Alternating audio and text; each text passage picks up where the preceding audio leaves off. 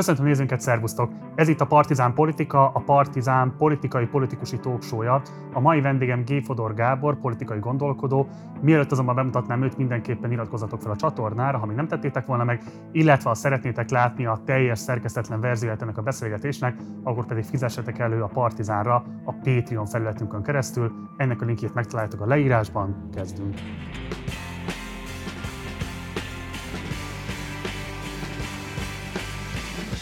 Akkor nagy szeretettel köszöntöm G. Fodor Gábort a stúdióban. Szervusz, nagyon köszönöm, hogy eljöttél. Szervusz, örülök, hogy meghívtál, és itt vagyok. Itt korábban ebben a stúdióban, abban a székben ült már egy másik híres Fodor Gábor. Mire szolgál a G előtt? Pontosan mit jelöl? Hát amikor egyetemen tanítottam, akkor azt mondtam a hallgatóknak, hogy a G az jelentheti a gerinctelent is, meg a galamblelkűt is, attól függ, hogy a vizsgai időszakban milyen hangulatba kapnak el, de ez természetesen egy vicc. Nincsen megfejtése, tehát nem egy kód.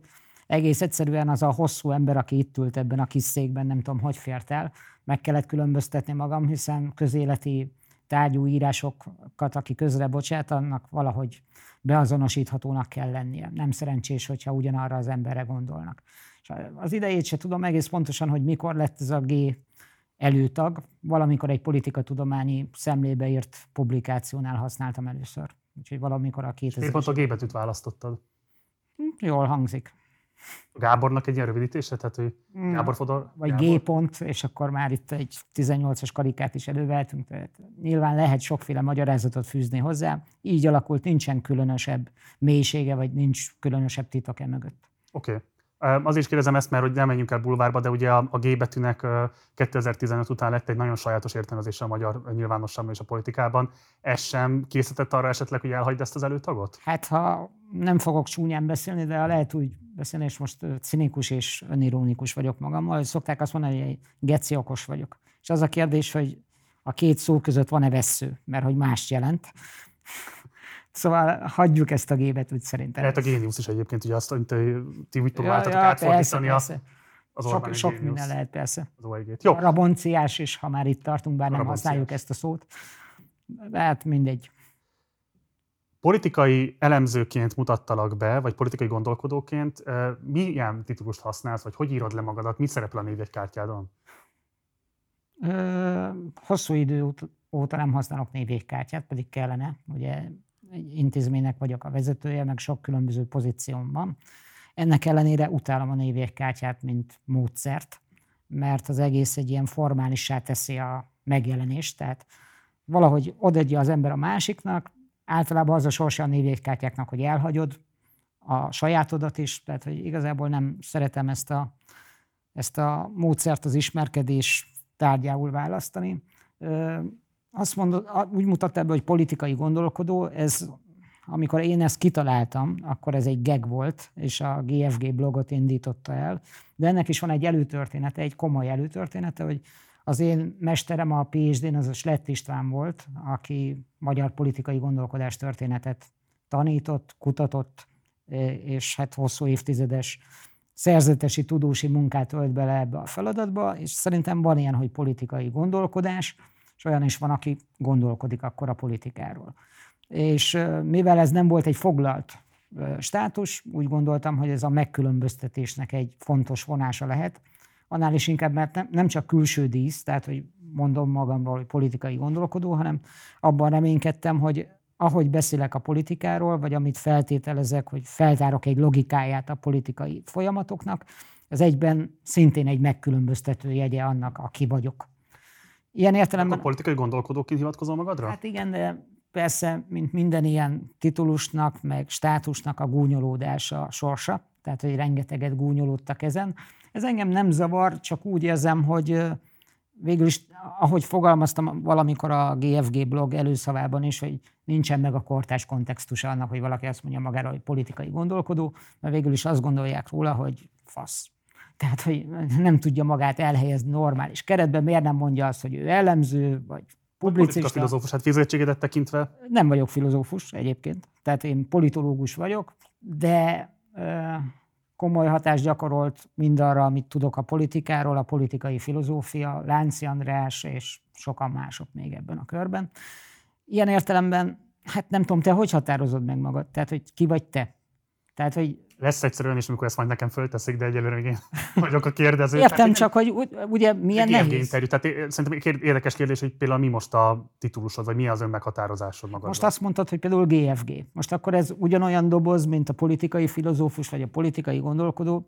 Ezt sem szeretem egyébként teljes szívemből, mert van egy hárombetűs ember, TGM, szerintem ő megérdemelte, hogy TGM-nek hívják és én nem is akarok ilyesféle babérokra törni. Hát ez a GFG brandet azt te alkottad meg, és elég tudatosan használtad egy időben. Jó, de hát megint visszatérünk a problémához. Tudod, a megkülönböztetés, a beazonosíthatóság. Nem egy fontos kritérium, nem? A igen, igen, nem, le, nem lehet megkerülni. De hogyha én ide azért jöttem, hogy így őszintén fecsegünk a dolgokról, akár magamról is, és hogy, hogy tényleg nincsen jelentősége annak, hogy most politikai gondolkodó, politikai filozófus, vagy GFG, Nyilván az, hogy Gábor, az egy, az egy kivételezett körnek adatik meg, aki közelről lát engem. Egyébként meg minden ilyen szerepek, dobozok, meghatározások versenye is a közéleti térben, de hát ezt te pontosan tudod.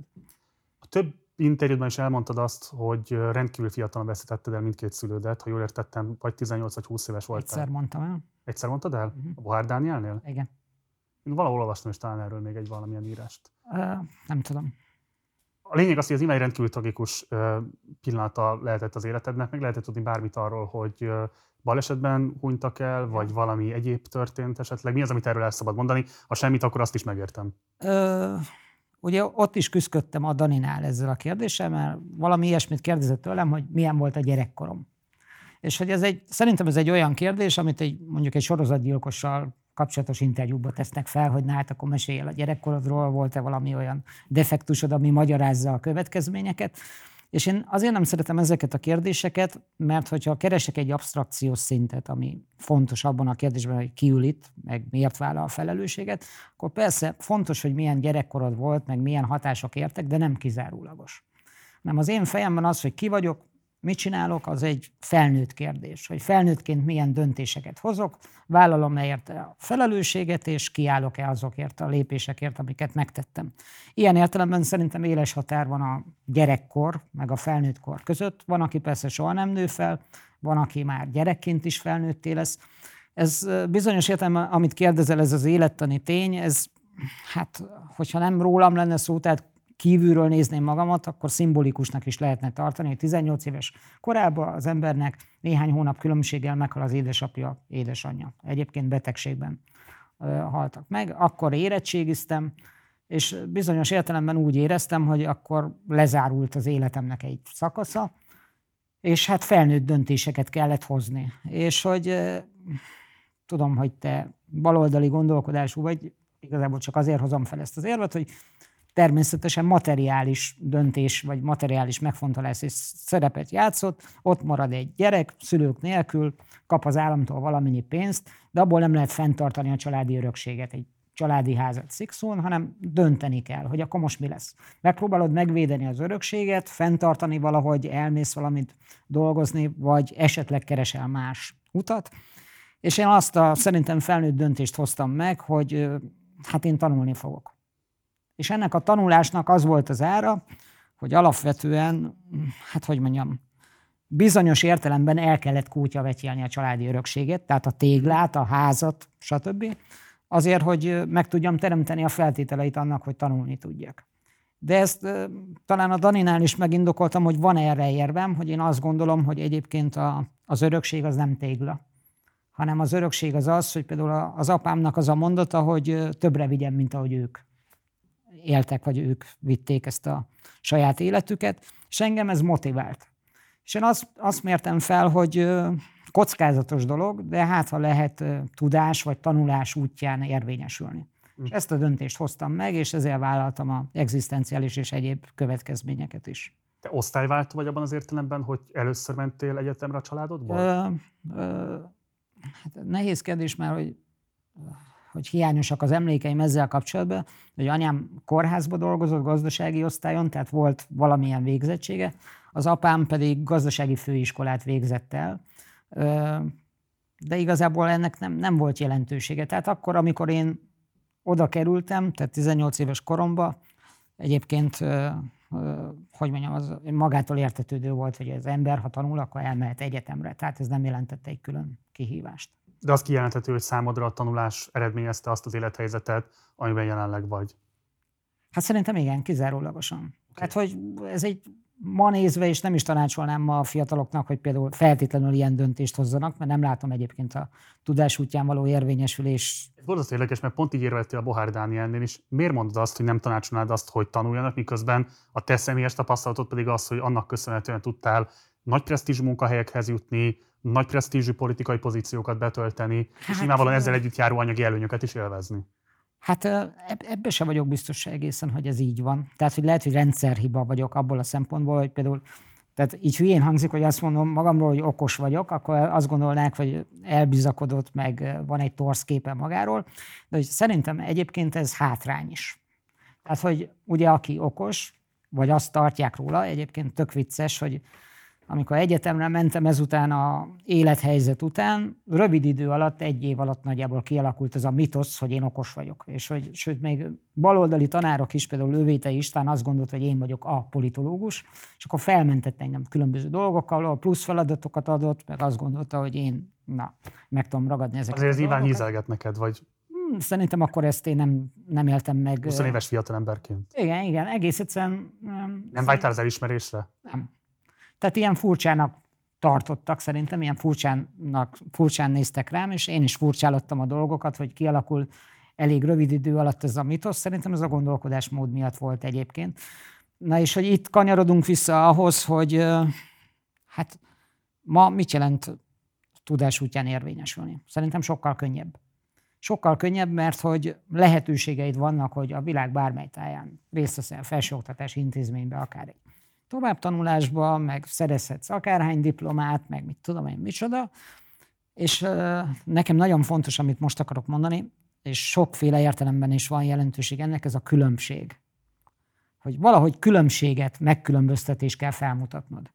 És most, ha ránézek a fiatalok zömére, akkor egy zömöt látok. Nagyon okosak, sokféle nyelven beszélnek, egyöntetű, nem tudom, európai kultúrát, meg mit tudom én, mit képviselnek, de hogy vajon kijön-e a különbség? Hogy valakiben van valami egyediség, és ezt akár egyébként felsőoktatási képzés nélkül is produkálni tudja. És én azt gondolom, hogy ma az, hogy van egy diplomád, meg nem tudom micsodád, az alap. Tehát ez igazából nem jó semmire. Nem különböztet meg, nem tesz téged világosan körülrajzolhatóvá, hanem ez egy olyan dolog, mint a, mondjuk egy gyerekkori oltást, tehát hogy meg kell kapni. Az sem árnyalja a véleményedet, hogy empirikusan is igazolható mondjuk a te példádon keresztül, hogy egy egyetemi diploma igenis azért jelenthet magasabb osztálypozíciót, és statisztikai is azt lehet látni egyébként, hogy az egyetemi végzettsége rendelkezők magasabb fizetésért tudják értékesíteni a munkaerőket a munkaerőpiacon. Tényleg ezt mutatja? Lehet, hogy a statisztika ezt mutatja, de az élet ezt mutatja? Tehát például, ha elmész egy autószerelőhöz, vagy kihívsz egy festőt, egy kőművest, stb., szerintem magasabb nívónél, mint egy átlag értelmiségi. Én azt gondolom, hogy egész egyszerűen lehet, hogy a statisztika igazolja, de az élet nem igazolja ezeket a feltevéseket, és hogy egyébként nincs is semmi baj azzal, szerintem nem kell mindenkinek egyébként egyetemi diplomát szereznie, meg értelmiségivé válnia, Például dolgozni is jó dolog, tehát hogy munkát... Ez én ilyen szembeáll, tehát az értelmiségi lét és a Most, ha én azt mondom, én, tehát szerintem én sokat dolgozok.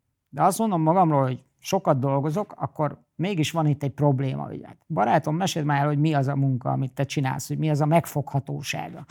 Például előállítható belőle egy szék, látom-e az épületet, meg mit tudom én, megszereled-e az autót, és akkor erre Se te, se én nem tudom azt mondani, hogy hát ez valami kézzel fogható dolog. Hát hogy ne tudnád? Hát a hát, te hát, gondolataid, neked hozzáférésed van a miniszterelnökhöz, politikai gyakorlattá képesek transformálódni, és az a politikai gyakorlat tízezrek, százezrek, milliók életét képesek megváltoztatni. Igen, de akkor ez egy másik... Annak van végül materiális kimenetele. Másik fület nyit ki, például mi a politikai tudásnak a státusa, ami lehet, hogy keveseket érdekel, de szerintem nagyon alacsonyan van mert az se, az se biztos, hogy, tehát, hogy nagyon rossz véleménnyel vannak az emberek a politikusokról, az általuk előállított tudást nem tekintik tudásnak, szóval messzire vezet ez az út. Szerinted miért van ez a bocs? Ez nagyon fontos kérdés. Most mire gondolsz? Hogy, hogy miért devalválódott ilyen szempontból a politikai tudás értéke, vagy devalválódott-e, volt-e bármikor is presztízse? Hát nem tudom, azért, tehát hogy, hogy én tanítottam politikai filozófiát, meg ott van egy történet, amit elmesélünk arról, hogy a politikai tudásnak van egy története, egy nagy filozófusok hogyan mesélnek arról, hogy mondjuk mi, a, mi vagy ki az államférfi, mi az a tudás, amivel megformálod az államot, és így tovább. Lehet, hogy elszigetelt esetek voltak, mert most akkor lehet, hogy ez leadhatatlan lesz ez az interjú, mert hogy ilyen durva Biztosan dolgokat kell mondanom, hogy, hogy bizonyos esetben én Straussiánus vonalat követek a politikai filozófiába, az meg azt jelenti, hogy van a filozófus, meg a, van a város. Filozófusnak bizonyos értelemben meg kell védenie magát, meg el kell rejteni a gondolatait, mert a város az a véleményekről szól, és ott ha jössz a felforgató gondolataiddal, akár az életed is veszélybe kerül, láss Platon. Szóval lehet, hogy ezek a nagy politikai filozófusok, ezek valamilyen értelemben elszigetelt példák voltak, de amiről beszéltek, tehát a politikai tudás, az államférfi, a legjobb államforma, ezek magasztos dolgok, és szenvedélyesen érdekelte az embereket is, hogy mi a, az államnak az a jó öntőformája, amiben a, az életüket elképzelhetik. És aztán jött a modernitás, meg egy csomó minden dolog, de szerintem itt, hogy ne nagy általános politikai filozófiáról beszélünk, szerintem a kommunizmusnak az a valósága, amit a kádárizmus képviselt, az pusztító hatást gyakorolt a politikusok megítélésére, meg arra is, hogy egyáltalán ők valami értelmes dolgot csinálnak, és ezt szerintem még nem sikerült helyrehozni teljesen. Tehát ma is szerintem egy átlagember azt gondolja a politikusról, hogy hát egy korrupt gazember egy dolog érdekli, vagy kettő, legfeljebb a hatalom, meg hogy megtömje a zsebét pénzzel. Én ezt nem hoztam, ezt a feltételt. Szerinted ez a vélekedés, ez kizárólag a kádárizmus hagyatéka, és nem a rendszerváltás óta eltelt 30 évnek a tapasztalata? Hát attól függ, hogy, hogy hogy áll ma a politikai tudás Magyarországon, meg a, a hogy mondjam, a politikusoknak az elszakadás ettől a kádári tapasztalattól. Szerintem legalább két évtizedig a kádárizmus fogságában volt ez a politika felfogás, amiben elgondoltuk a jó életünk kereteit. Ennek legszebb, legszebb példája például a nyelv. Hogy röviden szerintem a, a kádár típusú politika felfogás az úgy gondolkodott, hogy van a politikai elit, ilyen kiválasztottak, meg szakértők csinálják, egy külön nyelven beszélnek, amit neked, átlagembernek nem is kell érteni. De foglalkozz a kerteddel, nyaralj, ülj be a Trabantodba, ne foglalkozz ezekkel a dolgokkal, mert majd mi elmondjuk, hogy mi ez a konvergencia program, meg ilyen hülyeségek, amivel tehát nem a kötőanyaga a hétköznapi életnek. És szerintem a politika ott van, ott kezdődik, ahol ez a különbség eltűnik. És a politika kérdései, azok a hétköznapok kérdéseibe mennek át. És szerintem, hát nem véletlenül gondolom magam egy jobboldali politikai történet valamilyen tanulmányozójának, segítőjének, hogy a jobboldal politikai érdeme az, hogy ezt a nyelvet, ezt a megközelítést, a politikát el tudta vinni az emberekhez. Aztán ennek persze sokféle következménye van, ugye az a vád is, hogy még mindig ez a vád, hogy ketté szakította az országot, meg a politika a konfliktusokról szól, holott az a, az a helyzet, hogy a politika az mindig konfliktusos műfaj. Nem lehet megkerülni ezt a kérdést, tudatosítani kell, hogy ki vagy te, kik állnak veled szemben, mit akarsz, mit akar az ellen, és amikor ez megjelenik a hétköznapokban, és emberek beszélnek a politika tárgyairól, akkor az az érzés az embernek, hogy úristen, a politika mintha megrontotta volna a magánszférát, pedig nem erről van szó, hanem hirtelen az emberek elkezde, elkezdenek politikai lényé válni, foglalkoztatja őket a közügy, és akkor számos következménye van ennek. Hadd idézek a szakdolgozatodban, amit milyen modernség címmel írtál, és ott a médiáról írtad azt, hogy a média a középkori egyház funkcióját vette át, arról írsz, hogy a politikusok is mediatizálódnak, egy média politikus folyton változtatja az ényét, így a média közvetve az illúziók társadalmát teremti meg, és ami szerintem a legfontosabb, és akkor megint idéznélek pontosan, hogy az volt a végkövetkeztetésed, aki ma ugye főszerkesztő vagy, hogy a válság mindent elborít, jelenlegi társadalmi berendezkedésünk megbetegít bennünket, és katasztrófához közeledünk, ha a társadalmi rendszerünket alapvetően nem változtatjuk meg. Mi volt pontosan az a válság, amit prognosztizáltál, és szerinted sikerült elkerülni a magyar társadalomnak ezt a válságot? Most szerintem te elkövetsz egy módszertani hibát. Azt a módszertani hibát követed el, hogy van egy 23 éves srác, és magánykodik azzal, hogy egyébként ő jártas a politikai filozófiában, és ír furcsa dolgokat, amiket az évfolyam társai azt mondják, hogy fú, itt jön a Gábor, fú, kérdezzük már meg, hogy mit gondol arról, hogy modernitás, meg mit tudom én, micsoda. Tehát, hogy szerintem az, hogy egy 23 éves ember klasszikus értelemben mit ír a szakdolgozatába, és ebből mit gondol ma, szóval ez egy módszertani hiba, mert nem biztos, hogy komolyan kell venni abban az értelemben, hogy még ma is... a válasz, csak azt kérdezem, hogy akkor mit, mit gondolsz akkor ezekre a 23 éves korodban megfogalmazott gondolatokról? Elmondom neked, hogy miről szólt ez a történet. Erőteljesen Nietzschejános hangvételű dolgozat volt. Igen. Nagyon-nagyon szerettem Nietzsét, plusz erre rárakódott Molnár Tamás, a liberális hegemóniáról írt szövege, és ezt az egészet így egy ilyen Ugye Lánci András tanított engem ott politikai filozófiára, és megtermékenyített az a gondolat, hogy a modernség válság. És ennek a válságnak vannak különböző terei, intézményei, szereplői, és valahogy meg kell haladni ezt a válságot. Ugye a Lánci Strauss féle válasz erre az, hogy hát úgy lehet meghaladni, ha visszatérünk a kezdetekhez. De mi ez a kezdetek? Ez pontosan mit jelöl? Hát akkor indítsunk egy politikai filozófia kurzust itt a... De nem most a magyar valóságot tekintve. Hát ez egy, azért, a, tehát a, a, mi a kezdet, ennek van egy filozófiai válasz. A kezdet az az első, akkor megpróbálom egyszerűen megfogalmazni, az első kérdéseket jelenti. Hogy feltesszük-e az első kérdéseket. De az első kérdések azok zavarba ejtőek. Mert el kell jutni egy olyan pozícióig, hogy fel tud tenni, hogy akkor ki a hatalom. Mit akar? Mit akar ezzel a hatalommal?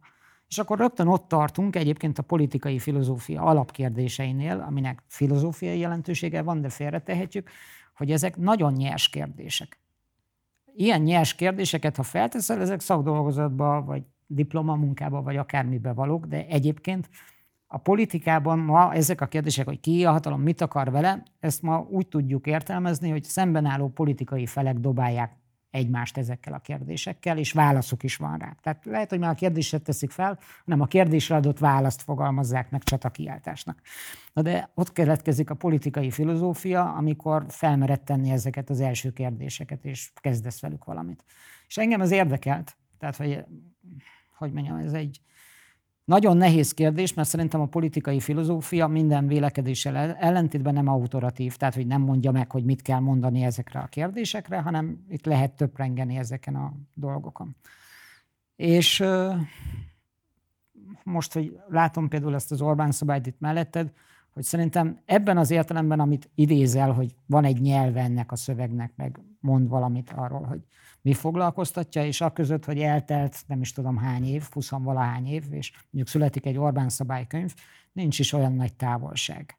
Hát akkor tessék végül. Igen, de a, tehát abban igen, hogy most akkor azt mondja egy 23 éves fiatalember, hogy hú, hát bajban van a társadalom ez meg az, mert mit tudom én, elfordult a szakralitástól, meg mi van a médiában. Azt, azt mondod, akkor 2003-ban, talán jól mondom? Ah, nem, nem, nem. Az a doktorit, bocs. Igen, igen, igen, ez 99. 99. 22 éve. Azt mondod, hogy a jelenlegi társadalmi berendezkedés megbetegít minket, ezt a rendszerváltás után 9 évvel, valami biztosan értettél alatta, és az érdekel engem, hogy amit akkor érzékeltél, az megváltozott a 2021-re, vagy továbbra is ugyanezek a hatások betegítik a mai társadalmunkat? Hát szerintem a helyzet rosszabb lett de nem akarok ilyen öreg embernek feltűnni, aki ilyen kultúrkritikát fogalmaz meg az eltelt két évtizedről, mert ennek rengeteg összetevője van. Várj, bocs, azonosítsuk be. Mit értettél az alatt? Milyen hatásokat értettél az alatt, amik megbetegítik a társadalmat?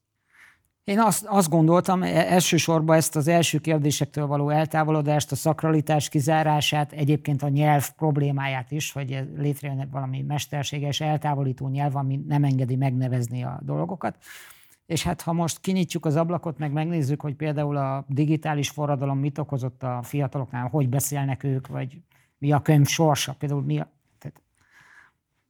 nem tudom, nagyon szkeptikus vagyok a könyveket, tehát hogy mi ma egy könyv státusa, sorsa, értéke, hogy ez hol tart ma, és ha nem, á, nem állsz meg... Most... vagy így, vagy az írott szóval? Hát Ja, hát a könyv az az írott szónak valamilyen továbbfejlesztett változata, ami két kemény fedél, jó esetben kemény fedél közé van zárva, és a könyv az azért érdekes szerintem, mert ez egy mindegy miről szól, ha komolyan veszi a szerzője azt, hogy könyvet akar írni, egy történetet akar elmesélni. Ami nem a fedél között kezdődik, meg ér véget, hanem előtte, meg mögötte, és ezért, ha jól írod meg, akkor azt, akit megcélzol vele, elkezd foglalkoztatni a gondolat. Előtte is, meg utána is. Hogy... Ez miért a formátumhoz kötődik? Hát ezt egy digitális képernyőn keresztül olvasott digitális szöveg is ki tudja váltani, nem? Nem, szerintem nem. Lehet, hogy szélsőségesen nem, konzervatív. párti vagyok, ezért kérdezem, tehát alapvetően én, én, én nem tudok nem, nem tudod, ki kell nyitni. papíralapon olvasni. Tudod, ki kell nyitni ezt az egész. Igen. És akkor ott valahol elkezdődik valami. De ha jól van megírva, az embert nyugtalanítja, hogy hát most tényleg itt kezdődik? Mi van előtte meg? Hova nyúlik? Miért írta meg az, miért zaklat engem ezzel? Miért tolja ide a történetét, a gondolatait, stb. És valahol le kell zárni, tehát bezárul a hátsó borító, és hát ha véget ér, akkor nem jó könyv, mert nem érhet véget, mert akkor nem fog téged nyugtalanítani, nem mozgat téged, nem inspirál, nem lendít tovább, nem igazít el, nem háborít fel, vagy nem azonosulsz vele. Szerintem a könyv az a szenvedély. Tehát szenvedélyt kell kiváltania. Ha nem vált ki szenvedélyt, mindegy, hogy azonosulás vagy elutasítás, akkor az egy hold dolog. Ezért nagyon nehéz egyébként a könyvek világába, ami nagyon sok holt tárgyat jelent, elevenséget belevinni. És akkor ez, most a könyvekről beszéltem, de te azt mondtad, hogy az írott szó. Hát az írott szó az, hogy mondjam, az még nehezebb.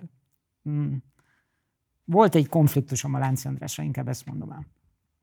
Hogy így tényleg így unatkoztam, és akkor arra gondoltam, hogy csinálok már ilyen info videót egy kollégám segítségével, Machiavelliről, Hobbesról, meg Foucaultról. Hogy hát mi van, akkor a néhány percben összefoglalom, hogy szerintem ezek az emberek mit mondtak, mi foglalkoztatta őket, és egy ilyen vizuális, animált dologban megjelenik. És elküldtem a Lánci Andrásnak is, hogy mit szól hozzá, és kaptam tőle egy magántermészetű levelet, ami arról szólt, hogy, hogy nagyon helyteleníti. Hogy például a politikai filozófia kérdéseit animáljuk meg, lerövidítsük meg, nem tudom, mozgókép legyen belőle, mert hogy veszélyben van az írott szó. Mert hogy az írott szó, meg szerintem egyébként a kimondott szó is, annak van mélysége. De ezt elfogadtad ezt az értékítéletét? Hát, hogy mondjam, ambivalens vagyok. Tehát, hogy azért vagyok ambivalens, mert tehát a politikai filozófia végül is elit dolog. Tehát az, hogy valaki tanulmányoz politikai filozófusokat, és hogy ezt megértse, vagy tovább gondolja, ezt nem fogalmazhatjuk meg általános elvárásként polgártársaink felé, mert akkor tényleg egy szörnyű utópiában vagyunk, ahol emberek sétálgatnak a főtéren, és olvastad Kantnál azt, és mit gondolsz róla, én ezt kizárnám. Ez... De bocsáss meg, én értelemben a Partizánban beszélgetni is elég dolog, mert érted, 9,5 milliós társadalomban de... legjobb esetben is megnézik 300 ezeren ezt a videót, de és tudod, nagyon boldogok a, vagyunk. De ez a te problémád, ez a te feszültséged. Hát tiéd is, mert most ebben partner vagy. Hát igen, de most érted, én csak vendég vagyok, tehát én kibújhatok ez alól, de te ott, ott van felírva, hogy ez egy identitást is jelent, és igen. akkor elitműfajt csinálsz, Hát majd nézd meg magad, amikor a kis partizánok írnak ezekről dolgokat, hogy végül már most is ne aggódj. És egyébként szerintem ez egy jogos fölvetés. Szerintem Ezért kérdezem, hogy mondjuk egy infoanimációt csinálni Hobbesról például. Az nem az írott szöveggel konkurál, hanem ablakot nyithat olyanok számára, akik nem biztos, hogy kézbe vennék, de lehet, hogy ezen keresztül mondjuk kedvet kapnak egy-egy kötethez, vagy egy-egy íráshoz. Egyetértek. Tehát, hogy azért vagyok... Am... Szánci nem fogadta el? van egy olyan testatásom, hogy ahol magyarázkodni kell, ott már mindig defenzívába vagy. Tehát, hogyha nem tudom meggyőzni a másikat első lépésben arról, hogy mi a szándékom, mit akarok, hanem meg kell magyarázni a bizonyítványt, akkor úgy is veszítek. Érvelni az nem magyarázat. Ilyen Igen, de az érvelés az egy olyan dolog, hogy ahhoz kell egy vita szituáció. Hm. Egy olyan vita szituáció, szerintem például a vita a tisztelet jele, meghallgatom az érveidet, mondok esetleg jobbat, vagy te mondasz jobbat, és valami történik, de hogyha egyébként egy mentor azt gondolja, hogy ez, ezzel valami gáz van, mert egyébként szembe megy egy, egy, egy, egyébként szerintem patetikus dologgal, egy olyan patetikus dologgal, hogy kimondott, írt szó, gondolat, valahova tovább gondolni a dolgokat, és ezzel szemben van a vizualitás. Én ezt meg tudom érteni az ő pozícióját, és tisztelem is az ő pozícióját, de hajlok arra, amit te mondasz, mert ezért is csináltam, hogy azt gondolom, hogy kinyithat ajtókat, kapukat, ablakokat, hogy esetleg fiatalok, akik hülyeségeket is néznek a mostani digitalizált világban, mondjuk megnéznek egy, egy maradjunk akkor bal oldalán, mondjuk egy fukót, 9 percbe, vagy nem tudom hány percbe, és akkor azt mondják, hm, érdekes lehet, esetleg elolvasom. Miért nem csinálta ilyen videót mondjuk a 888-on, aminek főszerkesztő? Ott, ott ment. Ott voltak ilyen videók? Ott, ott csináltam ezt a hármat, volt egy hosszú éveken keresztül Mikor együtt. Volt, bocsáss, mert nem emlékszem rá. Hát Igen. éppen amikor unatkoztam, mikor lehetett, ez 2018, Aha. szerintem a választások után, Aha. és akkor Akartam akartam, ebből egy hosszabb sorozatot? Akartam egy hat részes sorozatot, és persze provokációnak azt akartam, hogy azt hiszem úgy volt, hogy Machiavelli, Hobbes, Foucault, és hogy legyen Carl Schmitt 1-2, Uh-huh. és a hatodik rész az pedig a fűrész lett volna, tehát a sorozat, mert hogy szerintem a fűrésznek is van egy elég komoly mondani valója. Na, akkor itt most álljunk meg. Mi a fűrész politikai filozófiai állítása? Hát figyelj, ha ezt elmondanám, akkor nem nyugtalanítanám a nézőidet. De megfogadom, hogyha unatkozni fogok megint, akkor megcsinálom. Egy kulcsot adj csak, amin el lehet indulni. Hát ugye, akkor adok több kulcsot. Még jobb. Tehát, hogy ugye mi a fűrész? Tehát a, a fűrész, az emberek beülnek a moziba borzongani, mert hogy ugye vér, meg mit tudom én, húszafatok röpködnek ide-oda. Szerintem az igazi rétege a fűrésznek, hogy az egy szerelmes film. Ugye van egy szerelmi történet, ami eljuttatja egy morális dilemmához főhőst. Ez a morális dilemma pedig arról szól, mondjuk akkor mondok egy szeletet, hogy lehet-e segíteni az embereken. És a, szerintem a film kivitelezése, te, ha jól tudom, esztéta is vagy, értesz a dramaturgiához, szerintem arról szól, az a válasz, hogy nem lehet, és nem érdemes. És ez egy, szerintem ez egy nagyon-nagyon komoly gondolat, nektek is egyébként egy komoly gondolat lenne. Nem az a kérdés, hogy elesele. Mindig elesel. Tehát nincsen tökéletes élet, nincsen tökéletes ember, el fogsz esni valamikor, valahol az életedben. Az a kérdés, mi történik utána, hogy felállsz-e. És ezt a döntést, hogy te, te felállj, ezt mások nem tudják meghozni helyetted. És szerintem itt dől el végső soron, akkor mondok egy nicsei problémát, az erős meg a gyenge ebbe problémája, hogy hát bármiért téged, bármilyen probléma, ha elesel, akkor az a kérdés, hogy mi történik utána, lent maradsz-e, vagy felállsz. És ezt a döntést, ezt nem, senki nem tudja meghozni helyetted, nem tud segíteni ebben, mert nem akarsz felállni, és segítenek neked, teremtődik egy csomó minden, például lekötelezettségi tőke, meg hála, meg mit tudom én micsoda, ami mindig kiszolgáltatottá fog tenni, még kiszolgáltatottabbá, mint ahogy a földön fekszel. Tehát azt mondod, hogy a szolidaritás az alapvetően kiszolgáltatottság növelő tényező? Attól függ, hogy történik a szolidaritás. Mert amiről én beszélek, az az, hogy elesel, és sajnáltatod magad. Az szükségszerű? Egy ideig biztos sajnáltatod magad, leg, legalább magadnak. Jó, úristen, miért tette velem ezt az Isten, stb. stb. Szerintem ez tarthatatlan pozíció. Ezért is, amikor elkezdtük a beszélgetést, és itt a gyerekkori élményekről volt szó, egész egyszerűen írtózom azoktól a elmesélésektől, aki úgy hivatkozik a gyerekkorára, hogy ilyen meg olyan szörnyűség történt vele, így meg úgy volt neki nehéz, és ez felmentést ad neki a felnőtt életben hozott döntések alól, vagy valami hiányosságát magyarázza, vagy ez, szerintem ez hülyeség, tarthatatlan.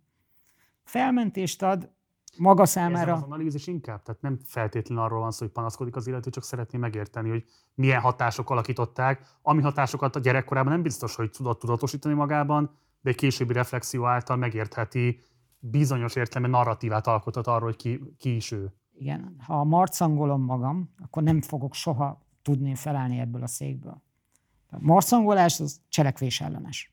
És persze, ahogy mondtam is, van hatása annak, hogy milyen gyerekkori élmények éltek, neked másképp volt nehéz, mint másoknak, mert szerintem mindenkinek nehéz valahogyan, de a játék ott kezdődik, akkor a fűrész játék ott kezdődik, felnőtt vagy, és döntéseket hozol.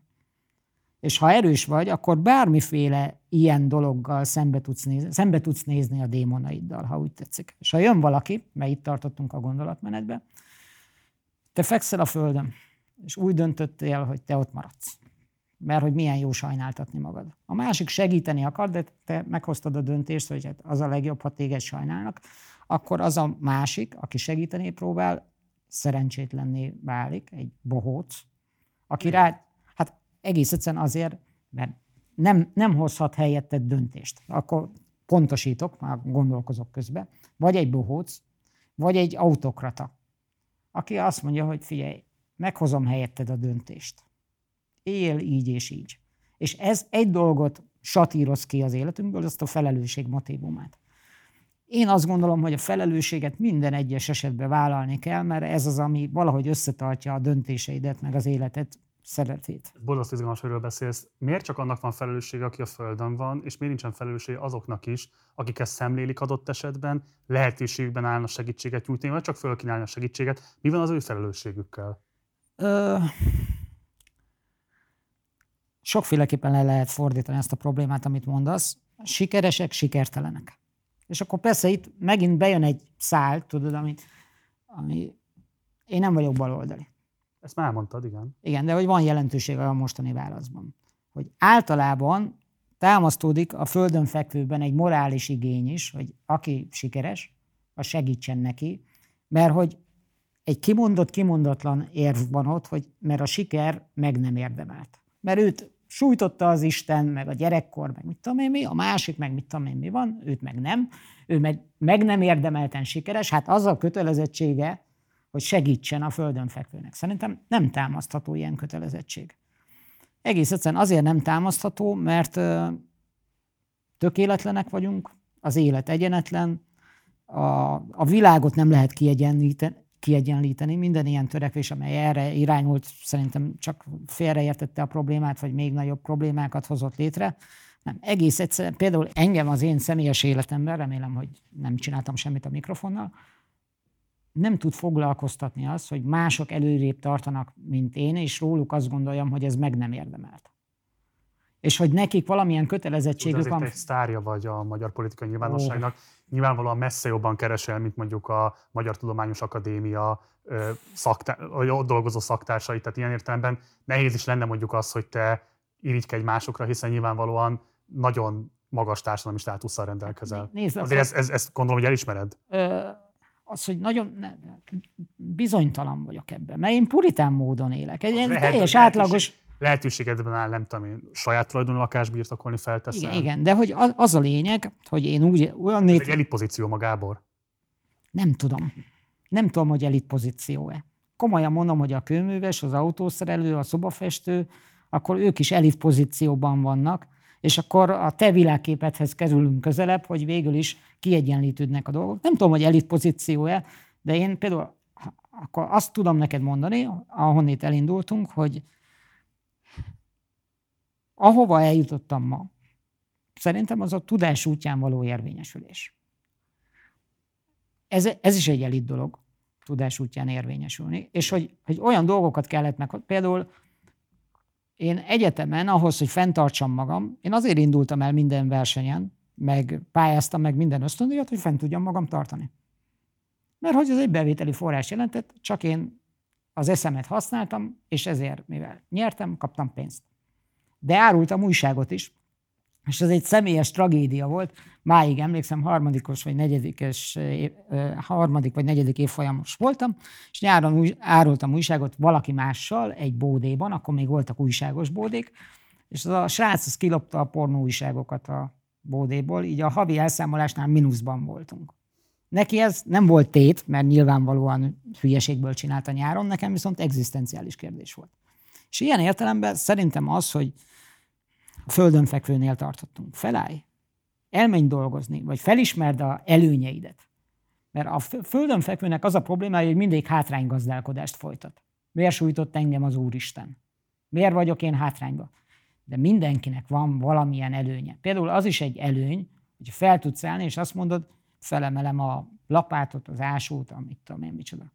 És itt akkor egy megint érdekes probléma jön képbe szerintem, amiről keveset beszélünk, magát a szót is keveset használjuk, ez az önbecsülés kérdése.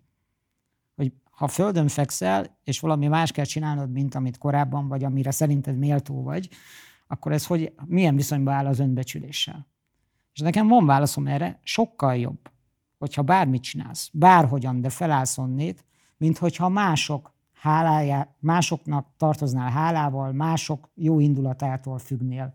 Másoktól várnád, hogy lehajoljanak és felemeljenek. Szerintem nem lehet lehajolni és felemelni. Ez a lehajlókról szól. Oké, okay. viszont arra nem válaszoltál, hogy miért nincsen felelőssége a többieknek is, akik szemlélik mondjuk az elesettet. Szerintem mindenkinek az egyéni életéért viselt felelőssége az első. Tehát akkor itt nem beszéltünk akkor társadalomról. De, de beszélhetünk társadalomról. Csak ugyanis... individuumok laza együtteséről? Nem, nem. Ugyanis ezek az emberek közösségbe szerveződnek, van autoratív intézmény, állam, vannak rendvédelmi szervek, van ilyen, hogy adó, ami egyébként egy közös kötelék közöttünk. De akkor ezek az intézmények már nem Igen. csak önmagukért felelnek, hanem rajtuk túlmutató autoritásuk Igen, is de van. ott tartottunk egy interpersonális viszonyba. Hogy mondjuk egy embernek miért kéne lehajolni? Nem kell neki lehajolni. Mert azzal egyébként, hogy elfogadja, hogy egy közösség tagja, akkor maradjunk csak az általános elveknél. Betartja a törvényeket, adót fizet. Jövedelmének egy részét átadja. Ugye amerikai politikai filozófiában van olyan komoly irányzat, ugye a minarchisták, meg a Robert Nozick és társai, akik azt mondják, hogy például személyi jövedelemadót fizetni, ez egy tarthatatlan dolog, mert valaki más tulajdonrészt szerez bennem azzal, hogy a munkám egy részét átadom valakinek, de mindegy, ezt tegyük félre. Tehát, hogy azzal, hogy adót fizet, betartja a törvényeket, működteti egyébként a közösségi szolidaritás intézményeit, ezzel teljesíti a kötelezettségeit. Például a törvény, a törvény az egy, az nem azért van, hogy megkerüljük, azért van, hogy ez tartja valamilyen értelemben össze ezt a sok individumot. De azért mindenki magával foglalkozik, mindenki magából indul ki, de képtelen arra, hogy maga intézze az ügyeit. Minden olyan kísérlet, ami egy ilyen, nem tudom, milyen totál individualizmushoz vezet, az bukásra van ítélve, mert nem lehet mások nélkül intézni. És az a nagy művészet, akkor a politika nagy művészete, hogy hogyan lehet ezt a sok egyébként saját érdekeit követő embert arra bírni, hogy mégis alkossunk egy közösséget. Például erre egy jó válasz szerintem a nemzeti érzés, a nemzeti büszkeség. Na de hát, hogyha van nemzeti érzés és van nemzeti büszkeség, Igen. akkor tehát nagyon sokan fekszenek ott azon a padlón, és egyáltalán beszéltünk arról, hogy miért kerülnek oda. Lehet, hogy valaki föllökte őket, lehet, hogy nincs cipőjük, és ezért megbotlottak, lehet, hogy volt valami akadály, amit nem vettek észre. Ezer oka lehet, hogy valaki egy padlóra kerül, ebben lehetnek akár közösségi, a, a politikának a döntései, és így tovább. Tehát, hogy ez mint hogyha kimaradna az analízisedből, csak azt nézed, hogy van egy ember a Földön, és hogy az ő felelősség, hogy képes onnan föltápászkodni, vagy sem. Ö, ugye mások, akik azt mondják, hogy milyen gyerekkori hatás érte őket, ők ezt mentségként használják, hogy hát ezért vagyok itt, ezért lettem ilyen, stb. Akkor most én is mondok egy ilyen érvet. Lehet, hogy ez a tény, hogy mondjuk nekem ilyen élethelyzetem volt 18 éves koromban, és utána meg kellett hozni döntéseket, és emellett kiállni, ez lehet, hogy engem nagyon keményé tett ebben a kérdésben. Hogy azt gondolom, hogy az egyéni felelősség kérdése, hogy például én is mondhattam volna, hogy ó, lefekszem ide a földre, milyen kényelmes, sajnáljatok, itt maradok, és mondjuk elvesztegetem az életemet. És hogy miért ne lehetne azt mondani, miért ne lehetnék szigorú ítélő? Én, Gay Fodor Gábor, szigorú ítélő, azt mondani, hogy mindegy, milyen okból kerültél oda, mindegy, miért vert téged az Úristen, kutya kötelességet felállni. Van egy, akartam Szigorúság vagy részvétlenség? ugye én nem vagyok egy klasszikus jobboldali abból a szempontból, hogy sokféle dolgot fogyasztok. Tehát például én nagyon szeretem Lars von Triert. És hogy Lars von Triernek van, sok-sok évvel ezelőtt láttam egy ilyen rövid filmje, hogy hogy esik el egy tökéletes ember. És hát az én megfejtésem, hogy ugyanúgy esik el, mint bárki más, de hogy az a lényeg, hogy még egy tökéletes ember is elesik. És nem részvétlenség, nem arról szól ez, ez a történet, hogy, hogy én érzéketlen vagyok, nincs bennem empátia, hanem azt a szigort jelenti, hogy minden ember felelős a saját életért. És hogyha erről lemond, akkor egész egyszerűen az élet értékessége, az, hogy miért érdemes ezen a földgolyón élni, tenni a dolgunkat születésünktől a halálunkig, ez teljesen át fog értelmeződni. Ha én mindig másra várok, ha más oldja meg helyettem az életemet, hogyha ott lent kényelmesebb, hát az szerintem az élet értelmességére és értékére nézve is hordoz magában valamit. Egyébként szerintem Lász von Trier egy jobboldali rendező, de most ebben nem menjünk feltétlenül bele. Akkor klasszikus jobboldali vagy. Klasszikus jobboldali vagy. Hogy azért érdekel ez a példát, mert amit mesél, amiről mesél, beszéltél a saját élethelyzetedet illetően. Tehát nyilván egy szörnyű tragédia elveszteni 18 évesen a két szülődet, de mégiscsak volt egy ház, ami valamifajta tőkét képzett arra, hogy te megtervezhessd azt, hogy mondjuk el tudj menni egyetemre, és kezd valamit az életeddel. Nyilván nagyon sokan vannak olyan élethelyzetben, hogy szintén elvesztik rendkívül fiatalon a két szülőjüket, de nincs mögöttük egy olyan tőke, ami megalapozhatna bármifajta karrierképet, miközben egyébként simán lehetséges, hogy van bennük elköteleződés, szorgalom, tehetség, és így tovább. ezek az emberek, és most nem az Orbán rendszerről beszélek, általában beszélek a világról, meg Magyarországról, tehát Magyarország ilyen szempontból ilyen szélsőséges, antiszolidáris társadalmi rendszereket működtet, ahol a születési pozíció abszolút determinálja azt, hogy valaki végül milyen karriert futhat be. Ezt különböző kutatások igazolják, hogy rendkívül alacsony a társadalmi mobilitásnak a lehetősége, abszolút az osztályhelyzet alapján reprodukálódnak újra az elit pozíciók, és ez, hát tetszik, nem tetszik, az elmúlt tíz évben sajnos tovább romlott, nem javult. Te ezt egy kívánatos társadalmi rendnek tartod, vagy látsz olyan aspektusait, amire azt mondod, hogy ez már a te ízlésednek, vagy a te politika felfogásodnak is nem kívánatos? Hát megpróbálom szálakra bontani a kérdéseidet, okay. mert, mert sok kérdés volt benne, ami engem illet, hogy ugye elindulhattam valahonnét, volt valamit átkonvertálni, valamit tőkét, falakat. Ez valószínűleg azért van, mert feltehetőleg a szüleim is, bár elestek, ekkor, akkor, amakkor, de felálltak. Tehát, hogy produktívak voltak, volt valami teljesítményük. Én szeretném rehabilitálni azt, hogy siker, meg a teljesítmény.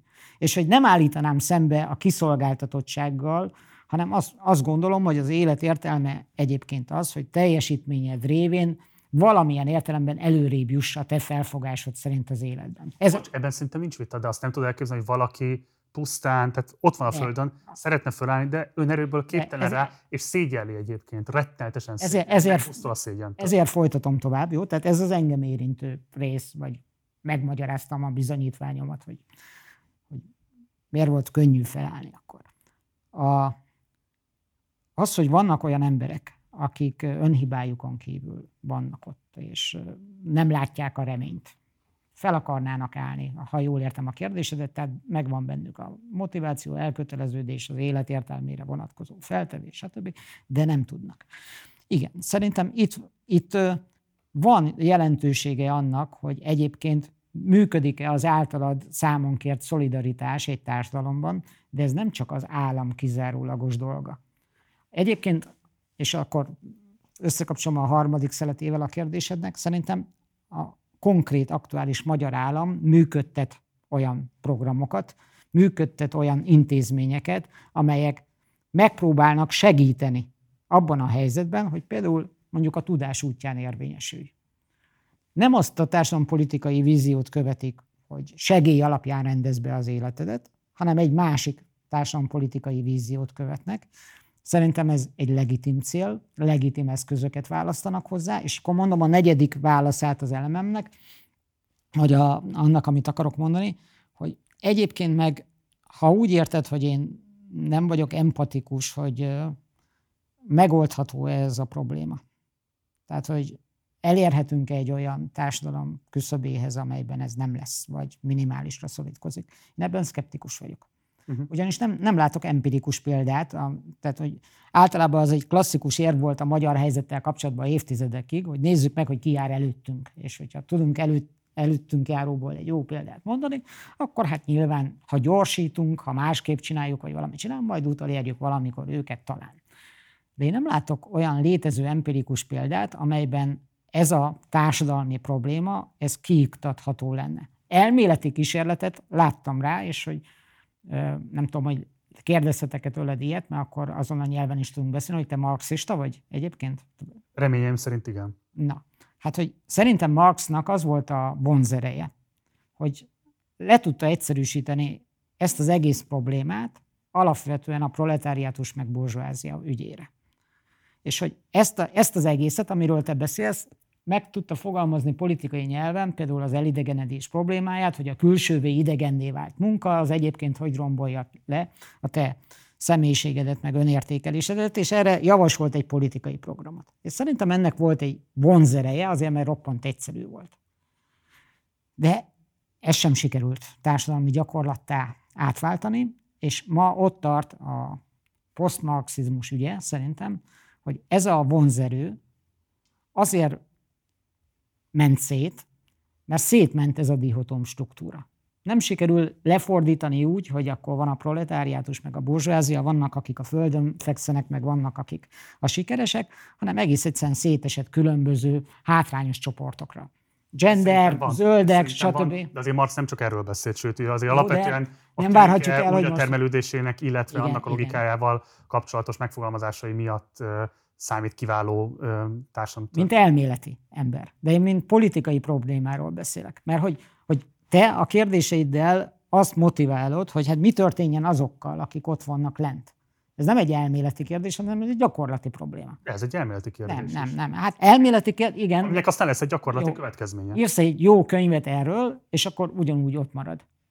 Tehát az a probléma... Nem feltétlenül, mert hogyha te megírod ezt a jó könyvet, eljut a miniszterelnök asztalára, és azt mondja, Gábor, ez egy kiváló ötlet, hogy csináljuk meg. Igen, de hogy az a probléma... De hogy... most igazából devalválod a teljes tudományos munkásságot, a teljes századvéges kutatási anyagaitokat. Lehet, hogy ez egy újabb fejezet lesz, hogy én mit gondolok a tudományról, de hogy azt akarom mondani, hogy amit te feltételezel, ez, tehát hogy onnét indultam el, hogy nem látok rá empirikus példát. Az empirikus példát hívhatjuk úgy is, hogy valóság. Ami nem azonos a valósággal, az nekem röviden, egyszerűsítve az utópia birodalmába tartozik. Kívánatos lehet ugyan, de még nem tartunk ott. Hát akkor mondok én neked szívesen, hát mondjuk azok a társadalmak, ahol pontosan lehet látni, hogy a társadalmi mobilitásnak a csatornai nem szűkülnek be olyan szélsőségesen, mint Magyarországon, európai északi államai, vagy más államok, amiket lehetne mondani, ott a társadalmi szolidaritás sokkal erőteljesebb, sokkal több gyakorlata van, sokkal több szintere van, és emiatt egyébként egy csomó mutatóban jobban teljesítenek, produktívabbak is például ezek az államok, vagy ezek a társadalmak. Igen, nekem ilyenkor mindig az a javaslatom, hogy rendben van, ebben és ebben a dimenzióban tudsz hozni példákat, de más természetű problémákat meg létrehoznak ezek a társadalmak. Egy-kettő kérlek. Hát például itt van a bevándorlás kérdés, ami érinti a integráció, meg mobilizáció kérdését, meg a kriminológia kérdését. Hát nézzük meg egyébként a, a általad akkor példaként felhozott északi államokat, hogy mi történik ott ebben a kérdésben.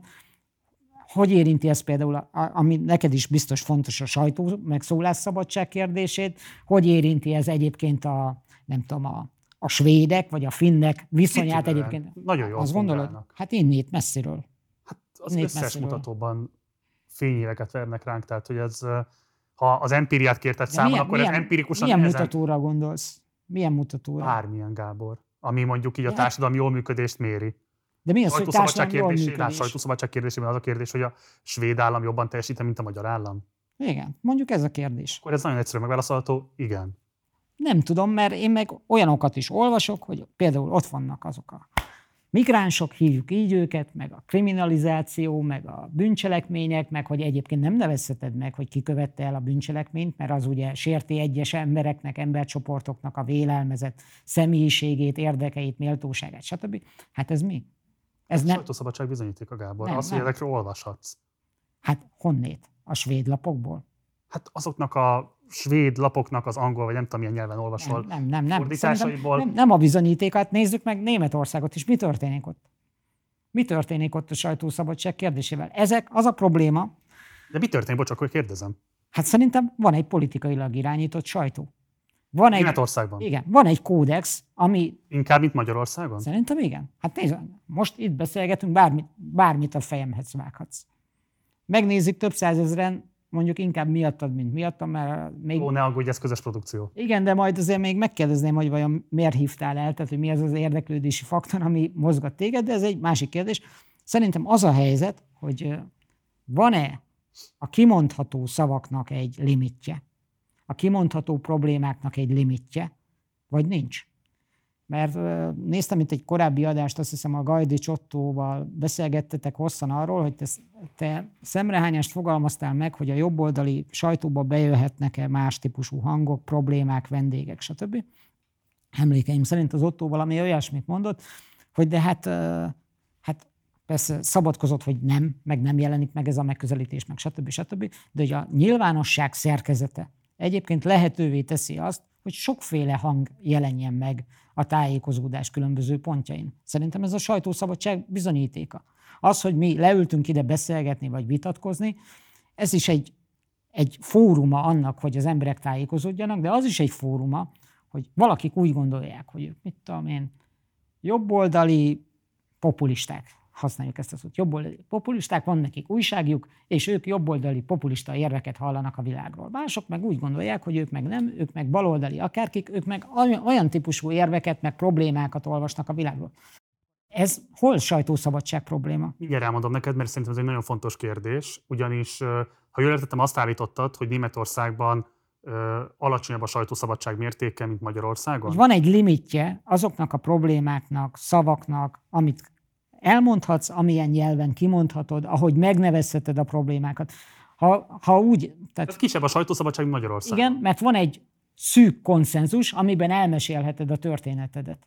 És hogyha egyébként... Ez akkor... Magyarországon szerinted nincs? Hát szerintem nincs. Hát hogy lenne? Hát most, érted, egy jobboldali Nietzsche János beszélget egy marxista akárkivel, itt érted, és te olyan nyelven beszélsz, amilyen akarsz. Kele János példája.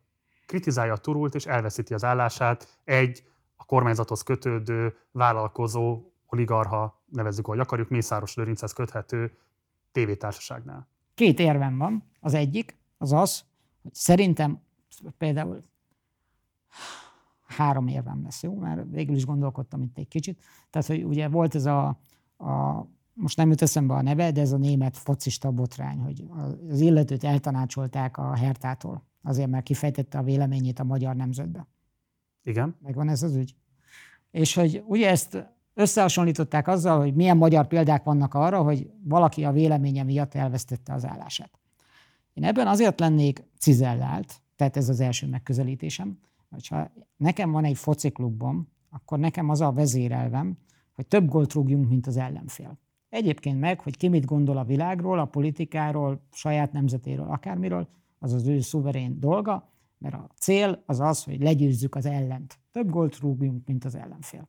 Ha valaki olyan tevékenységet folytat, ami a véleményiparhoz kapcsolódik, ami egyébként a kimondott szavakkal, a közélet meghatározásával, annak irányának befolyásolásával kapcsolatos, ott egy másik kritériumot kell alkalmaznunk. Mégpedig azért kell másik kritériumot alkalmaznunk, mert ez a munkája, érintkezik ezzel a munkájával, és van valaki, mondjuk egy piaci szereplő, vagy egy cég, vagy akárki, aki, a, aki tulajdonolja ezt a munkahelyet, meg neki munkáltatói jogokat ad, aki meghatározhatja, hogy barátom, ilyet nem mondasz, mert ez érintkezik a történetünkkel.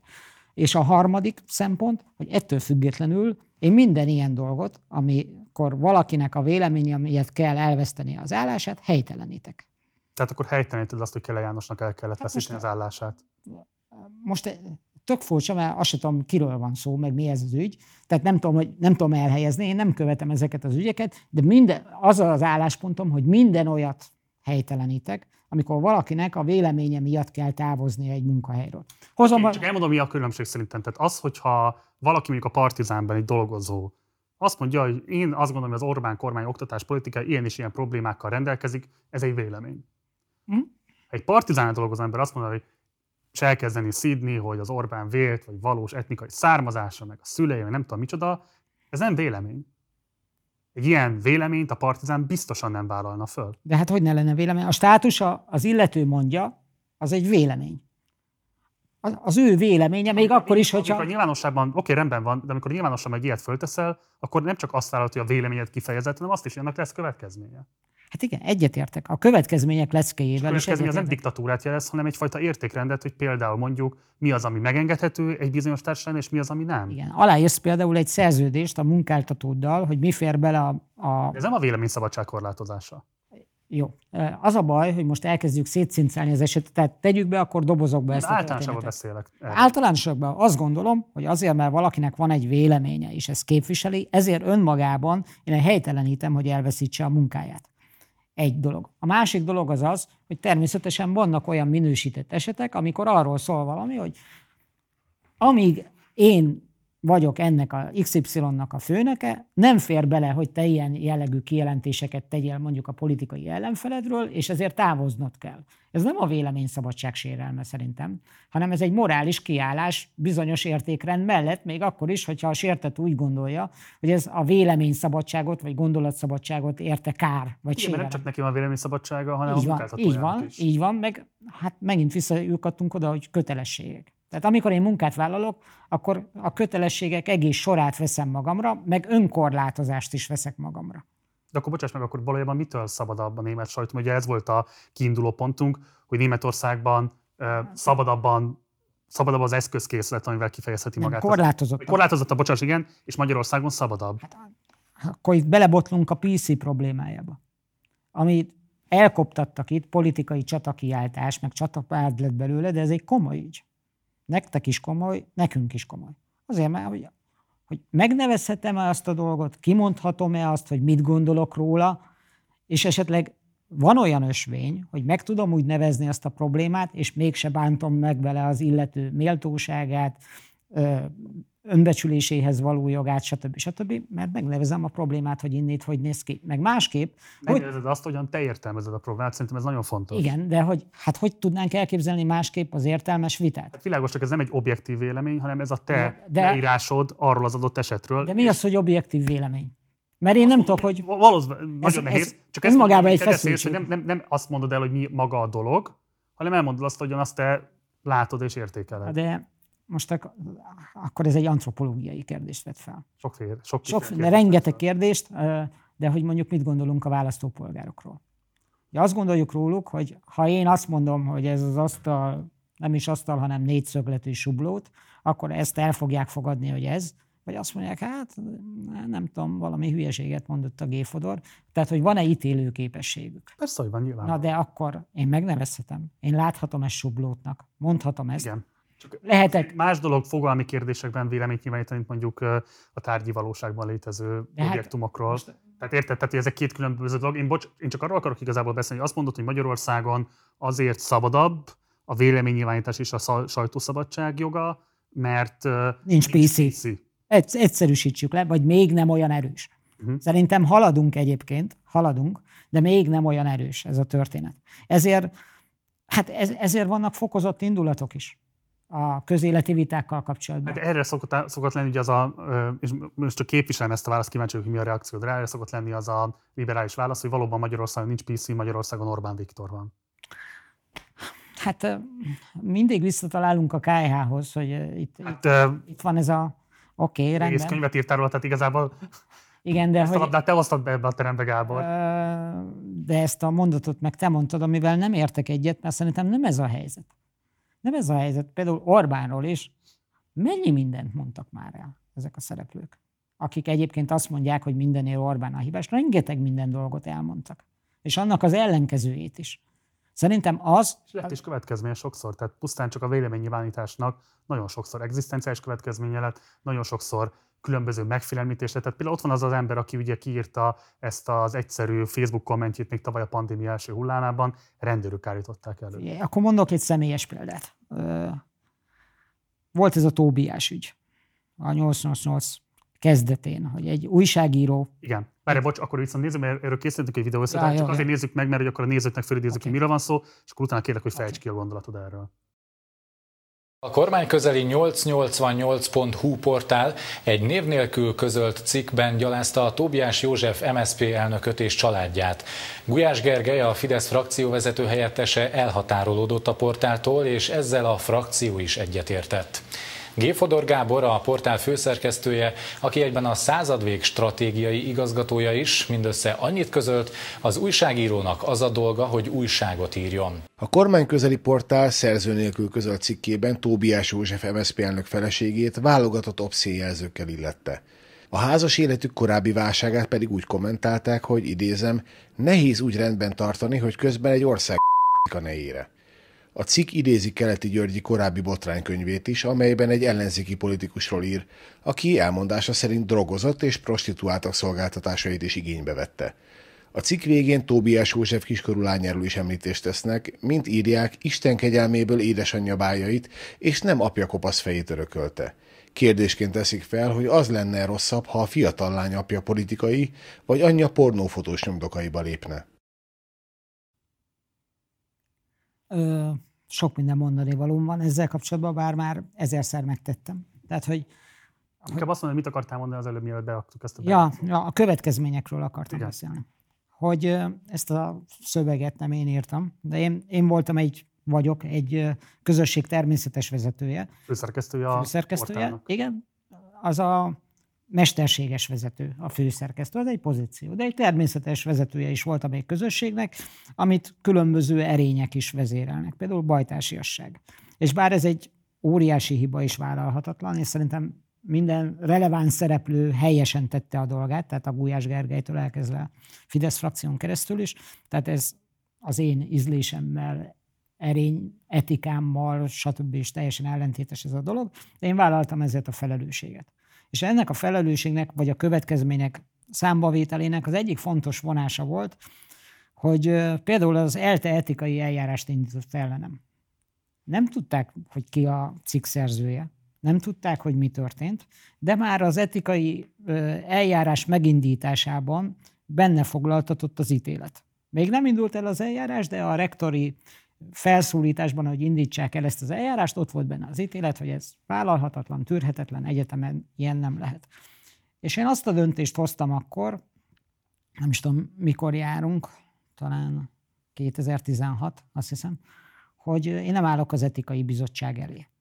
Azért nem állok az etikai bizottság elé, és ez érintkezik a problémával, mert ugyan nem én vagyok a vétkes, a felelősséget vállalom, de ha én belemegyek ebbe a történetbe, amiben már megszületett az ítélet, akkor én a jövőre nézve hozok egy olyan döntést, hogy korlátok közé zárom magam. Mert előfordulhat a jövőben, hogy megfogalmazok olyan gondolatot, ami esetleg nem tetszik majd az egyetem aktuális vezetésének, és ezért én a közéleti gondolkodásomat gúzsba kötöm. Az egyetemnek van egy norma rendszere, de én azt gondoltam, hogy és Ez a szöveg szerinted összefér az a norma rendszerrel? Nem, nem, nem. De akkor egyszerű a kérdés, itt nem a közéleti vélemény nyilvánításodról mondtak. Mondanék egy további érvet, ami szerintem érinti azt, hogy mondjuk milyen szellemben folyik a társadalomtudományi oktatás az egyetemeken ma Magyarországon, hogy ha valaki egyébként mondjuk a migrációs invázió függvényében nézzük ezt a kérdést, arról beszél, hogy multikulturalizmus, befogadás, ez érték és mondjuk erre vannak politikai filozófiai elméletek, vannak egyébként szerintem szociológiai elméletek is, és ezt tanítja. És azt mondja az egyetem, ez rendben van, ez így rendben van. De ha én előállok egy jobboldali gondolattal, vagy én egy migráció ellenes álláspontot képviselek a közéletben, és ez ütközik a norma rendszerével az egyetemnek, akkor azt mondják, tartózkodjak ennek a véleménynek a megfogalmazásával. De bocs, most itt két dolgot mosol össze. Nem. Itt van egy cikk, Igen. ami a te értékítéleted szerint is vállalhatatlan. Így van. Ugyanakkor a cikknek nincsen szerzője, ő nem vállalta föl azt, hogy akkor én ezt névvel, arccal gondolom és vállalom, hanem bebújt a portál neve mögé, ami portálnak te vagy a főszerkesztő, tehát innentől kezdve és én meg is védtem. a te felelősséged. Igen, az én felelősségem. És, és te nem távolítottad el ezt az embert? Később elment ez az ember, de egy ideig... Ezért az ügyért nem szankcionáltad. Nem szankcionáltam. Akkor innentől kezdve joggal merül fel a te Igen. felelősséged, akár úgy is, hogy az oktatói szintered, az ELTE azt mondja, hogy ezzel ő nem tud közösséget vállalni, ha te egyébként ebben tartod a hátad a cikk szerzőjéért. Van ellentét a között, amit én mondok, meg amit te? Nem, azt mondtam, hogy vállaltam a felelősséget, eljöttem az egyetemről. Ezzel egyébként egy 15 éves egyetemi... Megérte? Szerintem megérte, hogyha te olyan értékeknek ö, tulajdonítasz jelentőséget, meg fontosságot, mint vélemény és gondolatszabadság. És itt kapcsolódik ahhoz a kérdéshez, hogy azt mondod, hogy összemosok különböző problémákat. A cikk vállalhatatlan, a, megvédtem a közösség tagjait, vállaltam a felelősséget, eljöttem az egyetemről. De én ezt azért tettem, mert én azt gondolom, hogy egyébként abban a kérdésben, hogy mi mondható ki, és mi nem ma az egyetemen, és mit határoz meg egy egyetem, hogy ez szerinte összefér a norma rendszerével, vagy nem, abban a kérdésben a jobb oldal hátrányban van. És én egy jövőre vonatkozó döntést hoztam meg, hogy bármikor, amikor én közéleti kérdésekben megnyilvánulok, Lásd, például migráció kérdés, akkor már volt. De nem ezért, bocs, ezt nem kritizált ezt valaha az ELTE, mondjuk a migrációval kapcsolatos gondolataidat? Nem, de meg lehet hát akkor látod, itt nem erről van szó, itt nem a politikai vélemény. Más kollégámat itt kritizált... egy dehumanizáló cikkben szereplő de, de, de valótlan állítások. Is, hát de, de ezen túl is vagyunk. Hát akkor... De azt mondom, hogy vállaltam a felelősséget, és hoztam egy jövőre vonatkozó Most döntést. a szerző, akiért ilyen, ilyen áldozatot vállaltál? Még a mai napig se fogom elmondani, bár nem része a 888 közösségének ma, de bárki, aki ebben a közösségben... Van nagy presztízsű ember, hogy konkrétan az oktatói karrieredet dobtad oda érte? Nem. Egy fiatal emberről van szó. De bárki, akinek köze van, vagy volt a 888-hoz akár napokig, vagy hetekig, az az én felfogásomban hozzátartozik ehhez a közösséghez. Olá Gellertről ez nem mondható el, ő ugye egy karlendítős videót került ki róla egy Fidelitas táborban, őt másnap kirúgtat például. Nem rúgtam ki, hanem beszéltem vele, és azt mondtam neki, hogy szerintem ez egy ostobaság, védhetetlen dolog. És hogy én azt tanácsoltam neki, hogy én a helyében meghoznám ezt a döntést, hogy elmegyek a szerkesztőségből. Különösen azért, mert beszélhetünk még ilyen botrányokról, amikor ez az empátia hiány, vagy más oldalról a politikai fegyelmezettség megjelenik, hogy abban az időben volt az egyébként, amikor a, a Fidesz vagy a jobb oldal egyébként joggal kifogásolta a jobbiknak az antiszemita karakterét. Ebben az esetben egész egyszerűen én azt gondoltam, hogy a 888 nem mondhatja azt magáról, ami nem. Mi nem vagyunk nácik, meg antiszemiták, és ezért tanácsoltam azt a Gellértnek, hogy én a helyében meghoznám ezt a döntést. Szerintem hülyeség, mert lehet, hogy nem is az történt, ami hát Ez a botrány ki is írta magát egyébként úgy általában a magyar nyilvánosságból, de egyébként a politikai jobboldalról is azóta nem lehet látni, hallani. Ez meg az ő személyes döntése, hogy utána mit tett az életével, vagy hogy viselte meg ez a krízis, meg mit akar kezdeni. Azt a katonát, mert ti katonaként hivatkoztatok magatokra Igen. többször is, tehát azt a katonát, aki arccal került bele egy ilyen helyzetbe, az ő kezét elengedted, viszont a másik, aki arc nélkül, név nélkül hozott egy ilyen helyzetbe téged, amivel te se értesz egyet, az ő identitását megőrzöd, vagy pontosabban a, a, a nevétnek a titkosságát továbbra is megőrzöd, és az egyetemi karrieredet is feláldozod érte. És úgy próbáld ezt most keretezni, hogy ez egy véleményszabadság küzdelem. Mondok még példákat akkor, ugye amikor a Megadja Gábor a Eko TV-be Jákobozott, és egyébként az Eko TV-ből kirúgták, akkor én azt tanácsoltam neki, mondtam, hogy itt nyugodtan folytathatja a munkáját, mert egyébként szerintem ez egy rossz mondat volt, de pihenjen egy kicsit. Tehát várjon egy-két hónapot, és utána vissza lehet térni ebbe a közegbe, és ez sok mindennel összefügg. Azzal is összefügg, hogy ez a Tóbiás botrány, ez ma egy mínuszos hír lenne. Úgy megváltozott egyébként a elfogadhatóság határa, meg a kimondhatóság határa, meg a politikai botrány természete, és az is van, tehát én nem akarok elbújni azalól a felelősség elől se, hogy lehet, hogy valamikor rossz döntést hozok. Lehet, hogy rossz döntést hoztam akkor, amikor ad, adott pillanatban, abban a politikai kontextusban a Gellertnek azt tanácsoltam, hogy én a helyébe felállnék. Lehet, hogy rossz döntést hoztam. Lehet, hogy őt is meg kellett volna védeni abban a helyzetben. Lehet, hogy így van. És lehet, hogy ö, helyes lett volna. De abban a helyzetben az én ítélő erőm alapján ezt a döntést tudtam meghozni. Ha az megadja... küszöbb leszállítódása kapcsán van megkülönböztetett felelőssége a 888-nak? Szerintem nincs. Azért nincsen, mert tehát ami történik, akkor maradjunk ezen a farvizen, a számomra egyébként borzalmas. Tehát ami a közéleti ügyeket érinti. Tehát a, a nyelvezet, az inger küszöbb feltolódása, meg mit tudom én, micsoda. És önmagában már a 88 is reakció volt erre a helyzetre, hogy a jobb oldal nem volt jelen az online térben, ahol harapni, verekedni kellett. És jelen lett. De nem a 888 oka, vagy a 888 tevékenységének következménye, az az eldurvulás, ami egyébként jelen, jellemzi a politikai Nem kizárólagos felelősségről beszéltem, én részfelelősségről beszéltem, ez sem jellemzi résztvevője. 88 Résztvevője, és ez azért van, bármit javított, akkor úgy kérdezem, ezeken az állapotokon a 888, vagy hozzájárult ezeknek az eszkalálódásához? Itt ülünk a Partizánban, és hosszan beszélgetünk valamiről, és egyébként még biztos van számos olyan tevékenységed, amiben a csatabárd logikáját követed, mondjuk harcolsz. A 888-ban voltak úgynevezett big picture beszélgetések, amikor a csatabárd logikája, mint egy zárójelbe került, és Heller Ágnestől Tamás Gáspár Miklóson át emberek leültek oda, és jót beszélgettünk egyébként elvont kérdésekről is akár. Ez azt Azok között voltak egyébként jó interjúk is. Igen. Nagy fájdalom, hogy nem ez képviseli a vezérfonalat a nyolcasoknál. Hadd mondjam, mert én nem bírok ki, hogy 808. Hát igen, nehéz kimondani, de hogy, hogy miért van ez? Nézzük meg, hogy mi történik például a, a politika terénumával, területével, megjelenésével. Részben annak hatására is, amit a generációs változásról mondtunk, hogy megjelent a digitalizáció, közösségi média, online tér, stb. Hát lerövidül minden. Tehát tényleg én tanítottam és olvastam is ugye reformkori viták, ahol Széchenyi Kossuth vitája egy-egy könyv vitatkozik egymással. Lehetetlen. Tehát ma ezt lehetetlen elképzelni.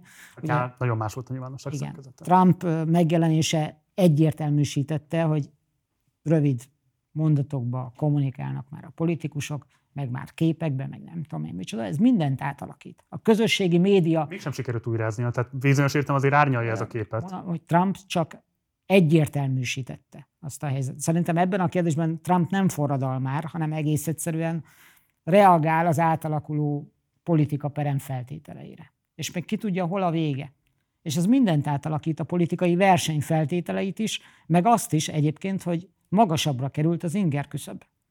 Persze, de ezt kérdezem, hogy, hogy de, az, de, hogy ez itt van. Igen. Szerintem abban, ez nem magyar jelenség. Nem magyar jelenség, abszolút magyar ezt mondom, jelenség. de hogy ti küzdötök az ellen, hogy ez ott legyen, vagy pedig elengeditek ti is a, a gyeplőt mondván, hogy más is ugyanezt csinálja. Itt van egy olyan kérdés, amiről ritkán szoktunk beszélni, vagy nevesíteni, pedig szerintem szép szó, ez az ízlés. Hogy egyébként nekem egy csomó dolog nincs az ízlésem szerint. De a politikai harc, a politikai csata az nem csak ízlés kérdés. Ha engem kérdezel, mint Géfodor Gábort, aki itt leül ide és beszélget veled különböző kérdésekről, az én életemben, az én felfogásomban, a politika felfogásomban is az ízlés, az egy meghatározó dolog. De egyébként attól, hogy én mit tartok ízlésesnek, vagy mit nem, attól a politikai csata választ eszközöket. Ebben a könyvben is benne van a kampány meghatározása, hogy csihi-puhi, ronda dolog, stb. Et nem tudod függetleníteni magad. És itt elérkeztünk egy érdekes ponthoz, szerintem ez egy roppant érdekes kérdés, az értelmiségi, meg a politikus, vagy a politikai cselekvő, politikai résztvevő kapcsolata. Ugye egy értelmiségi az arra büszke, hogy okosságversenyeket játszik egymással, meg hogy azt gondolja, hogy ő bármilyen helyzetben bármit elmondhat szabadon, meg ez a véleménye, meg van ízlése, és ezt a kirakatba is teszi. De egész egyszerűen, mint egy értelmiségi belép a politikába, vagy csúfosan megbukik, ha nem, nem tudja megváltoztatni az értelmiségi karakterét, vagy felveszi a politika hadállásait. És még egy dolgot akarok mondani, nagyon nehéz erről így röviden beszélni, hogy attól, hogy mondjuk a politikai kampány csúnya dolog, olyan dolgok vannak ott, amelyek nem ízlésesek. Ez még önmagában nem rántja le a politika méltóságát.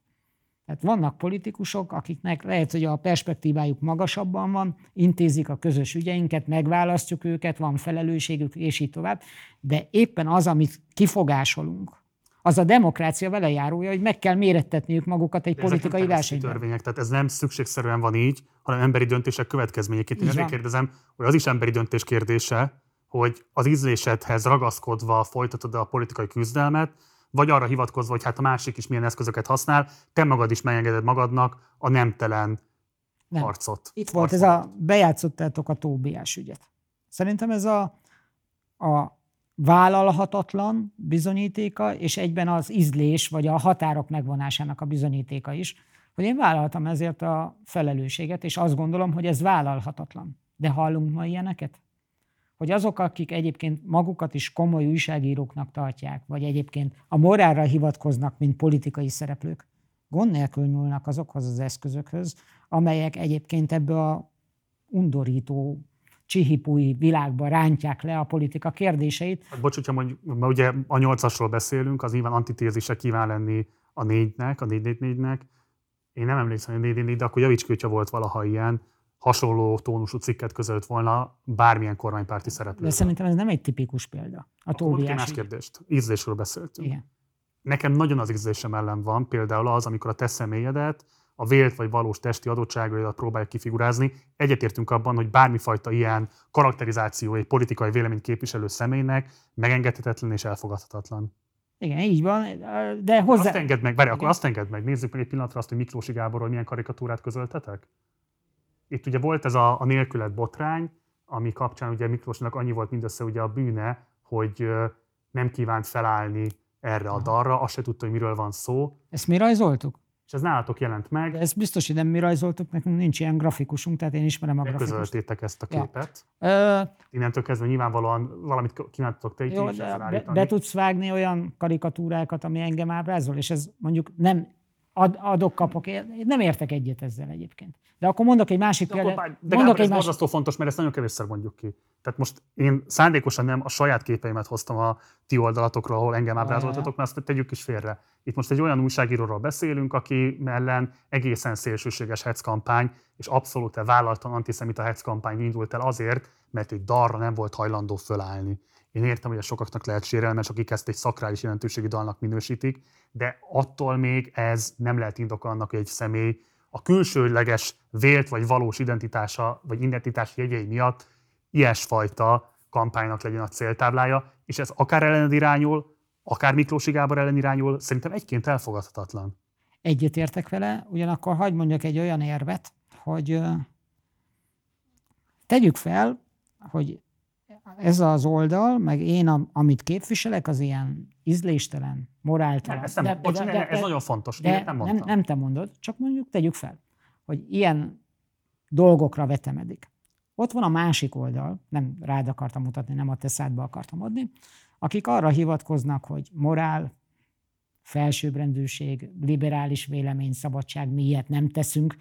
Egyszerűsítsük le, a mi ilyet nem teszünk.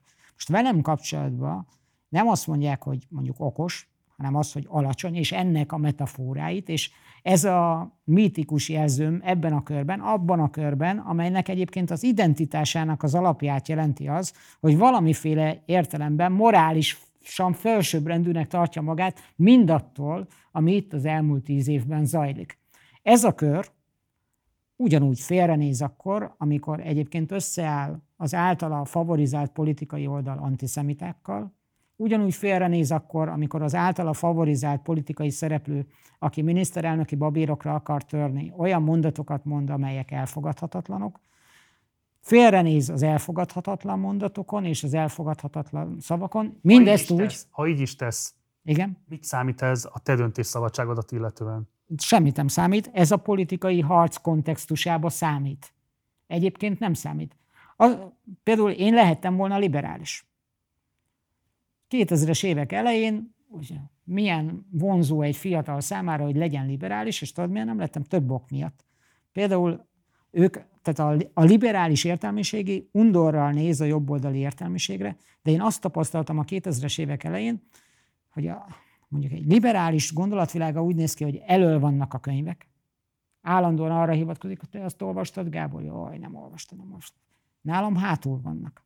És amikor előveszek egy hátulra tett könyvet, és kinyitom, és adok egy olvasatot, akkor kiderül, lelepleződik, hogy nekik az előlévő könyveik ott porosodnak a polcon, mert nem olvassák ők csak, őket, csak hivatkoznak rájuk. És nekem ez a morális problémám a liberális állásponttal, hogy mindaz a fanyalgás, az az undor, amit egyébként mutatnak a jobb oldallal, szereplőivel, az általuk használt eszközökkel szemben, ez megalapozatlan. És innét válik élesi a politikai csata. És az, hogy mi az én felelősségem, döntési jogköröm ebben a kérdésben, az valóban felvetődik. Ízléstelennek tartom. Elfogadhatatlannak tartom. De gyakorlott. Hát most amit te károsztatsz, mondjuk, te most fogadjuk egy pillanat, hogy igaz, igen? amit mondasz most a liberális értelmiségről. Mondjuk én olyan gyilkos, hevületű írásokra, megnyilvánulásokra egyáltalán nem emlékszem, mint ami például mondjuk a politikai jobboldalt 2010 óta jellemzi, úgy, hogy nagyjából végig kétharmadotok van, tehát nagyon kevés dolog feszélyezteti a politikai egységeteket, elképesztő erőforrás többségben vagytok,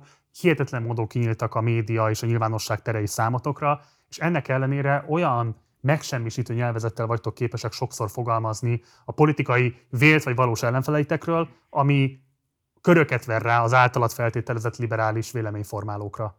Két dolog akkor. Egyfelől szerintem találsz olyan szövegeket a liberális véleményformálóknál, amelyek sokkal alattomosabban végzik el például a dehumanizáció munkáját, vagy fosztják meg a moralitástól a politikai vitapartnert, de ezt tegyük fel. Ja, akkor bocs, konkrét szöveget kérek.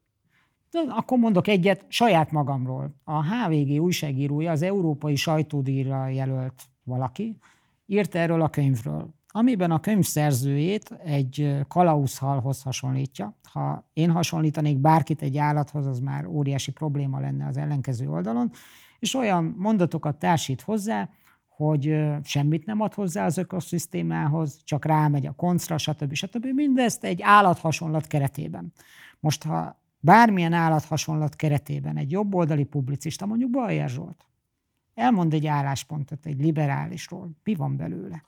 Nem ízléses hasonlat, ha valóban ilyet írt, akkor ez szerintem sem jó. Csak hogy Bajer Zsolt szakmányban ír ilyen szövegeket, és ennél sokkal durvább képekkel, a taknyukon, vérükön kivont ellenzéki képviselőktől kezdve, Mondok, még ha elgázolunk valakit, tapossunk rá a gázra, menjünk továbbig bezárólag. Tehát, hogy, hogy mondjam, amit te mondtál a HVG-ben, én azért olvasom azt a lapot, szerintem ez, ha van is, partikuláris, nem a fősodor. Bajer Zsoltnál, a Bajer hetente nézem, ez a fősodor. Figyelj, azt tudom neked ehhez mondani, két dolog.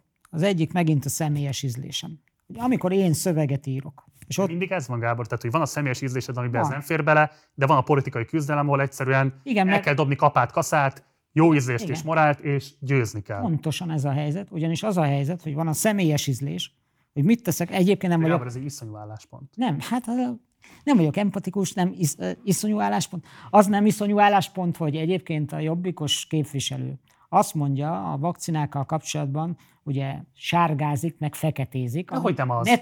De hogy nem az? Mit, mit csinálnak a morál pápái? Kivel van bajuk? Demeter Szilárd. Az érdekel, hogy te mit csinálsz, mert én azt mondom, hogy aki mondjuk a Sinopharm ellen kifejezetten ilyen vélt, vélt xenofób, nem tudom milyen meggyőződésből uh, úszít, az elfogadhatatlan. Aki sárgázik, az elfogadhatatlan, a feketézésből na, vele sem. Na, na, ezeket a hangokat ezt, nem, ezt, nem bocsáss, hallom. Hát én akkor nem nézed eleget a partizánt, de hogy én ezt nem csak itt veled képviselem egy ilyen publikus helyzetben mondjuk így, hanem hogyha munkahelyi helyzetben vagyok, magánéleti helyzetben vagyok, szerintem ezek a szinterek nem válnak szét, és egy nagyon kártékony hazugságnak tartom, hogyha ezt valaki el akarja választani egymástól. Csak, milyen kifejezést használtál, hogy iszonyú ez az álláspont, vagy milyen kifejezés? Na, most az az álláspont, amely tényleg arra hivatkozik, az adja az identitásának az elemét, hogy ők morálisan felsőbbrendűek, meg a, a nem tudom, európéerek, meg nem tudom én micsoda. Csak azért, hogy ne Orbán legyen bármi elfogadható, támogatható számukra, az szerintem egy megsemmisítő erejű politikai álláspont, és itt lyukadunk el a lényeghez, ez a politikai ellenfél. Ez a politikai ellenfél, amely egyébként naponta állok fel, és azt mondom, hogy ennél, ennél mélyebb nincs. Most előre kell szaladnunk emiatt akkor, hogyha ezt hoztad, mert ugye te ebben a kötetedben nagyon hosszan arról írsz végig, fogunk majd beszélni róla részletesen is, hogy itt egy szuverén áll előttünk, akinek lehetőségében áll a kreativitást érvényesítve változtatnia nem csak társadalmi meggyőződéseken és berögződéseken, hanem a politikai struktúrán és így tovább. Hogy jön össze ez a fajta autonómia azzal, amit mondasz, hogy van egy politikai helyzet, és arra reagálni kell? Ellentmond egymásnak szerintem. Szerintem nem mond egymásnak ellent, ugyanis az a helyzet, hogy a politikai helyzetek azok felszámolhatatlanok. Például e- ezzel tartunk ott, hogy a politikai tudás az egy szituatív dolog. Mindig vannak politikai helyzetek, abban kell eljutni az optimális döntésig, és a, a, amit te mondtál, hogy a szuverén problémája az abból keletkezik, vagy a szuverén kérdése úgy fogalmazódik meg, hogy a, tudja-e mozgósítani azokat az energiákat, amelyek a politikai helyzet uralására irányulnak. De ettől a politika még nem monológikus, van ellenfél. És engem tényleg megdöbbent az, és, és tehát itt talán itt jövök ki a sodromból. Ez a, amikor a, a liberálisok, a liberális értelmiségi, amely tényleg meg van győződve róla, hogy külön, mint én, külön, mint Orbán és csapata, külön, mint a jobb oldal, ízlésben, műveltségben, kultúrában, magaviseletben olyan politikai eszközöket választ, olyan politikai retorikát választ, amelyben tényleg nem csodálom, hogy a Bajer Zsoltnak kinyílik a bicska, illetve a, a töltőtól a zsebébe. Nem, ez a bocs, nem az a csodálat, nekem is sok mindentől kinyílik a töltőtől, nagyon sok mindentől kinyílik a bicska zsebembe, ott van a különbség, hogy nem szúrom bele a másikba. Zsolt beleszúrja? Ezekkel a mondatokkal szerinted nem? Hát nem tudom. Mondom, azért, azért nem tudom ezt, mert akkor nem tudom, hogy ínyedre van ez a kérdés. Bocsáss meg, hadd mondjak valamit. Tehát, hogy az, amit mondasz, nekem ott nem ér össze, hogy Igen hogyan lehetséges azt mondani, hogy politikai helyzet van, amire reagálni kell, miközben arról szól az Orbán szabály alapvető könyve, vagy alapvető állítása, hogy a politikai szabályokat, tehát azt, hogy mi a politikai helyzet, azt a szuverén állítja elő. Tehát, hogyha bocsáss meg, ezek a politikai körülmények egyetértek veled, akkor abban nektek, hogy az megváltozzon, lehetőségetek és felelősségetek is lenne. Akkor... Ha nem, akkor tagadod a főállításait nem, nem, a Nem. A főállítás szerintem nem ez. Ugyanis az, hogy maradjunk ennél több. Mi az a politikai helyzet? Például, hogy jönnek a migránsok, 2015. januárja, ugye a Charlie Hebdo merénylet. Ezt, tehát konkrét ezt a küzdelmet, ezt fullosan megnyertétek. De most nem a győzelemről akarok Itt beszélni. 2015 abban is egy cezúra, hogy előtte mondjuk hogyan menekültekről beszélt az ország, ha beszélt egyáltalán, 2015 óta migránsokról beszél az ország. Tehát itt a politikai üzenetet és a nyelvkészletet abszolút indoktrináltátok magyarok millióinak a fejébe. Megpróbálom világosan elmondani, hogy mire gondolok. Más kérdés, hogy erről morálisan mit gondol, csak azt mondom, hogy ezt a politikai küzdelmet olyannyira megnyertétek, hogy az ellenzék sem mond más, mint ti. Igen, de hogy most nem a győzelemről akarok beszélni, hanem még csak a politikai helyzetről. Az, hogy Teszem hozzá sajnos. migránsok elindultak. Van a Charlie Hebdo merénylet. Ez egy helyzet. Az a a- összefüggés, az most egy másik kérdés, de folytasd. Az a kérdés, egy szuverén, egy politikai szereplő szempontjából, hogy mit kezdesz ezzel a helyzettel. A helyzetet előállíthatod te is persze, de vannak adottságok, van valóság. Van 2008-as gazdasági válság, van pandémia, van migráció.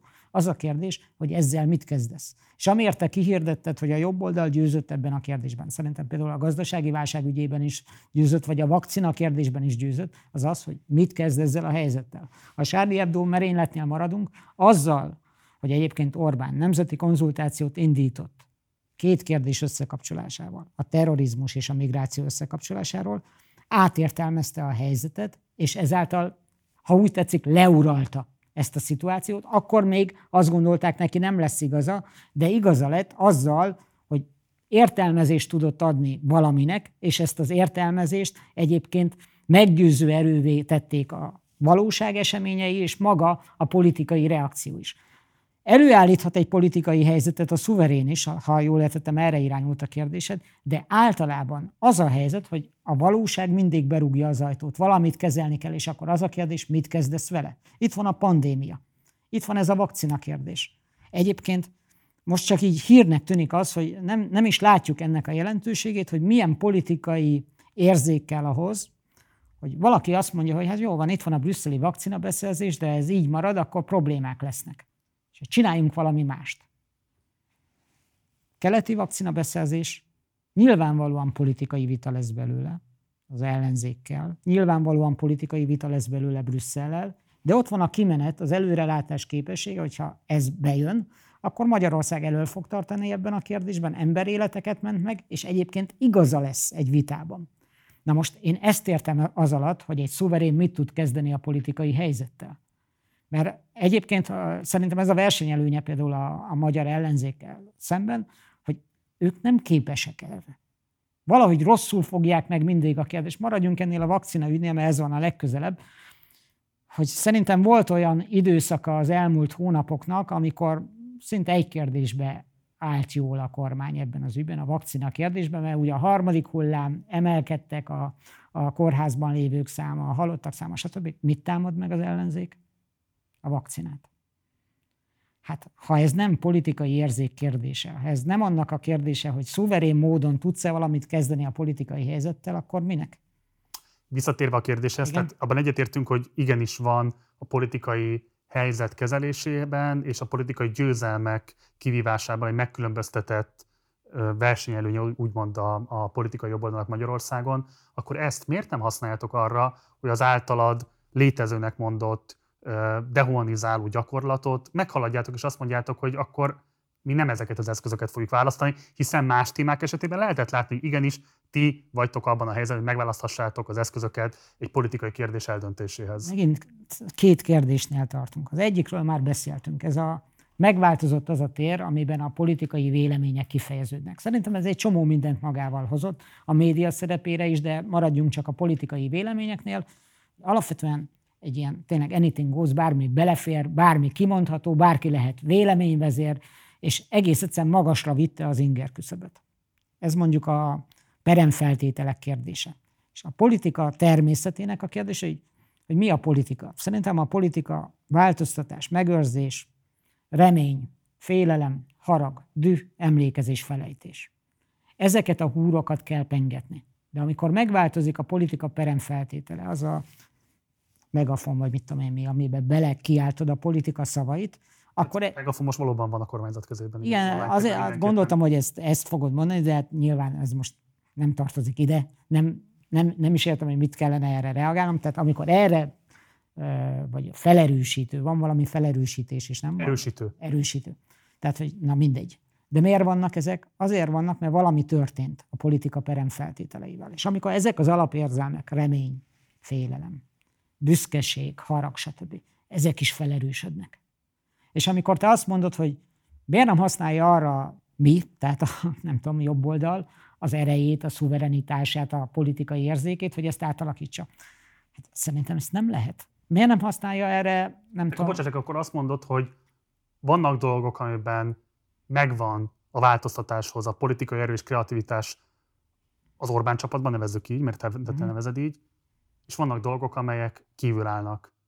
Az erején meghaladják azt. Szerintem például a, ez erre, az... Bocs, erre, erre kérlek, hogy válaszolj egyszerűen. Válaszolok, azt akarom mondani, hogy az egész Orbán jelenség egyik magyarázatát az adja a sikerének, hogy mindig vannak nagyobb erők. Ez is egy nagyobb erő.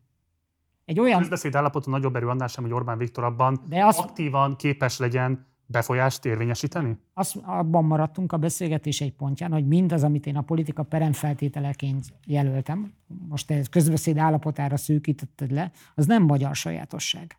Nem magyar sajátosság az egyébként, hogy milyen témák válnak validdá a politikával kapcsolatban, milyen nyelven, milyen képek vagy videók jelennek meg. Ez van nem magyar sajátosság. Van kitettségünk, de ugye a pont azért, mert hogy a magyar nyelv az ilyen szempontból nem világnyelv, tehát, hogyha mondjuk vannak amerikai trendek, sokkal könnyebben szivárognak át, mondjuk az Egyesült Királyságban, Ausztráliában nyelvi azonosság miatt, nálunk kell egy fordító munka ahhoz, hogy ezek a patternök, ezek a kifejezések, ezek a különböző ö, hullámok meg tudjanak honosodni itthon, akár csak a perem felületein a, most a, a... a nyilvánosságnak. Tehát itt döntéseket kell hozni, hogy mi az, amit beengedünk, és mi az, amire azt mondjuk, hogy ez nem annyira fontos. Szerintem... Ezért nagyon akkor, tudatosan éltetek a 2010 utáni Akkor időszak. teljesen más gondolunk a, tehát a politikáról. Mondom még egyszer, a politika több szereplős játék, és az egyik, egyik kihívása ennek a jobb oldalnak például abban áll, hogy hogy tud felnőni ehhez a feladathoz, mert hogy amire te utaltál, az, az a végtermék, hogy milyen szavak jelennek meg, meg hogy kell lefordítani, meg stb. Nem a szavakról van szó, hanem a technológiákról, a módszerekről. Hogy itt, ha akarod, ha nem, mivel hát alapvetően szerintem a, az, hogy egy globális világfalu a világ, ez a politikára is érvényes. Tehát a módszerek, a technológiák, a szemléletmód, az átszivárog, átjön, a politikai sikeresség kritériuma lesz. Ha nem így lenne, akkor az ellenfél... De azért valamennyi diszkrecionális mozgástere csak van a szuverénnek. Hát azért De, szuverén. Hát az szerintem van. Igen. Például az, hogy... Akkor felelősség is kell, hogy legyen, hogy milyen választásokat hoz. Például, hogy ura a szavainak. Hát ez, ez szerintem itt, ha, ha én ura vagyok az életemnek, és ebből indultunk ki valahol a földön fekvésnél, és hogy azt mondtam, ez az elsődleges megszorítás, akkor az, az is van, hogy én ura vagyok a szavaimnak. Tehát visszatérve, amikor te felém fordítottad a szemrehányást, hogy van az én személyes ízlésem, meg van a 888 például politikai arzenája, és hogy miért vállalok felelősséget. Én ura vagyok a szavaimnak, de vállalom a felelősséget egy politikai eszköz működésmódjáért, ami egyébként... És hibáért is. És hibáért is, persze. Hát, ha, ha, ha csak a sikerért vállalom a felelősséget, az mi? De itt nem is arról van szó, hogy a felelősség vállalása, hanem az, hogy vállalod azt is, hogy a te ízlésedhez ez, ez, ez nem fér össze, de ettől még politikailag kifizetődnek, vagy szükségszerűnek tartod. Hát most... Ez az állításod, nem Gábor? Igen. Tehát, hogy Hattori Hanzo. Igen. Elmegy, elmegy ugye sushikat tekerni. De egyébként a padláson ott vannak a szamurájkardok. Van, van egy morális dilemmája egyébként, gondolom Billel, által alkalmazott eszközökkel kapcsolatban, de egyébként a játék feltételeit ezt nem tudja megváltoztatni.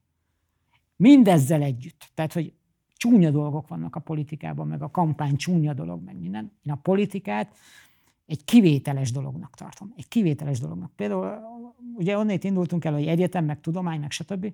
Nagyon hosszú könyveket tudok írni, meg nagyon hosszú mondatokat, meg körültekintően tudok fogalmazni, meg nagyon tudok értelmiségi lenni, vagy tudtam. És például a politikába az, amit lebecsül egyébként az értelmiségi, hogy hogyan jutsz el elemi állításokig. Egy rövid félmondatig, ami lehet, hogy megváltoztatja az egész képét az országnak, vagy a politikai verseny kimenetelét. Illegális bevándorló az, aki törvénytelenül lépi át a határt. Ugye még arról is vita volt, hogy van-e ilyen, hogy illegális migráns. Hogy van-e, mi ez? És mégis a politika ezzel a képességével, hogy el tud jutni ilyen állításokig, ellemi mondatokig, szavakig, át tudja írni a politikai verseny peremfeltételeit, következményekkel jár egy közösség életére, sorskérdéseire nézve, plusz-minuszban mondhatjuk ezt. Azok is, azok a nyugati kollégái Orbánnak, akik meg másképp válaszolják meg ezt a kérdést, ők is döntést hoznak a saját politikai közösségük életéről. Hát ez nem fantasztikus dolog? Jó. És akkor csak leragadunk annál, hogy milyen szaftos botrányok meg videók jönnek ki egy kampányban. Szerintem ez aránytévesztés. Azért aránytévesztés, és akkor itt beleütközünk egy nagyon fontos problémába. Aki demokrata ma, annak muszáj ezt lenyelnie. Mert hogy nem ismerünk jobb megoldást, mint hogy versengő demokráciákban rendszeres időközönként megütköznek politikai versenyben a rivális felek, és ezt megelőzi egy kampány. Aminek az a célja, hogy meggyőzze a választópolgárokat, hogy egyik csapatra, vagy másik csapatra, vagy harmadikra adják a voksukat. De ennek nyilvánvalóan van valamilyen értékválasztás alapja. Persze, hogy Szerintem vannak. most is van.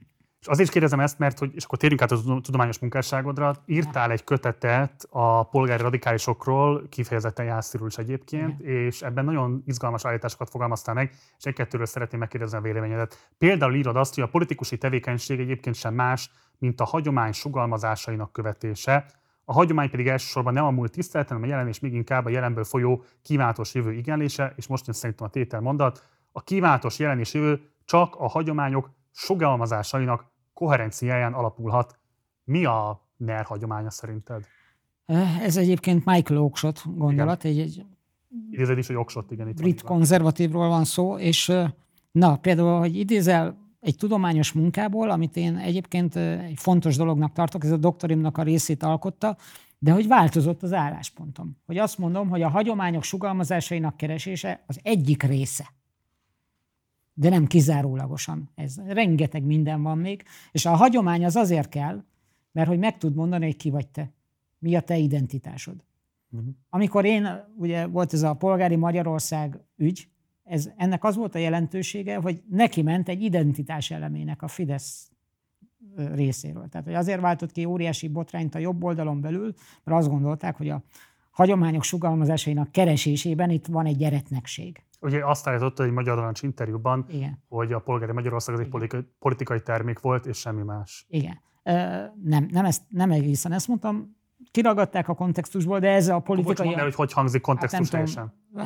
Mondd, hogy hogy gondolod, akkor inkább ezt kérdezem. Mi a, volt a polgári a Magyarország? Kérdés, a kérdés az a értelmiség és a politikus viszonyára vonatkozott, és akkor valahogy úgy volt a, az egész történet, hogy hogy az értelmiségi gondolkodás az akadálya egyébként a jelenbeli politikai teljesítménynek, például azzal, hogy idealizálják a 98-2002 közötti időszakot, hogy azt mondják, hogy ez az aranykor, és hogy ehhez képest ugye megy mindig a finnyogás. Hogy hát a jelen az mindig elmarad emögött, és hogy én úgy értettem, és a, a probléma abból származik, hogy a politikának van egy technológiai nyelve. Egy olyan technológiai nyelve, amit a politikai tudás előállításánál egyébként használnak, Amerikában is használnak, mert ez egy technológia. És a technológia nyelvének egy üres kategóriája, egy politikai termék, az átkerült egy közéleti morális diskurzusba. És ez a fordító, a fordítás problémája, hogy ilyet nem szabad megtenni, mert egy üres kategória, ami egy technológiai nyelv, átkerül valahova egy morális térbe, és akkor azt gondolják az emberek, hogy Gay Fodor azt gondolja, hogy a polgári Magyarország semmit nem jelent a jobb oldal számára. Nem erről szólt az állítás. Akkor mi a polgári Magyarország számodra? Ma, hogy most, most le? Hát én azt gondolom egyébként, hogy az a, az a jó társadalomnak a meghatározása vagy definíciója, ami felé haladunk. Hogy én azt most gondolom... Tehát a 98-2002 a programadás, a polgári Magyarország, a NER pedig az út, ami elvezethet majd a polgári Magyarországhoz? Szerintem nincs végállomás a politikában. Tehát én nem vagyok kommunista. Tehát a kommunizmus Ezt nincs. Ezt mondtad az előbb. Nem, én... a, nem, az a lényeg, ami felé haladunk, hogy haladunk. Jó, hogy egyébként a... Mert az út, ami elvezethet a polgári Magyarországhoz? Az, az a horizont, tudod? A polgári Magyarország? Igen, hát az, hogy gondolsz valamit arról, hogy milyen, milyennek képzeled el a hazádat milyen, mit szeretnél látni ebben a dologban. De a politika mindig arról szól, hogy ez egy ilyen tökéletlenség. Te is mondtad, hogy mit kellene kezdeni azokkal, akiknek nincsen meg a lehetőségük, de szeretnének se. Soha nem lesz tökéletes, mindig menni kell előre, és az a probléma, és szerintem ezért iszonyatosan nehéz és idegörlő a politikai munka, hogy hát nem lehet leülni. Nincs végállomás. Megnyered a választásokat, és akkor azt mondod, hogy jó, győztünk, köszönöm szépen, taps, és akkor azt veszed észre, hogy hát... Nem, dinamikus műfaj, abszolút ez világos. Hát, hogy nem lehet abba hagyni. De hogyha dinamikus műfaj is, tehát mi a hagyománya, vagy fontos kérdése ez, hogy mi a hagyománya a NER-nek? Szerintem nagyon, nagyon fontos hagyományai vannak, például az antikommunizmus. Például a polgári Magyarország is egy identitás elem. A 95 időszakból mik a hagyományai a Melyikból? 90 előtt? Előtti időszakból. Tehát mi, mi a hagyománya? Szerintem, na, ez is egy fontos választóvonal, azt mondtam a beszélgetés egy pontján, hogy én ebből a szempontból nem vagyok klasszikus jobboldali. Ebből a szempontból sem vagyok klasszikus jobboldali, mert szerintem ö, tévedés, és én nem is tenném meg, hogy mindazt, ami történik velünk az el, eltelt tíz évben, azt mondjuk a két világháború közötti időszakhoz hasonlítsam, vagy Betlenhez hasonlítsam, vagy még visszább menve, mit tudom én, a, a reformkori liberálisokhoz hasonlítsam. Az, hogy mit tartasz értékesnek a múltból, az például egy politikai teljesítménykérdés, hogy azt mondod, hogy nekem fontos Kossuth bátorsága. Nekem fontos Betlennek az a teljesítménye, hogy mit tett egyébként tíz év alatt az országgal. De ilyen eszközökkel mindenki él, mindenki ki tud jelölni egy ilyen hagyományt. Ez, ezek nagyon problematikus hagyományok, ezért kérdezem, hogy van-e ilyen kijelölt Igen, hagyomány, de az egész magyar tört... az országgal Betlen, az egész magy... például a demokráciának nagyon kevés jót. E, jó, de akkor mit jelentett a demokrácia? Tehát mit, jelent, is mit jelent, például akkor egy liberális... Akkor más mondok, rendben van, akkor ne demokráciáról beszéljünk, a népjólét kérdésében, tehát mondjuk mi mennyiben tudta kezelni azokat a rendkívül széles körben lévő lakhatási problémákat, megélhetési problémákat. Igen, és mi történt ugyanekkor Európában, Nyugat-Európában ebben a kérdésben? Tehát, hogy ezeket nem... de... azt kérdezem, mi a hagyományotok? Hát szerintem a hagyomány röviden úgy lehet megfogalmazni, hogy a nemzeti érdekérvényesítésért tett lépések összessége. Mindaz a gondolat, egyébként ez, ez egy, van ennek egy gazdag hagyománya. A magyar történelem felhúzható így, hogy a szuverenitásért és nemzeti függetlenségért vívott harc. Uh-huh. Hát, teli van ilyen esetekkel, ilyen heroikus törekvésekkel az egész magyar történelem, szerintem. Ebből létre lehet hozni olyan elemeket, amelyekből tudsz meríteni, például bátorságot meríteni. Hogyha elfogy a lelkierődés, azt mondod, hogy de hát ha nekik sikerült, vagy ők nem hátráltak meg, akkor mi se hátrálunk meg. Ez ezért fontos a történelem, és azt akartam mondani, hogy én nem vagyok posztromantikus. Tehát szerintem a történet előrefelé visz, nem hátrafelé. Ez volt a probléma itt a 98-2002-es közötti helyzettel is, hogy mármint, hogy azért volt ebből vita, mert szerintem nem visszafelé kell nézni. Tehát amikor 2010-ben átveszi egy kormány, a, vagy egy, egy politikai erő a kormányrudat, akkor feladata a jövővel van. És hogyha azzal szembesítik, de hát jobban csináltad, 98 és 2002 között meg bezzeg a Kossuth, meg bezzeg a Tisza, meg mit tudom én, micsoda, akkor egész egyszerűen kalodába zárod. És szerintem a politikának ki kell szabadítani a magát, éppen azért, mert a jelennel és a jövővel van dolga minden ilyen fogságból. Hát de az is egy hagyománya a NER-nek, hogy Igen, de az a kérdés, hogy a... Történt. Tehát ez egy teljesen Igen, de az a kérdés, hogy a hagyomány... Fölvetés, hogy szeretnének valami fajta összehasonlíthatóságot például felállítani. De hogy a hagyomány az kötelez, vagy pedig... Kordába zárt, tehát azt mondod, hogy na hát jól van, akkor mi most csak úrfelmutatásokat csinálunk a hagyomány oltárán, vagy pedig azt mondod, hogy minket ez inspirál, ez erőt ad, ez magabiztosságot ad, van honnan meríteni. Ugye kritizálod a polgári radikálisokban azt, hogy egyfajta ilyen szecessziós politikát Igen. képviseltek, kivonultak azokból a szinterekből, amelyekben a politikai küzdelmet meg kellett volna vívni, és ilyen normatív értelmiségi állításokkal éltek, és az alapján gondolták, tehát azt, azt élték politizálásnak. És van egy hosszabb passzus, amit szerették most felolvasni, mert kíváncsi vagyok a véleményedre. Úgy írott, hogy a polgári radikalizmus bár formális értelemben kísérletet tett a politikai program alkotására, de valójában nem politikai program, mert nincs politikailag értelmezhető tartalma, nem ad választ egyetlen csoport problémáira sem. Ha mégis ezek egymással összeegyeztethetetlenek, nem képviseli valójában egyetlen csoport érdekeit sem, mert nem valóságos a létező csoportok valóságos élethelyzeteiből, valóságos viselkedéséből, tényleges politikai álláspontjuk valóságos motivumaiból indul ki, hanem leosztja a szerepeket, megkonstruálja az ellenséget nem gondolja, hogy a politika feladata a különböző érdekek képviselete lenne, a helyes politika az eszmén és nem az érdekeken alapul, a boldog jövőt csak úgy lehet elérni, a tömeg belátja a helyes felismeréseket, a tudomány igazságait, a fejlődési törvényt. Éppen ezért a középpontba állított problémáknak nincs belső természete, nem önértéküknél fogva válnak problémává, hanem azért, mert konfliktus források. Tehát igazából azzal vádolod a polgári radikálisokat, hogy nincs igazán értékválasztásuk, tiszta értékválasztásuk, ami kívülről is beazonosítható lenne, és nem képviselnek valódi társadalmi érdekeket, hanem teremtik azokat és leosztják ezeket a szerepeket. Értem, hogy azért választottad ezt az idézetet, hogy azt gondolod, hogy ezzel szembesíthető lenne mindaz, ami a elmúlt tíz évben történt, de én ezt nem így értem. A probléma, a polgári radikálisok problémája az volt, hogy létrehozták a 20. század folyóiratot, társadalomtudományi társaságot, egyebet, és hogy ők egyébként be akartak lépni a politikába.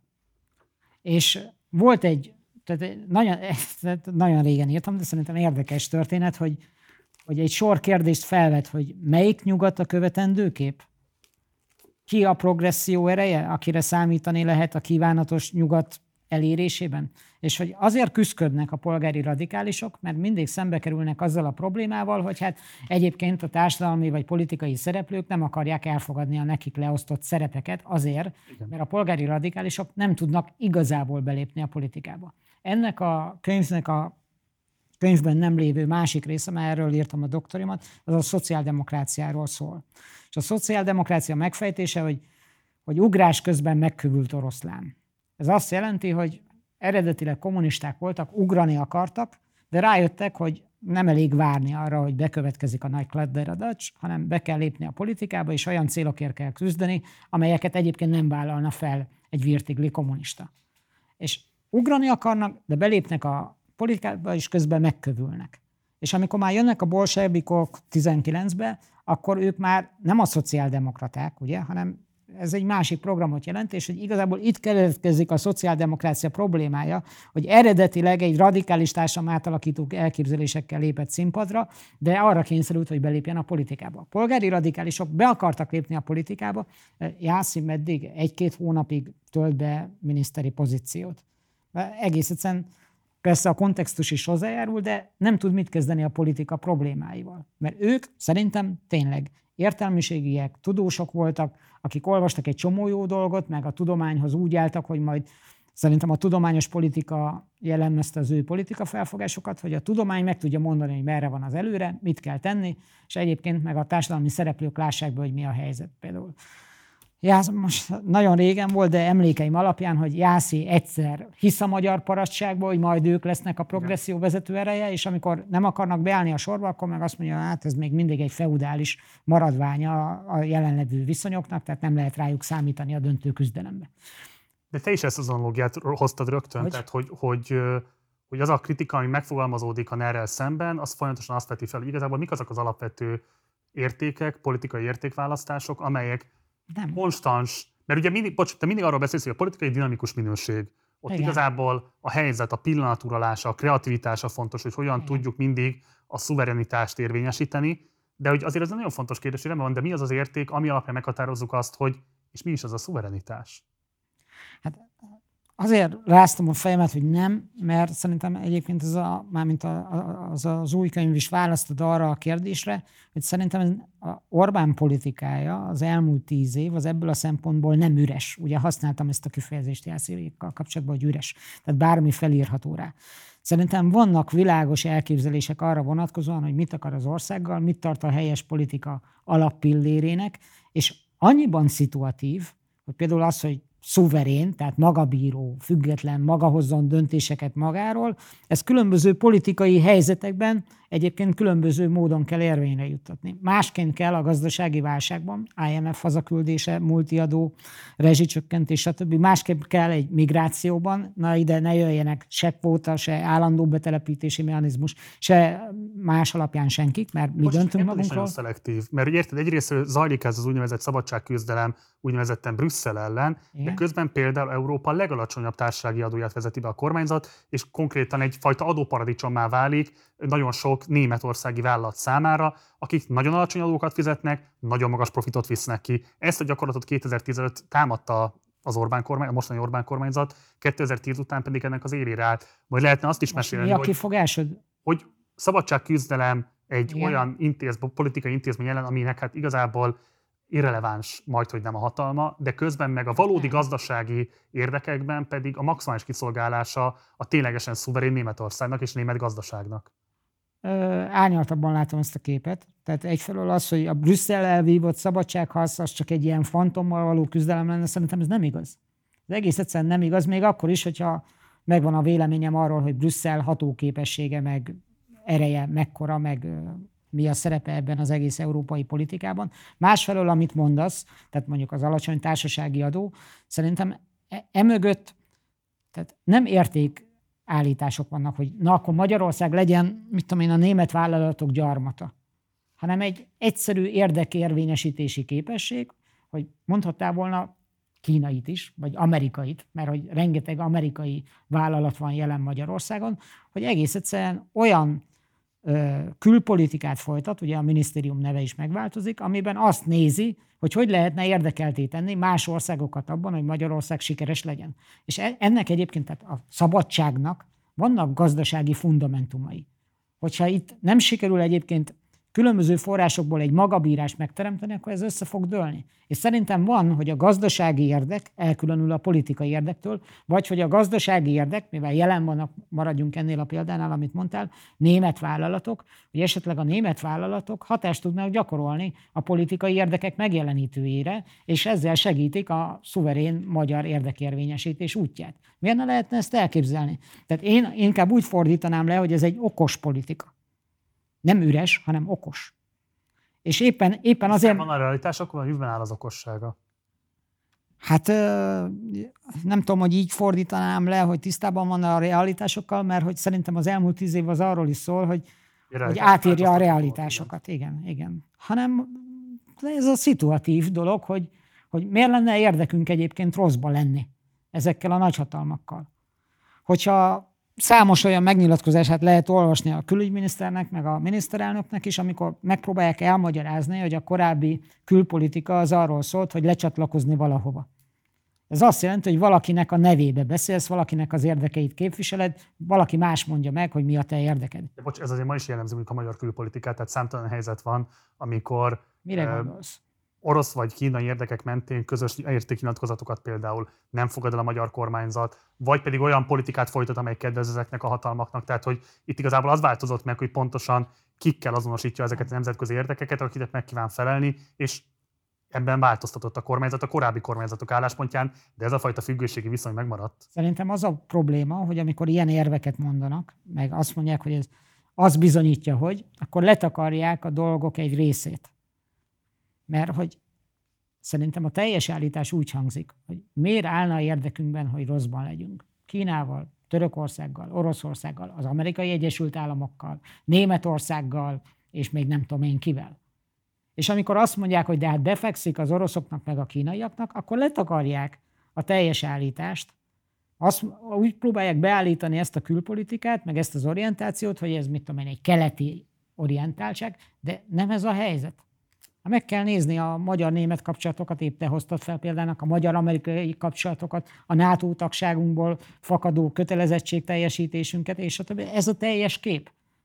Amikor erről van szó, akkor persze a politika logikája alapján azt mondja az ellen, hogy de hát nézd meg, hát ez a Putyinnak kuncsorog meg, mit tudom én mi. De ha nem a politikai csatabárdok logikája felől nézzük, akkor a teljes állítás az az, hogy nézzük meg, mennyiféle érdeket próbál közös nevezőre hozni, a magyar érdekek szolgálatába állítani, ez az irányú külpolitika. És még egy érvem van, ha távolabb lépünk egyel, hogy mi ennek az alternatívája. Tehát amikor mindig kifogásokat keresünk, hogy ezzel az a baj, meg az a baj, hogy mi az alternatívája. Tehát mit lehetne olyat lépni, ami egyébként a magyar érdekeket, akár gazdasági érdekeket is. Hát például felépíteni a diákvárost a Fudán Egyetem befogadása és 500 milliárd forintos hitelből való fölépítése helyett. Én úgy tudom, lesz diákváros is, és lesz Fudan is. És az, azt gondolom, egy... Mert a diákváros abban a formában nem fog fölépülni, ja, ja, sokkal hát, kisebb formában igen, de... fog fölépülni. Tehát, hogy értem, hogy lehet arról ja, beszélni. Tudod, hogy abban a formában... Két épületön bava költözhet ezer diák, nem tudom pontosan mennyi, de itt egy több tízezer diáknak szállást kínáló diákvárosról volt szó eredetileg. Ez tetszik, hogy azt mondtad abban a formában, ezt használni fogom, mert hogy a, ez, egy, ez egy ilyen jó kifogásnak tűnik, hogy persze lesz, de nem abban a formában. Nem így tervezték meg? Rendben van, és mennyi mindent nem így terveztek meg. Mennyi, csak azért mégiscsak a végeredmény igazolja azt, hogy akkor az a döntés helyes volt-e, vagy helytelen, nem? Akkor tegyünk e- mellé egy másik állítást, amit ugye nem is olyan régen mondtak, és a Európai Uniós források felhasználásával van összefüggésben, hogy mit tudom én, hány milliárdot kap a magyar felsőoktatás. Akkor most ezt hova tegyük be ebbe a Fudán diákváros tengelybe? Mert hogy az a problémám, hogy kiemelünk egy ügyet, azt mondod, nem abban a formában, biztos nem abban a formában, és ebből az következik, ha csak ezt az ügyet emeljük ki, hogy itt van a gonosz kormány, ami Kína, Kínának, a kínai kommunista pártnak egyetemet épít, szegény magyar diákvárosból nem lesz semmi, vagy nem abban a formában, tehát nem is akarja az egyetemet a magyar egyetemi életet, a magyar diákokat, a magyar felsőoktatást támogatni. És nem ezt mondom, én azt mondom, hogy két érdek igen. közül kellett választania, és a kínai kommunista párt érdekeit előrébb sorolta, mert ez nem az ő érdekei is így kívánták meg. Hát ne arra, de ebből ez következik. De nem, szerintem nem ez következik, mert még egyszer mondom, hogy a teljes kép meg arról szól, hogy nem tudom hány milliárd forintot kap az egész felsőoktatás, soha nem volt még ilyen, arra, hogy egyébként hát felvegye a lendületet, hogy versenyképes legyen. És ebben a, ebben a kérdésben kiélezni arra, hogy diákváros vagy Fudán, szerintem ez ugyanolyan kérdés, mint hogy lesz-e atlétikai stadion, vagy nem lesz atlétikai stadion, és ezt összemosni azzal a kérdéssel, hogy most akkor a, támogatja a magyar sportot, vagy nem támogatja a magyar sportot. Szerintem ezek az ügyek arra jók, hogy a politikai hadviselők lobogtatni tudják ezt az ügyet, de hogyha távolabb lépünk, akkor egy elfogulatlan nézőpontból azt kijelenteni, hogy ezzel a diákváros ügyével a kormány beáldozza a magyar felsőoktatást egyébként a kínai kommunista pártnak, tarthatatlan. Én nem ezt mondtam, nem ezt állítottam, én azt tudom, állítottam, hogy egy rendkívüli nagy, rendkívül nagyvonalú hitelfelvétellel járul hozzá ennek az egyetemnek a megépítéséhez, lehet mellette érvelni, lehet ellene érvelni, és a legfontosabb ellenérve az mégiscsak az, hogy egyrészt ezt egy tervezett diákváros kárára teszi, másrészt pedig ennyi pénzt a magyar felsőoktatás az utóbbi tíz évben egyetlen egy intézmény sem látott, miközben nyilvánvalóan, ha megkapná ezeket az erőforrásokat, feltétlenül tudna ő maga is, Na, de, az. ELTE, vagy a Corvinus, vagy és így tovább, hasonló színvonalú oktatást megszervezni magának. Ilyenek a politikai viták. Te mondtad, lehet érveket felhozni mellette, meg ellene. És születhetnek olyan döntések egyébként, amelyekben azt mondod, hogy hát úgy, te úgy gondolod, mint választó, vagy mint mozgalmár, vagy mint politikai aktivista, vagy bárki, tök mindegy, hogy egyébként szerintem a kormány által felhozott érvek azok gyengébbek, mint az ellene szóló érvek. De ebből az is következik, szerintem, és ez most az én nézőpontom, hogy nagyon fontos terepe a demokratikus politikának az érvek csatája, a vita. Felhozunk érveket mellette ellene, de nem csak érvek vannak. Vannak érdekek is. Igen. Igen. De szerintem ez helyén való. Persze, de ezt, én, bocs, én végig ezt mondom. De szerintem Itt ez... a kormány más érdekeket priorizált, mint amelyik a diákvároshoz igen, de, kötődnek. De igen, lehet, de nem az a kimenete ennek a dolognak, hogy ezzel egyébként az egész magyar felsőoktatást romba dönti meg akármi, mert hogy ezek az érvek jelennek meg. Nem, ez nem, de az következménye, hogy kevesebb diáknak lesz Budapesten lehetősége, megfizethető lakhatás. Nem tudjuk még. Hát jelenleg sincs. Nem tudjuk. Iszonyatosak az albérletárak. Igen. Iszonyatosak az albérletárak, nincsen szociális bérlakás szektor, lett volna diákváros, ami biztosított volna valami fajta elhelyezést, ez lesz diákváros feltétlenül valamilyen formában, de radikálisan szűkebb kapacitással, mint hogy eredetileg meg volt tervezve. Hagyj kérdezzek én is, hogy... Bocs, itt két, bocs, de ez nagyon egyszerű. Én most nem azt mondom, hogy ez egy bestiális, tehát én azt mondom, hogy csak azt kéne bevallani, hogy itt volt egy másfajta érdek, mint ami a diákvároshoz kötődött. Hát szerintem nyilvánvalóan nem csak érvek vannak, hanem érdekek is vannak Igen. a politikában. De hogy... Akkor miért beszéltek mindig magyar emberekről? Nem magyar emberekről kell beszélni, mert ez így önmagában entitásként nem létezik. Vannak érdekek, nem? és vannak ellenérdekek, és mindig valamelyik érdekcsoportot hát, favorizálja a kormány, amiből az is következik, hogy vannak, akiket még nem tud favorizálni. De most élve boncoljuk a politikai döntéshozatal természetét. Ez magától értetődő, nem? Csak ezt a kommunikációban a kormány folyamatosan megpróbálja elkenni ezt a fajta felelősséget ez nem tudom, hogy felelősség kérdése. Az, hogy azt mondani, hogy egyébként a politika természete olyan, hogy vannak érvek, érdekek, értékek, és még ki tudja... Mi, hogy az érdekek választás, tehát nem csak az értékválasztás, hanem az érdekválasztás miatt is van a szuverénnek felelősség. Igen, de hogy azt akartam mondani, hogy, hogy azért mondtam, hogy kérdezzetek-e, mert hogyha itt megállítjuk a folyamatot, Igen. és eredményt hirdetünk, Igen. Hát akkor úgy jön ki, hogy na, az ellenérvek erősebbek, meg minden, meg szegény magyar diákok, de honnan tudjuk, hogy megállítható a folyamat? Honnan tudjuk, hogy itt van a vége annak az állomásnak, amit egyébként a, az Orbán féle kormány akar tenni a magyar diákokkal? Honnan gondoljuk azt egyébként, hogy nem akar még pénzt beletenni ebbe az egészbe, hogy nem akar még egyébként, nem tudom, akkor szállásokat építeni a magyar. Honnan tudjuk? Hát, Onnan, hogy nem mondja. Hát de még mondhatja. Hát nagyon sok mindent mondhat még majd a kormány, ha majd mondja, akkor tudjuk gondolni. Vagy csinálja. Azért Vagy csinálja. Gondolat jóslónak talán nem kéne amikor, a 2010, választókat. amikor 2010-ben kormányra kerültek, mondták a rezsicsökkentést? De megcsinálták. Hát érted, egy, annyi minden dolog jöhet, és annyi minden szempont van. És szerintem például ez a kormány korrekcióra is képes. Hát nem. Erre is volt példa. Igaz, hogy kell hozzá nyomás, mint minden egyes politikai szereplő akaratérvényesítésével szembe. De ez se egy magyar sajátosság, hogy nyomás kell helyezni egy politikai szereplő érdekérvényesítésével szembe. Hát most lesz is rajta nyomás az ötödik tüntetéssel. Menjünk tovább, mert rengeteg Na. tudományos munkáddal készültünk még, és szalad az idő. Te olvastad a legtöbbet tőlem ezek szerint. Ez nem tudom, hogy engem minősít, vagy pedig a diákjaidat, Hát vagy engem. vagy téged.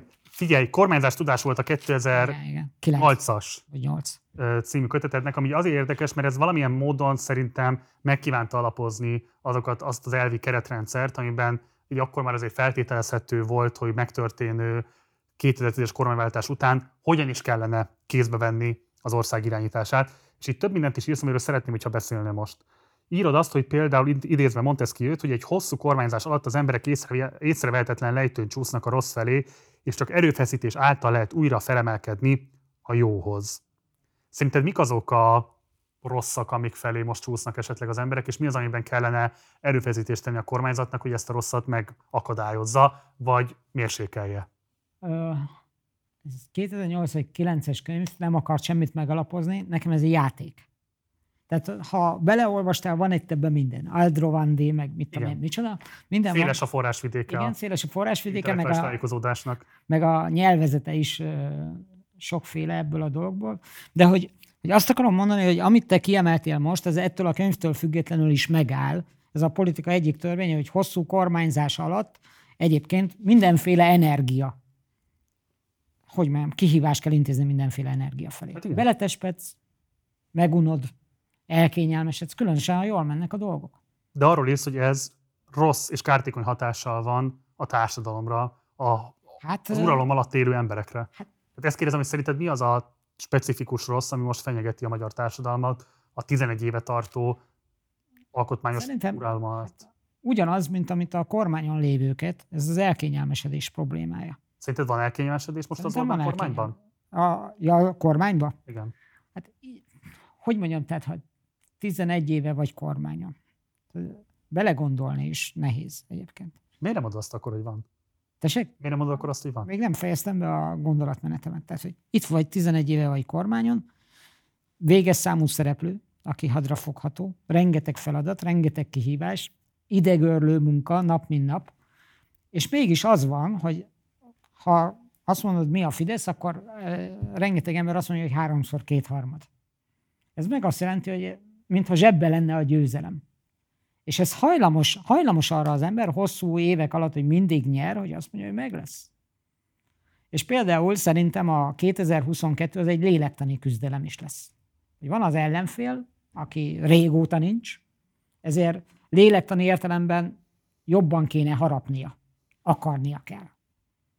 És szerintem ez egy lélektani kihívás, hogyha mindig nyersz, harapjál, akard.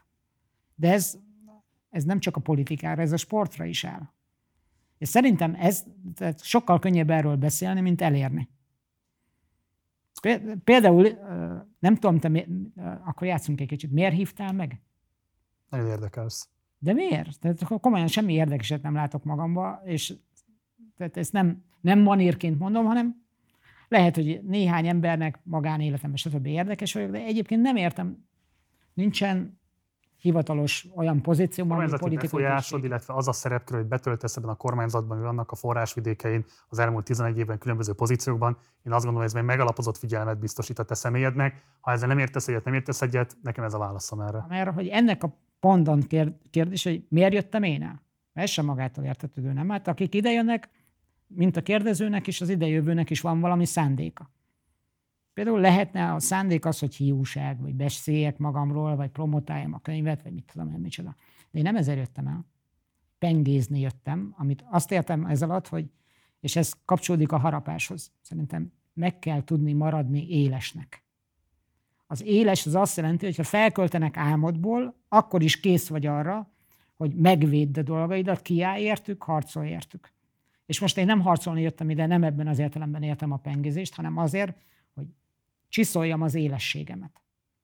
Mert ebbe a Dani féle műsorban elmondtam azt, hogy én attól félek, megkérdeztem, hogy mitől félek. Én attól félek, hogy egy nap felkelek úgy, hogy nem lesz gondolatom. Hát ez ugyanaz a probléma. Na és az elkényelmesedés az azt jelenti, hogy az él, az kopik, az tompul. Márpedig semmiféle politikai küzdelemben nem lehet belemenni él nélkül. Az él az ahhoz kell, hogy hát hasíts. És most ez alatt nem a fegyvereket értem, hanem hogy tessék oda koncentrálni. Tehát amikor... Okay. Egyébként ez részben rendkívül megtisztelő, de hogy akkor szerintem mit mond el a magyar nyilvánosság állapotáról, hogy ez ma az egyetlen ilyen hely, ahol megteheted azt, hogy élezd ezeket hát a késeidet, és hogy mondjuk például ugye ezt nem tehetnéd meg az MTV-ben, a Hír TV-ben, vagy a Pesti TV-ben. Hát nem tudom, hogy ez így van-e, hogy az egyetlen hely, meg hogy azokon a helyeken nem tehetném meg. Én azt gondolom, hogy abban is atipikus szereplő vagyok, hogy, hogy szerintem ezek egyébként nem ártanak, hanem segítenek. És hogy ez, ehhez csak egy előfeltevés kell elfogadni, szerintem, hogy itt nem kell győztest hirdetni. Nem azért jöttem, hogy legyőzzelek, meg nem tudom, hogy mi a te motivumod, mert egyébként nincsen politikai tét. Én nem vagyok politikus, nem indulok egyetlen párt se, nem akarom az igazamat érvényre juttatni. Most eszembe jutott valami, ez, csak azért, hogy érthetetlen legyen az érvelés. Emlékszem egy Platon dialógusra, Kármidészre, hogy szegény Szokratész magyarázza Kármidésznek, hogy ő meg tudná gyógyítani Kármidészt, van is orvossága, de nem adja oda, mert az csak ráolvasással hatásos. Tehát, hogy én azért jöttem ide, hogy meggyőzzelek téged, mert az más is kéne. Tehát neked is hinned kellene ebből az egészbe. Még azért se, hogy meggyőzzem a nézőket, hanem egész egyszerűen azért, mert frissen kell tartani az érvkészletünket, meg magunkat is arra kell készíteni, hogy végig gondoljuk az álláspontunkat. Mert ez az álláspont, senkinek az álláspontja nem tökéletes. Tehát például, amikor azt mondják, ez egy gyakori érv amellett, hogy ugye azt mondják, hogy alacsony vagyok, a másik érv, hogy segnyaló. Szerintem ez nem igaz. Azért nem igaz, mert amit akarnak mondani ezzel, valójában arra utalnak, hogy elkötelezett. És aki elkötelezett, az persze elfogult. Elfogult a közössége, a családja, az igazsága irányába. De ez nem hiba, nem fogyatékosság, nem az objektivitás ellentéte, ami nem tudom, hogy mit jelent, nem azt jelenti, hogy vannak dolgok, amelyek szentek nekünk. Lehet, hogy tévedünk benne, ezek a mi igazságaink. Lehet, hogy a mi értékeink nem olyan fényesen csillognak, mint az ő értékeik, de a mieink. És ezeket késznek kell lenni megvédeni, és kiállni mellettük. Erre mindjárt beszélünk majd, hogy mi a differencia az elköteleződés és az esetleges segnyalás között, de még egy pillanatra menjünk vissza ez a kötetethez. Ez mert most itt, melyik ez a kormányzás tudás? Ez a kormányzás tudás. Mert te itt hivatkozol egy nagyon fontos ö, szerzőre, akiről pontosan lehet tudni, hogy nagy hatással volt ö, az Orbán kormány forrásvidékének politikai gondolkodására, ugye Tilos Ábert, Boston Politics, és idézel több dolgot is tőle, amiről szeretném, hogyha most reagálnál. Írott például, hogy kreatívan kormányozni végsősorban azt jelenti a kormányt konfúzióban, így bizonytalanságban tartani. Az állandó bizonytalanságból keletkező időleges konfigurációk együttese az, ami Sábert szerint kormányzatnak nevezhetünk. E tekintetben hogy teljesít szerinted az Orbán kormány? Hát szerintem kiválóan. Hát nem arról szól, még a ellenzéki publicisztikák is arról szólnak, hogy hát sok szabálya van Orbánnak, de egy ilyen szabály az az, hogy versenyezteti például a kollégáit. És hogy szerint... Versenyről, bizonytalanságról. De a verseny az bizonytalanság, nem? Mert te is győzhetsz, én is győzhetek. Hát, nem, a bizonytalanság az arról szól, hogy nem is tudom, hogy versenyezik el adott esetben, hanem ki kell találnom, hogy mi az érvényesülés lehetősége. Hát jó, de az... A verseny egy tiszta szabályrendszer, amiben átlátható és transzparens módon részt lehet venni, szabad döntés okán. Térjünk vissza a fűrészhez. Térjünk vissza a bizonytalansághoz. Hát mert az bizonytalanság. Tehát az egy bizonytalanság, hogy kiszabadulsz-e onnét. Nem, nincsenek tisztázva minden feltételek, ugyan a hangfelvétel elhangzik, meg mit tudom én micsoda, de a bizonytalanság az azt jelenti, hogy nem veheted biztosra, hogy örökké te leszel a góré. Hogy te vagy a, a felkent valaki. És tudod miért nem? Paradox módon, bár szerintem magától értetődő, de ez a jó kormányzásnak a feltétele hát éppen azt akadályozza meg, hogy bárki is Bélátnak gondolja a helyét, és egyébként... Kivéve a topvezető. Hát az meg a könyv szól erről, Majd hogy... Majd fogunk róla beszélni, hogy haladunk felé. Tehát, hogy szerintem ezt is egy tévedés úgy beállítani az Orbánt, hogy ő nem demokrata. Tehát, hogy, mert hogy ugye a kérdésed is azt sugalt, hogy kivéve a top vezető, hát nem azért van ott egyébként, mert az Isten oda teremtette, meg Nem, a megküzdött érte. ez- villámcsapás, és akkor ez Szerintem még a legelvetemültebb ellenfele is. és nem csak, hogy megküzdött, me- megküzdött érte szerintem, hanem folyamatosan azt teszi. És Ez, bocs, nem ez a kérdés. Itt az eszközök, a bizonytalanság, az paranoiát szül. hát nem tudom. Nem tudom, hogy paranoiát szüle, mert nézzük meg megint, hogy mi áll helyette. Vagy, vagy mi léptethető a helyébe. Az a bizonyosság, hogy akkor te vagy az. És azt csinálsz, amit akarsz. Hát melyikből fakadó politikai károk a veszedelmesebbek? Jó, menjünk akkor tovább, mert azt is írod itt, hogy a kreatív kormányzás biztosítja a személyek primátusát, Igen. a fejedelem kevés érdeklődés mutat az intézmények iránt, sokkal inkább az emberek foglalkoztatják, a kormányzáshoz szükséges hatalmat az intézményeken túl kell keresni. És ezt itt aztán a későbbi kötetedben is megerősíted, hogy sokkal fontosabb a személy, mint az intézmény. Sokkal fontosabb a személyiség teremtő ereje, politika teremtő ereje, mint az intézmény. Ez, ezt vállod, vagy ez egy helyes Igen, de szerintem ez, ez se egy nagy felismerés. Például, ha visszatérünk a felelősség gondolatához, személyek tudnak felelősséget vállalni. De akkor miért van ez az irtózatos intézményépítési láz? Hát mert intézmények nélkül meg nem Martius megy. Corvinus Kollégium, az alapítványok kiszervezett egyetemek, és így tovább. Tehát, hogyha személyekre van szükség, akkor miért van az, hogy az intézményépítésbe egészen elképesztő erőforrásokat öltök az utóbbi időszakban? Igen, de az intézmények rá vannak bízva a húsvér emberekre, nem? Tehát az intézmény, Tehát akkor mégsem az van, hogy személy primátusa, hanem a személy és az intézmény együttese. hát nem. Tehát mi az intézmény szabad fordításban? Erőforrás, nem? Tehát te is így fogalmaztál, most ilyen példákat hoztál fel. Erőforrás, amivel lehet jól, meg rosszul sáfárkodni, meg ki lehet aknázni, de ki? Tehát itt megint van egy logikai játék, hogy nem az erőforrás van magáért, hanem az erőforrással kell valahogy valamit tenni, valami nagy dolgot végrehajtani, valamire jutni. És ki tud vele? Valaki. Egy intézmény önmagában szerintem halott. Ez egy régi vita. Ez egy privatizációs logika. Nem, Tehát nem, arról nem. szól, hogy a személyek hatalma és bűvköre alá kell vonni azokat az intézményeket, amik egyébként alapvetően társadalmi célokat szolgálnak azért, hogy a társadalmi cél elé lehessen helyezni a politikai érvényesülés célját. Ö, Mondok egy másik példát, a régi példa, Sólyom László és a láthatatlan Igen, alkotmány. Igen. Hát most a, volt egy intézmény, az Alkotmánybíróság, de húsvér személy adott neki egyébként egy túlterjeszkedő politika felfogást, hogy hogyan kell viselkedni ennek. Akkor mi van előbb? Az az ember, aki adott neki egy valamit, egy feladatot, egy szellemiséget, egy mandátumot, vagy maga az intézmény. De Solyom Lászlónak soha nem állt tulajdonában. Az Micsoda? Alkotmánybíróság és soha nem állt hatalmában, Hát hogy jó, a mert- személy feltételekről döntsön. Most például mondjuk Böszörményi Nagy Gergely, aki ugye a Momét felügyelő alapítványnak és birtokló alapítványnak a kuratóriumi elnöke, ő teljhatalommal rendelkezik az intézményen belüli személyi viszonyok tekintetében. És ez baj? Most nem tudom, kérdezem, hogy ez baj-e? Hogy egyébként kap egy, mond, közintézményről beszélünk alapvetően. kap egy mandátumot, és kap... Ki hatalmazta fölre? Hát a kuratórium, nem? Nem. Összeállt egy kuratórium, nem? Összeállítottak egy kuratóriumot. Hát igen. És? Milyen legitimáció ez a kérdés De alapvetően? milyen legitim? Hát, hát igen, most ez egy nehéz kérdés, ugye SFL meg stb. ügy. Akkor is fejcsóválva beszéltem mindig a tévébe erről, hogy amikor én egyetem is, egyetemre jelentkeztem. Mert ugye ott például arról, itt most ki a, kurát, ki a kuratórium elnöke, ott meg ugye az volt a probléma, hogy ki a, a kuratórium elnöke, vagy a, ki a rektor. Engem, amikor jelentkeztem az egyetemre, ezek a kérdések foglalkoztattak?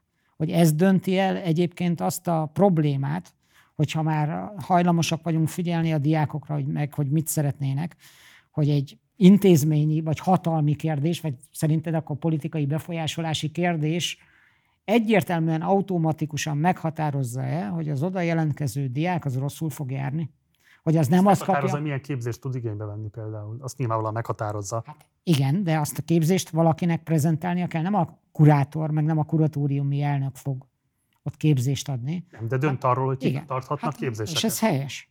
Hát helyes.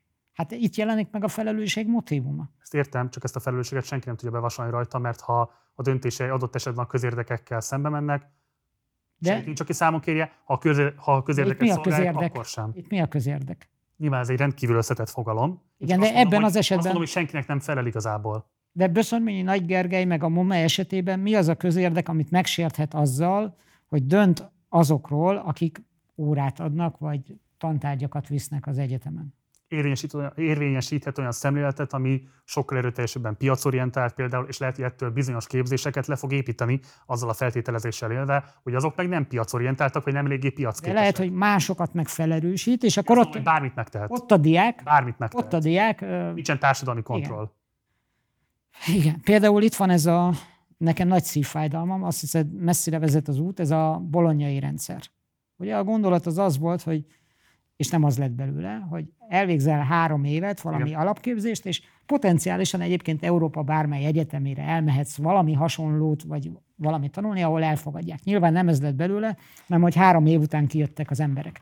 Na de most az, hogy mondjuk Böszörményi Nagy Gergely mit csinál a moméval, meg mi történik, az szerintem felelősség is, autoritás kérdés is, de lehetőség is. Tehát jóra is fordulhat a dolog, és a diák potenciálisan választhat abból a kínálatból, amit részben a magyar, részben az európai felsőoktatási rend vagy világ ad a számára. Hát ha van rá pénz, hogy elhagyja az országot. Hát igen, itt megint vissza, visszajukodunk erre, hogy... Ez az egyetlen hát, fontos képzőhely Magyarországon, igen. tehát itt ebből a szempontból nem az van, hogy virágzik száz virág, hanem van egyetlen. Ö, politikatudományi képzés.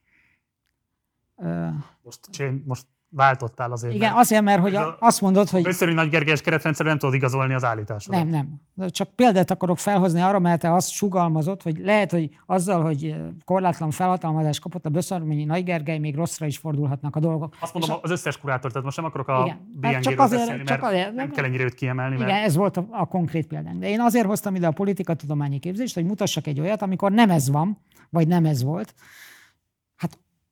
amikor én tanultam politológiát, olyan politológia könyvből tanul az ember, én ennek utána néztem, nagy vihart kiváltó cikk is született belőle, hát ha nem olvastad, nem nézted meg, ez a politológosz, ami kiváltotta a hazai és egyébként CEUS politikatudomány ellenállását is.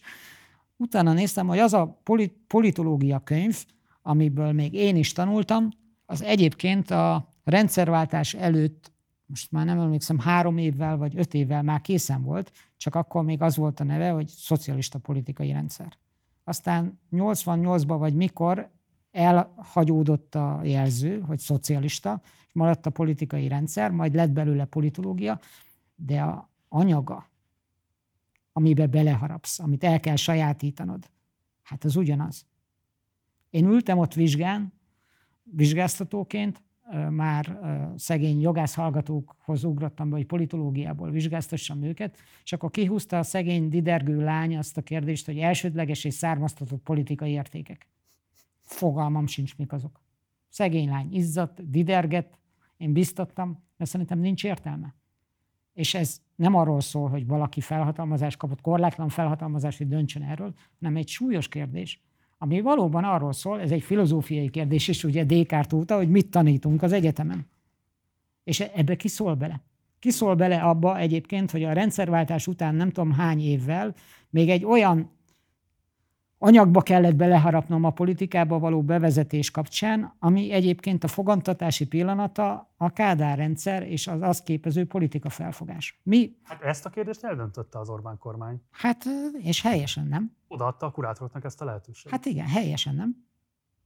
Szóval ebben a kötetetben, amiben a jó kormányzás miben létét vizsgálod, pontosabban a rendszerváltás utáni időszak hibáit próbálod detektálni szerzőtársaddal közösen, van egy része, ami berögzíted azt, hogy mi a probléma.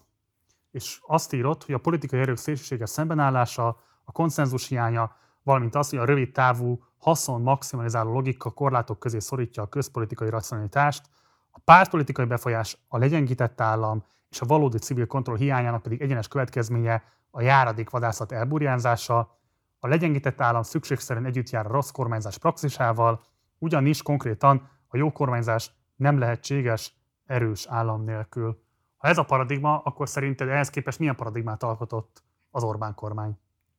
Igen, azért furcsa játék ez, hogy régi szövegeimből idézzel, és hogy most erre valamit kellene mondanom, mert hogy, hogy ugyanazt gondolom ezekről és az idevezető útról, mint a politikáról, hogy ez egy tanulási folyamat. Ez a, akkor nagyon élénken érdeklődött, vagy érdeklődtem egy olyan törekvés iránt, hogy mit is jelent ez a jó kormányzás, mit jelent az államra nézve, és ennek elsősorban közigazgatási irodalma van, vagy hát egy olyan irodalma, ami, ami nem biztos, hogy közel áll a politikai praxishoz. És ez egy nagyon érdekes tapasztalat nekem, hogy hát, hogy a politika hogy tud teremteni. Tehát, hogy van ez a sok elmélet. Képzéseket is, szakokat is lehet rendelni hozzá, és hogy igazából maga a politikai praxis az egyszerűbb is, meg nehezebb is. Hogy legalábbis ahogy a, a, az Orbán féle csapat csinálja, mert gondolom ez az érdekes, nem általában, hogy mi a politika, az hát az szerintem egy lenyűgözően profi teljesítmény. Abból a szempontból, ha komolyan veszük, hogy politi- van politikai tudás, ennek a politikai tudásnak vannak előállítási szabályai, van alanya, van irányultsága, van sikerkritériuma, például az, hogy ismételten megválasztanak-e, tehát ilyen értelemben nem választható el a kampánya a kormányzás kérdésétől, és hogy, hogy nekem is egyébként nagyon furcsa tapasztalat volt látni azt, hogy ezek a elméletek, ezek nem, vagy korlátozottan hatnak a politikai cselekvőkre. Amiket most az előbb felolvastam? Hát nem csak ez, hát... Jó kormányzás ismérvei? Hát, hát igen, hogy egyébként gondoljuk el ezt a szituációt, hogy mondjuk professzor urak töprengenek arról, hogy mi a jó kormányzás, és egyébként meg akarnak felelni egy másik nyelvjátéknak, a tudomány nyelvjátékának, és konferenciákon egyébként bizonyítják igazoló érveiket, hogy mondjuk mi a jó kormányzás. És mondjuk képzeljünk elé, magunk elé egy politikai cselekvőt, aki fel kell reggel, és akkor mondjuk látja, hogy Charlie Hebdo merénylet. A kettő között akkora távolság van, hogy, hogy igazából legfeljebb majd a praxis megértéséből és az eredmény hirdetésből lehet levonni valamilyen általános elveket arra nézve, hogy mondjuk mit csinált Orbán és az általa vezetett csapat, és nem az van, amit sokszor feltételeznek, még akár a Sábertel kapcsolatban te is vélelmezted ezt, hogy vannak ezek a teóriák, meg könyvek, és ezek alapján történik valami.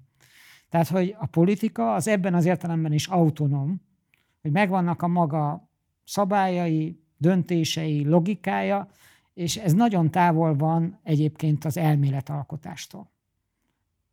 Utána, tehát lekövetve a tapasztalataidról valamit mondva lehet elméleteket alkotni, ezt nem zárom ki.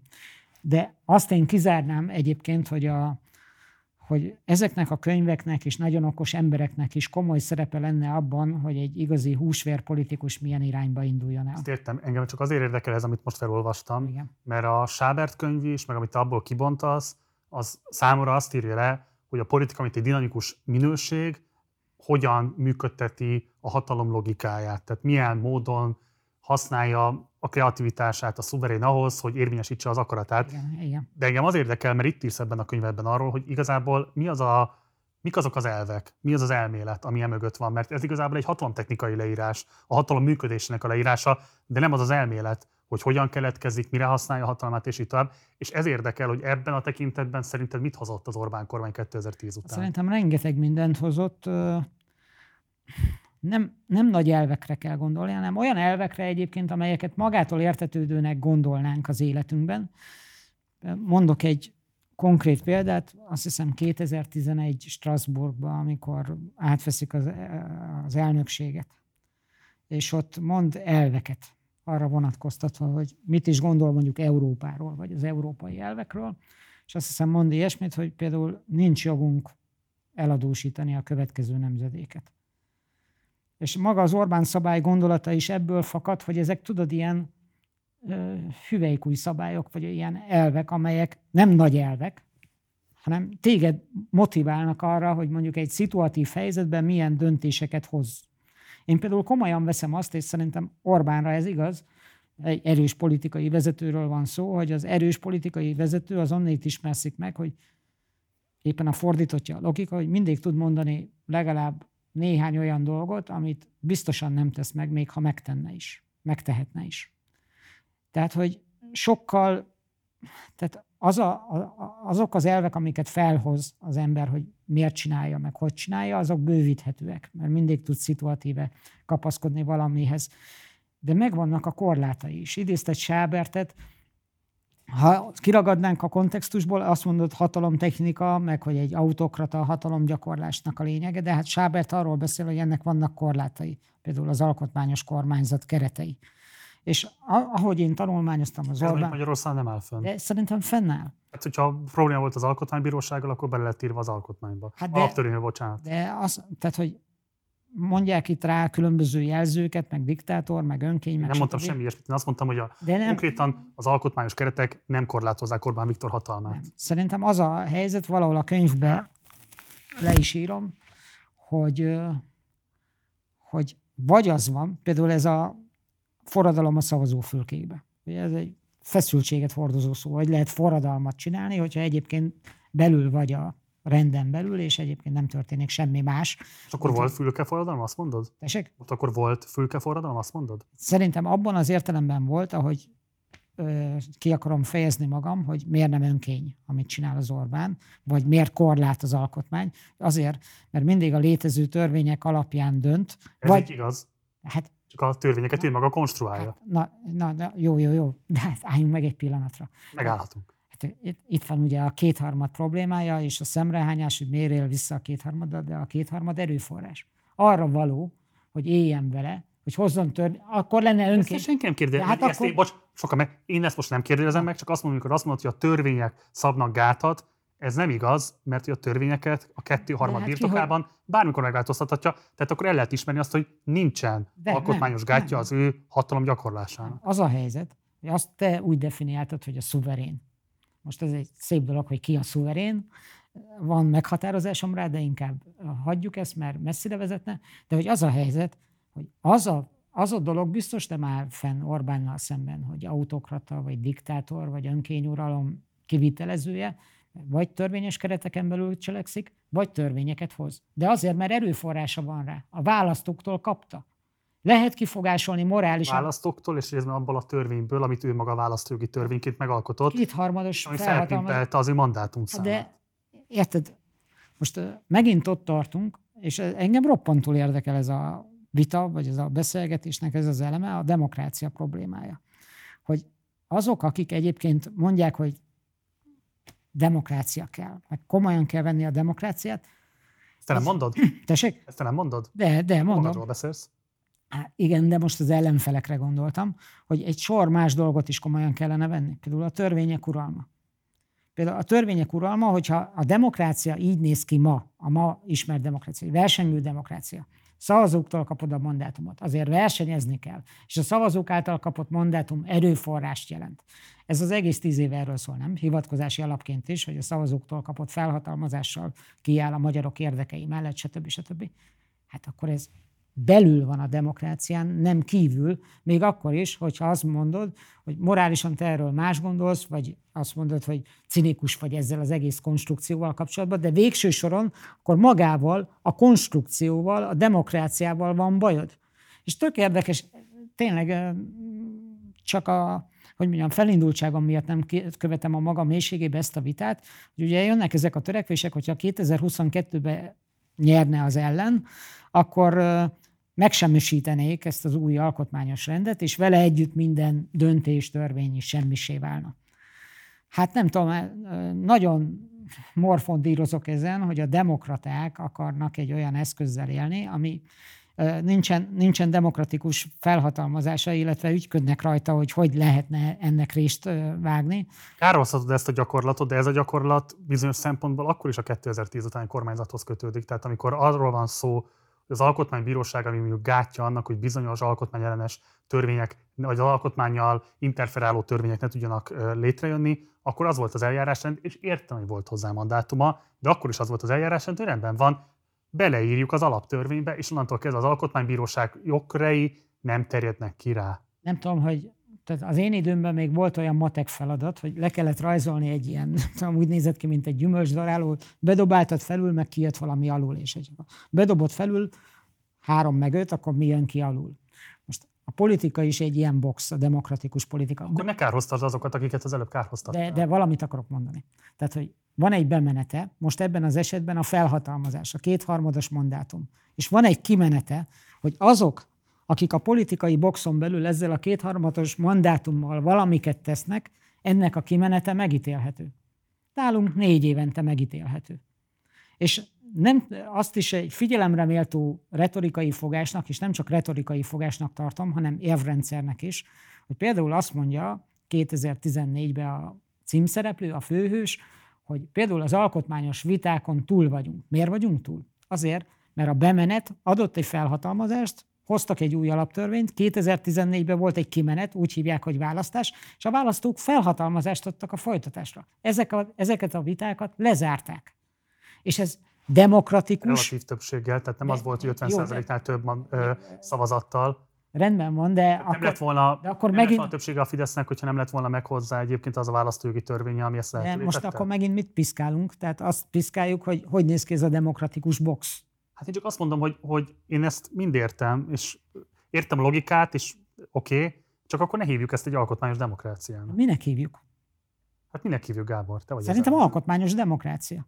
Szerintem alkotmányos demokrácia, mert... Oké, bocs, egy alkotmányos demokrácia, az alkotmány az bizonyos értelemben egy olyan entitásként van kezelve, amely fölött áll azoknak a politikai hatalmi tényezőknek, amit mondjuk a kormányzat tud gyakorolni. Igen, csak hogy mi történt... Ez Magyarországon nincs, tehát ez teljesen egyértelműen nincs. Nem, nem. Szerintem ez nem. Egy, egyfelől van itt egy történeti érv, hogy ugye ez a fölötte áll. Tehát ez azt jelenteni tényleg, hogy van egy ilyen normaszöveg, ami egyébként kötelez minden politikai szereplőt, alá van rendelve, de hogy magát a normaszöveget kellett megváltoztatni. Egyébként az Európai Unióban utolsóként egy olyan, egy olyan helyen, ahol még egy régi alkotmány szövege, normája, szellemisége uralkodott. És ehhez joguk. Fölesküdött 98-ban például maga az Orbán kormány. Igen, mert nem volt hozzá mandátumuk, hogy megváltoztassák. Elfogadták most az érvényességét. Hát igen, de most meg lett mandátumuk. És azt mondom, joguk volt hozzá, a választóknak pedig lehetősége, hogy ezt a jogukat vagy megerősítsék, vagy megcáfolják. Értem, Gábor, de, de akkor... csak azt járjuk körbe, hogy itt egy ilyen szélsőségesen érdekalapú politizálás van. Kizárólag, ha érdekében áll, akkor megváltoztatja, ha megteheti, megváltoztatja, Nem. és egyébként meg ilyen szempontból az egyetlen, az egyedüli, az egyedüli korlátozó tényező az az, hogy Orbán Viktor személyesen mi az, amit helyesnek tart, és mi az, amit helytelennek. Azért nem értek egyet, sem azzal, hogy érdekalapú, sem azzal, hogy... Érdekalapúval korábban már egyetértettünk. Az, hogy van érdek is a politikában, azzal. De ezt én egy morális problémának tartom. Egy olyan morális problémának, és ez vezet akár a tudomány meg a politika közötti híd átvezetéséhez is, hogy aki ma demokrata, annak komolyan kell venni az embereket. És az, hogy az emberektől származik a felhatalmazás, és ez a politikában az erő.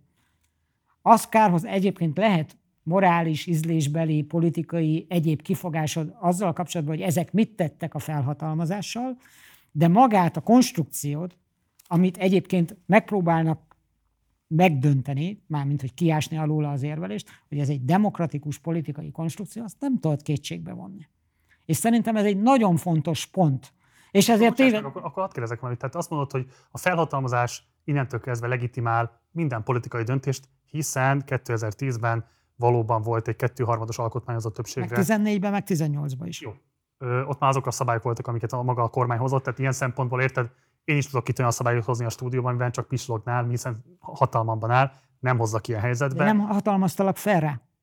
Nem indultál el a politikai versenyben, nem mérettetted meg magad például velem.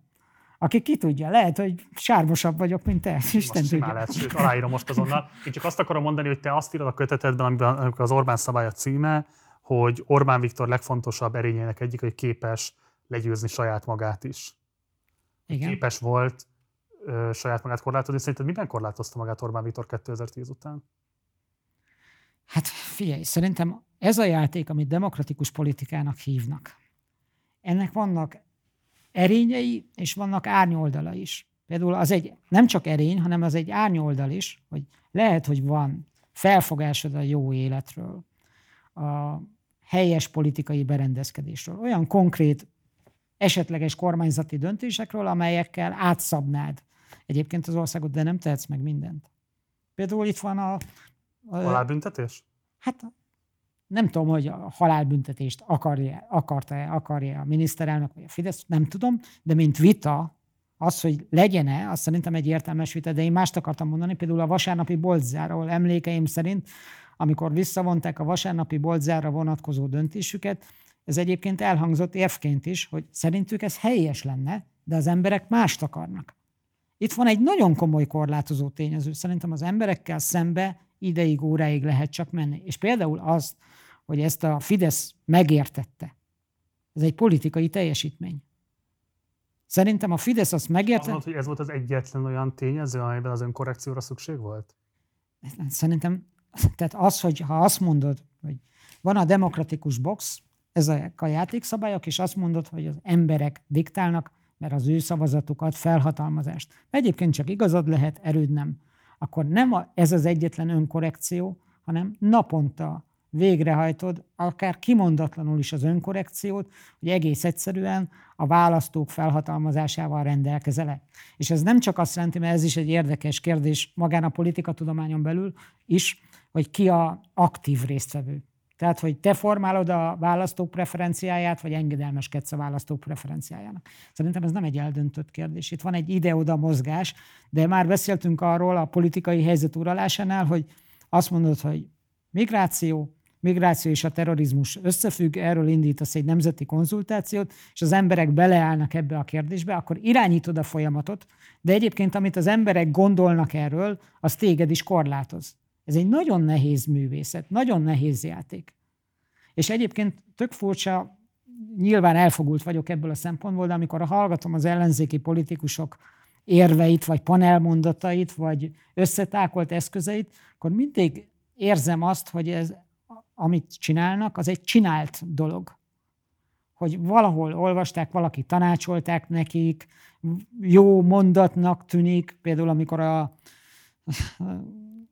Jobbik elnökét meghívták egy televízióba, és akkor Vona Gábor szemrehányását kellett, erre kellett valamit mondania, és akkor azt mondta, hogy ez egy sértett ember sértett mondatai. És akkor érzem, tudod, hogy ez egy panelmondat, aki, amit leírtak neki, de hogy nagy a távolság a személyiség, meg a, a között, amit mond.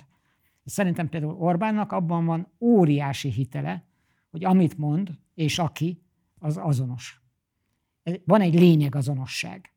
És ez az egész, szerintem nem tudsz más karakter lenni, mint ami vagy a politikában. És ezért működik szerintem ez az egész Orbán történet, és ezért jönnek belőle ezek a döntések, és ezért lehet ezt a művészetet jól csinálnia, hogy az emberek és a politikai döntések között ez a hinta folyamat működjön. Csak hogy pontosan milyen döntések születnek itt. Például az elosztási kérdések kapcsán 2009-ben még azt írtad, hogy módosítani kell a közterviselés szerkezetét, mégpedig úgy, hogy az a jövedelem a tulajdon és a fogyasztás dimenziójában megkülönböztetés nélkül progresszív jelleggel jusson érvényre. Tehát ez azt jelentette a te megfogalmazásod szerint, hogy például mondjuk progresszív adórendszerre lenne szükség, a személyi jövedelemadó az flat tax, tehát egy kulcsos személyi jövedelemadó van, és akkor mondhatnám még a továbbiakat is. Tehát ezek az elvek, amiket a jó kormányzáshoz társítottál, a hatalom megvan hozzá kormányzati oldalon, de nem így cselekszik. Igen, mert hogy van egy gondolat, van egy törekvés, van egy iskola, mondtam, hogy ez a good governance típusú logikából nőtt ki, és vannak olyan értékek, vagy filozófia, amit a kormány magáénak van. Például a flat tax-nél maradunk, szerintem a flat tax-ben igaza van. Kormányzatnak? Igen, igaza van a flat tax Miért ezzel ellentétes módon 9-ben? Hát ne, egyfelől nem volt még létező gyakorlat, másfelől ezeket az irodalmakat tanulmányoztam, és azt gondoltam, egyébként az irodalmak tanulmányozása alapján, hogy, és ne felejtkezzünk el erről, hogy ez nyugati és amerikai irodalom, hogy ez egy érdekes gondolat. De az, hogy én erről írok, majd a kormány más csinált, ezek között nincsen semmiféle összefüggés, sőt, szerintem igazuk van. változott a véleményed, azt mondod? Persze, abszolút változott. És ehhez még hozzátennék egy szociológiai okot is, ami például teljesen meg, tehát hogy nem beszéltünk még a mesterekről. Ami nagyon fontos kérdés szerintem a tudásban, meg a politikában is, meg mindabban, amiről beszéltünk. Például akkor, amikor ez, ezt írtam, akkor a századvég elnök és Stumpf Istvánnak hívták, akinek volt egy közpolitikai érdeklődése. És én egy közpolitikai érdeklődésbe is belefolytam. De igazából, hogy mondjam, ez, ez olyan, nekem ez az egész életút, mint egy hosszú tanulási folyamat, ahol vannak mesterek. Én lehet, hogy e, én ott maradok a földön, vagy nem ülünk most itt, hogyha mondjuk nekem az egyetemen még Miskolci Egyetemen a Lánc András vagy a Slett István nem segít abban az értelemben, hogy arra biztatnak, hogy jöjjek fel Budapestre, vágjak bele doktori tanulmányokba, és így tovább, és így tovább. Nem lesznek a bentoraim.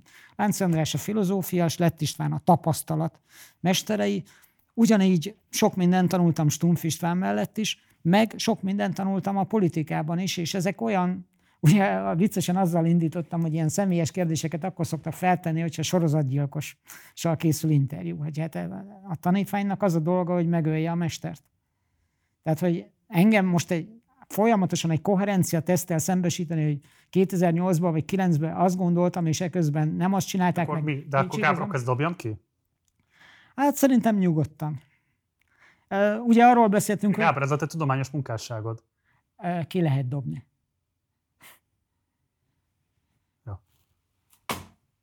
Akkor vannak más kérdéseim is. Oké. Okay. Mit kezdik az Orbán szabály, bocs, azt is? Az nem tudományos. Az nem tudományos munkásság? Nem tudományos. Ha nem? Te minek olvastad, ha... Hát nem tudom ezt megmerjem mondani. Ne, a beszélgetés vége előtt. Hát nehezen tudtam eldönteni. Nyugodtan. Mert őszinte leszek, ha ezt egy ellenzéki szerző tollából láttam, akkor paródia kötetnek látom. Igen. A tettolatból meg számomra értelmezhetetlen. Rengeteg kérdésem van hozzá kapcsolódóan. Örülök neki, hogy a kérdéseket vet fel. Ennyi? Hát, Kérdéseket felvető irodalmi mű? Nem. Nem. Szerintem ez egy uh, agyafurt módon megírt könyv, amiben több könyv van. Ugye van egyfelől látszólag két, egy könyv, az Orbán szabály, amiben van két könyv. A változtatás meg a megőrzés könyve, meg van egy, nem tudom, hanyadik könyv, ami meg a mondjuk így egymondatos meghatározásait tartalmazza azoknak a szavaknak, amelyek szerintem meghatározták a 2010 utáni időszakot is. Magáról a címszereplőről is van egy egymondatos meghatározás, hogy szerintem mi ragadja meg a lényegét. Szerintem ez egy olyan könyv, egyébként, hogyha egy könyvként kell róla beszélni, ami abból indul ki, és a, a, ugye kármidész, meg a hit, a hit az fontos, hogy nagyon könnyű úgy politikai vitákban részt venni, hogy mindennel kapcsolatban, ami történik, csak a kételjeid vannak. Szembesíted a politikai cselekvőt a te szemrehányásaiddal, meg kételjeiddel. De nem ez az én kiinduló pontom. Az én kiinduló pontom az az, hogy ezek az emberek, ezek a srácok, ezek komolyan gondolják. És nem csak abból áll a politika, amivel szembesítik őket, hogy a piszkos zsebeik megtömése, meg stb. stb., hanem akarnak valamit ezzel az országgal. És ráadásul én magamat is ebben az irányban elkötelezettnek tartom. Tehát ugye nem vagyok politikus, de annak a Orbán csapatnak a tagjának tartom magam, amit egy olyan közösségként képzelek el, aminek egy zászlója van. És fontos, bocsánat, csak fontos, hogy egy zászlója van. És a zászló, ez piros-fehér-zöld. Nem azt mondom ezzel, hogy másokat nem motivál ez a lobogó, de vannak mások, akiknek több zászlójuk van, vagy nem ez a zászlójuk. Itt ez az egy zászló van, és ez leng a legmagasabban. És szerintem ez egy olyan pozíció, ami megértésre érdemes, és ehhez rendelődnek olyan politikai döntések, szerintem egy olyan politikai teljesítmény, ami szerintem amennyire lehetséges a szavak eszközével, leírható, értelmezhető, és természetesen vitatható is mi a különbség ennek a könyvnek az érvényessége és a teljes tudományos munkásságod érvénytelensége között? Tehát, hogy ezt most írtad, Igen. ezeket meg 10-12 évvel ezelőtt, ennyi a különbség? Nem az, hogy most és akkor, hanem az a probléma, hogy szerintem a tudomány nem vezet el a politikához. A, a, ezek a századvéges kötetek, ezek szemetek? Uh, melyik volt a századvéges? Csak a kormányzás tudás, Igen. nem? De mondtam a kormányzás tudásról, hogy az játék az egy filozófiai játék. Ja, tehát amit a századik publikált, azt azért ne dobjuk el. Nem, eldobhatod. Tehát, hogy... Egyiket se dobnám el, te mondtad, hogy dobjam el. Hát, hogy mondjam neked, ezek olyan, hogy, hogy sokat tanultam belőlük, de nem ragaszkodom hozzájuk. Azt látom, hogy nem ragaszkodsz hozzájuk. Azért, mert... A gondolati kontinuitáshoz sem. Valamit szeretnék megértetni. Tehát, hogy lehet, hogy roppant nehéz megértetni, de hogy én mélyen elkötelezett vagyok a, politika elsődrendűsége iránt. Arisztotelész is ilyen volt, de hogy, hogy azért, hogy ez nem egy eretnek gondolat, és nagyon sok mindenre megtanított. Például, akkor hagyd mondjak néhány, röviden néhány életrajzi tényt, hogy ugye én akadémiai intézetben is dolgoztam, fiatalon, de én úgy éreztem ott fiatalon, hogy megöregszem. Mert úgy éreztem, hogy az a munkamenet, az a tempó, az a valami, az a, nem tudom, inspiráció hiány, meg nem tudom, az, az engem elkényelmesít, megöregít, megvénít. Az egyetem, amit nem tartok tudománynak, hanem azt gondolom róla, hogy ez a szabadság tere, és roppant élveztem fiatalokkal beszélgetni. Természetesen volt pökhendi órám, úgy hívták, hogy Géfodor műhelye, de ez a szabadság tere volt, hogy különböző egyébként furcsa emberek odajöttek, és gondolkodtak például a kormányzásról. Az a szabadságvilágához tartozik. De már az is elvezetett a tudománytól. Okay. És a politika, még ha ilyen távolból is, tehát nem vagyok politikai szereplő, nem vagyok politikus, de az, amit a politikai tudásról megtanultam, az egészen más dimenziókat nyitott ki előttem arra vonatkozóan, hogy mi érvényes és mi nem. A tudomány dolgai azok a tudomány nyelvjátékainak kell, hogy megfeleljenek. És nem biztos, hogy érvényeset mondanak a politikáról. Ez a könyv, ha meg érvénytelen lesz később, akkor annak az a magyarázata, hogy, hogy a politikát hogy lehet tetten érni. Tehát hogy lehet befoglalni egy könyvbe, hogy lehet ezt egy szintén lefordítani, tehát vagy átvinni egy másik nyelvre, nyilván töredékes lesz, és fogyatékos, és hiányérzete van az embernek, annak, aki csinálja ezt az egészet, mert ez is egy, végül is egy, egy ilyen nagyon furcsa kísérlet, vagy hát természet idegen. Az a kötet cím, hogy az Orbán szabály, tehát ebből az olvasó megalapozottan feltételezheti azt, hogy azt fogja megismerni, hogy mi az Orbán szabály, és én elolvasva a kötetet, én azt látom, hogy az állításod annyi, hogy az Orbán szabály az, hogy Orbán a szabály. Ez lenne? Hát ha megpróbálom értelmezni, amit mondasz most, hogy Orbán a szabály, végül is tetszik. Azért, azért van ez, mert hogyha mondjuk én, mint szemlélő nézem ezt a történetet. Tetszik, hogy is értesz vele? mármint mi tetszik? A, az Orbán a szabály? Hmm, korlátokkal egyetértek vele, azért, mert hogy én tehát én mondjuk Plutarkoszon nőttem fel. Tehát az azt jelenti, a politikai eszmélésem, az azt jelenti, hogy a politikát azt a, az a kivételes képességű politikai egyéniségek formálják. Szerintem kivételes politikai időszakban élünk. Ez egyébként, tehát ez nem csak egy ilyen írói hevület, hát teljesen megváltoztak a dolgok körülöttünk. Mondjuk Magyarország helyi értéke az európai vitákban. Mindegy, hogy most ki milyen előjelet tesz hozzá, de hát ez nem egy jellemző, hogy mondjam, helyzet Magyarországgal kapcsolatban. És van itt egy, szerintem egy olyan politikai teljesítmény, ami figyelemre méltó, és ami jellemzés kíván. És ez igen, ilyen értelemben Orbán a szabály, hogy, hogy maga formája a politikai tudásnak azokat az elemeit, amelyeket ki lehet hámozni, fel lehet tárni, le lehet írni. Nézzük meg ilyen konkrét állításodat. Na. Írsz a rossz és a jó konfliktusokról, Igen. és azt mondod, hogy a rossz konfliktusok azok lesznek, amikor szembe kerülünk az emberekkel, mert hogy az emberekkel kell a kormányzást magát megvalósítani. És írsz arról például, például hogy a, hogy a szabad pálinka főzés az egy olyan dolog volt, amelyben az emberek mellé állt Igen. az Orbán kormány. Na most, ha ez egy jó politikai döntésnek van emiatt tekintve, akkor mit kezdesz az a tény, hogy egy olyan országról beszélünk, ahol minimum egy millió alkoholbeteg van, pandémia az alkoholizmus, iszonyatos tömegeket betegít meg, gyilkol meg, családokat szakít szét, rettenetes ö, ö, problémákat okoz. Tehát mit kezdesz ezzel a kérdéssel úgy, hogy közben azt mondod, hogy a szabad pálinka főzés az egy olyan dolog, amiben az emberek mellé állt, de lehet, hogy itt nem biztos, hogy a vélelmezett emberek mellé kellett volna állni, hanem esetlegesen szembe menni azzal az általános vélekedéssel, ami a pálinka főzés mellett volt, ha volt ilyesmi egyáltalán. Ugye itt több probléma csúszik egymásra szerintem. Tehát egy, egyfelől, mint szabadságkérdés, hogy joguk van-e az embereknek pálinkát főzni, és ezt milyen feltételekkel tehetik meg. És ugye, ha jól értem, akkor a Orbán kormány így értelmezte ezt a kérdést. És van a következő... Szabadságkérdés szerinted? Szerintem szabadságkérdés. És a következmény, amiről te beszélsz, hogy mondjuk milyen egészségügyi, mentális stb. állapotban van az ország, ami, ha akarom, a te feltevésedből egy jó indulatú felfogást is kiolvashatnék, ami arról szól, hogy hát aggódunk a magyarok egészségügyi állapota miatt, milyen helyzetben vannak. Gerő Andrással szoktam erről vitatkozni, vagy beszélgetni egy másik műsorba, aki egy ilyen civilizatórikus, liberális államot képzel el, hogy az állam dolga lenne az, hogy az embereket valahogy felvilágosítsa ezekről a kérdésekről, túlsúly, alkohol, egészséges életmód, mit teszünk meg, mit nem eszünk meg, hogyan mosunk kezet, stb. stb. Meg ha akarom, rossz indulatúan is olvashatnám a te javaslatodat, hogy meg akarod mondani az embereknek, hogy hogyan éljenek. Ez veszélyes a politikában.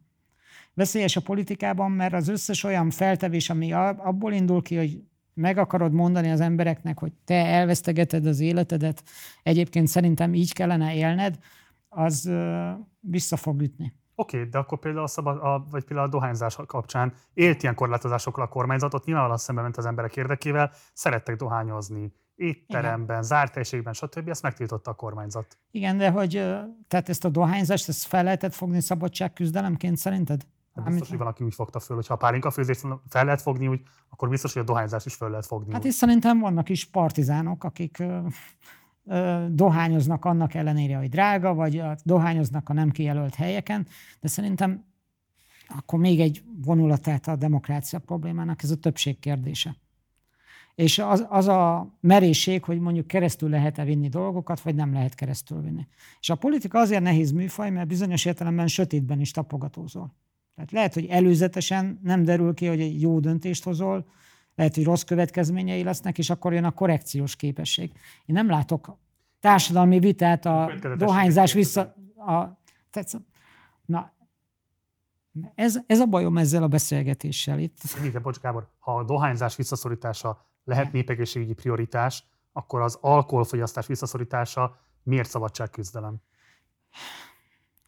Talán a könyvben is valahogy így van, hogy ugye Orbántól idéz a könyv, ami arról szól, hogy a magyar vidéki gazdák sokszor, sok éven át termelték a gyümölcseiket, és nem volt rá mód, hogy egyébként legitim módon, törvényes módon pálinkát főzzenek belőle. Ez egy magyar szokás. A pálinka főzés, annak van egy kulturális íze is. Hozzátartozik a mi kultúránkhoz, független attól, hogy szép dolog-e mondjuk Spanyolországban a bika viadal, és mi annak a hatása szegény bikákra nézve, ugye ebből is komoly viták voltak az Európai Unión belül is. Ez a ha úgy tetszik, a magyar szokásvilág része. Ilyen értelemben lehet szabadságküzdelem.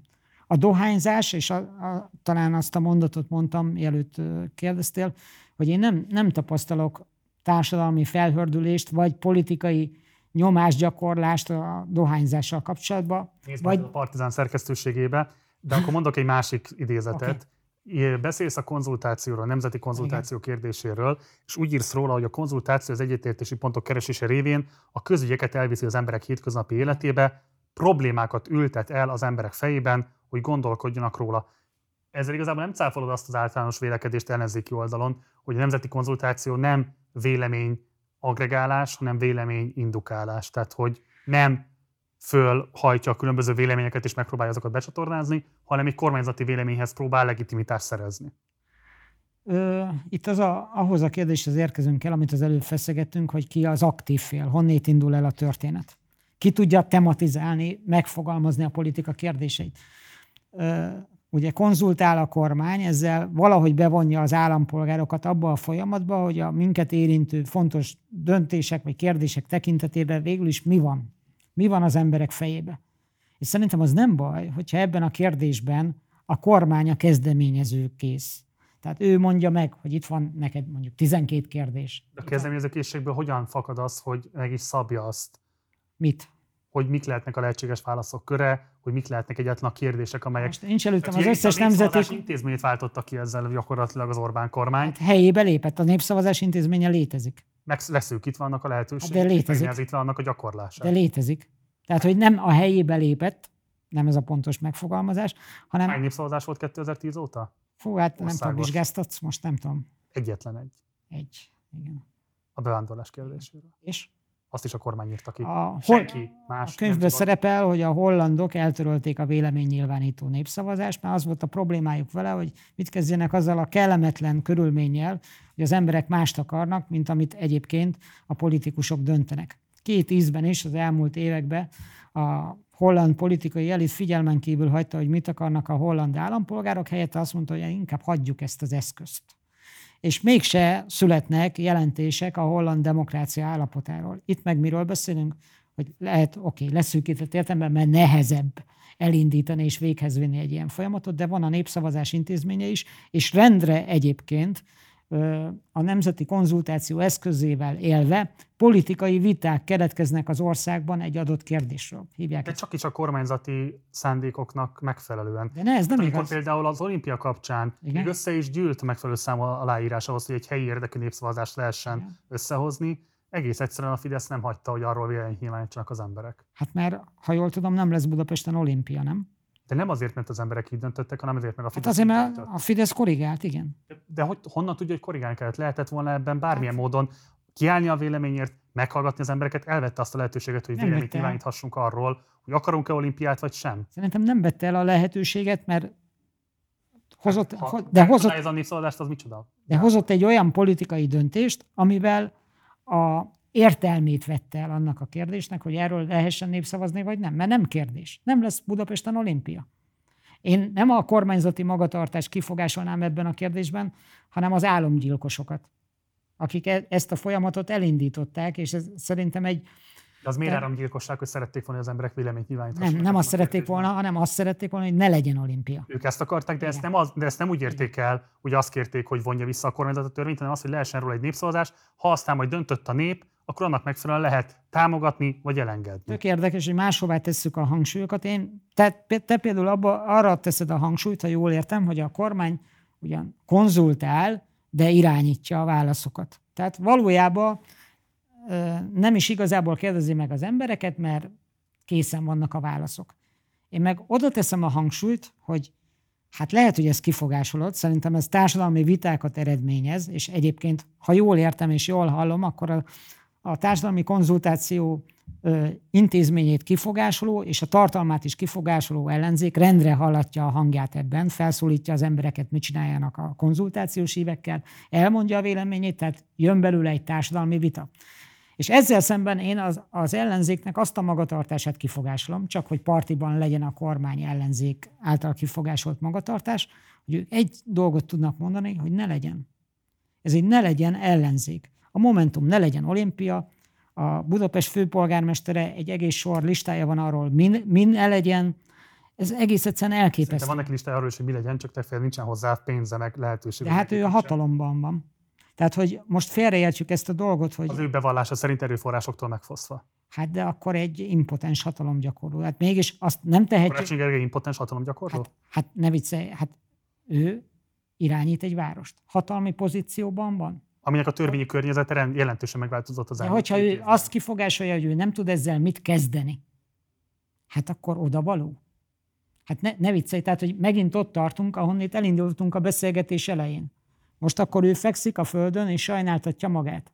Hát találja ki. Nem, a, ott tartunk, hogy az állítása szerint lelökték a földre, és éppen taposnak rajta, Nem. ha szeretne se tud fölállni. Nem, az a helyzet, hogy felemelték őt. És nem a Fideszre gondolok, hanem az emberek felemelték őt azért, hogy irányítsa a várost, adtak neki mandátumot. Ezután azt mondani, hogy én fekszem, és nem tudok mit kezdeni a mandátummal, mert a rossz gonosz fiúk engem lelöktek. Hát nem tudom. Hát nem tudom. Az a, az a helyzet, hogy itt megint csak a, a, ott tartunk, hogy ki mit kezd a ráruházott mandátummal. Okay. És hogy az, hogy ülök a trónon, vagy fekszek a földön, ezt ugyanannak látni, ez optikai torzítás. oké. Okay. Írod a kötetben egyszer készítettél egy interjút Orbán Viktorral a konyhájában, de ezt az interjút végül nem publikáltad. Neked van egy publikálatlan Orbán interjút, Gábor? Hát mondhatnám, hogy több is lehetne. Miért nem publikáltad? Hát azért, mert ez egy olyan dolog, ami, hogy mondjam, a virsligyárról szól. Hát ez akkor érdekes feltevésnek tűnt, ott, ott is van a könyvben, hogy hogy születik egy politikai beszéd. Kik segítenek.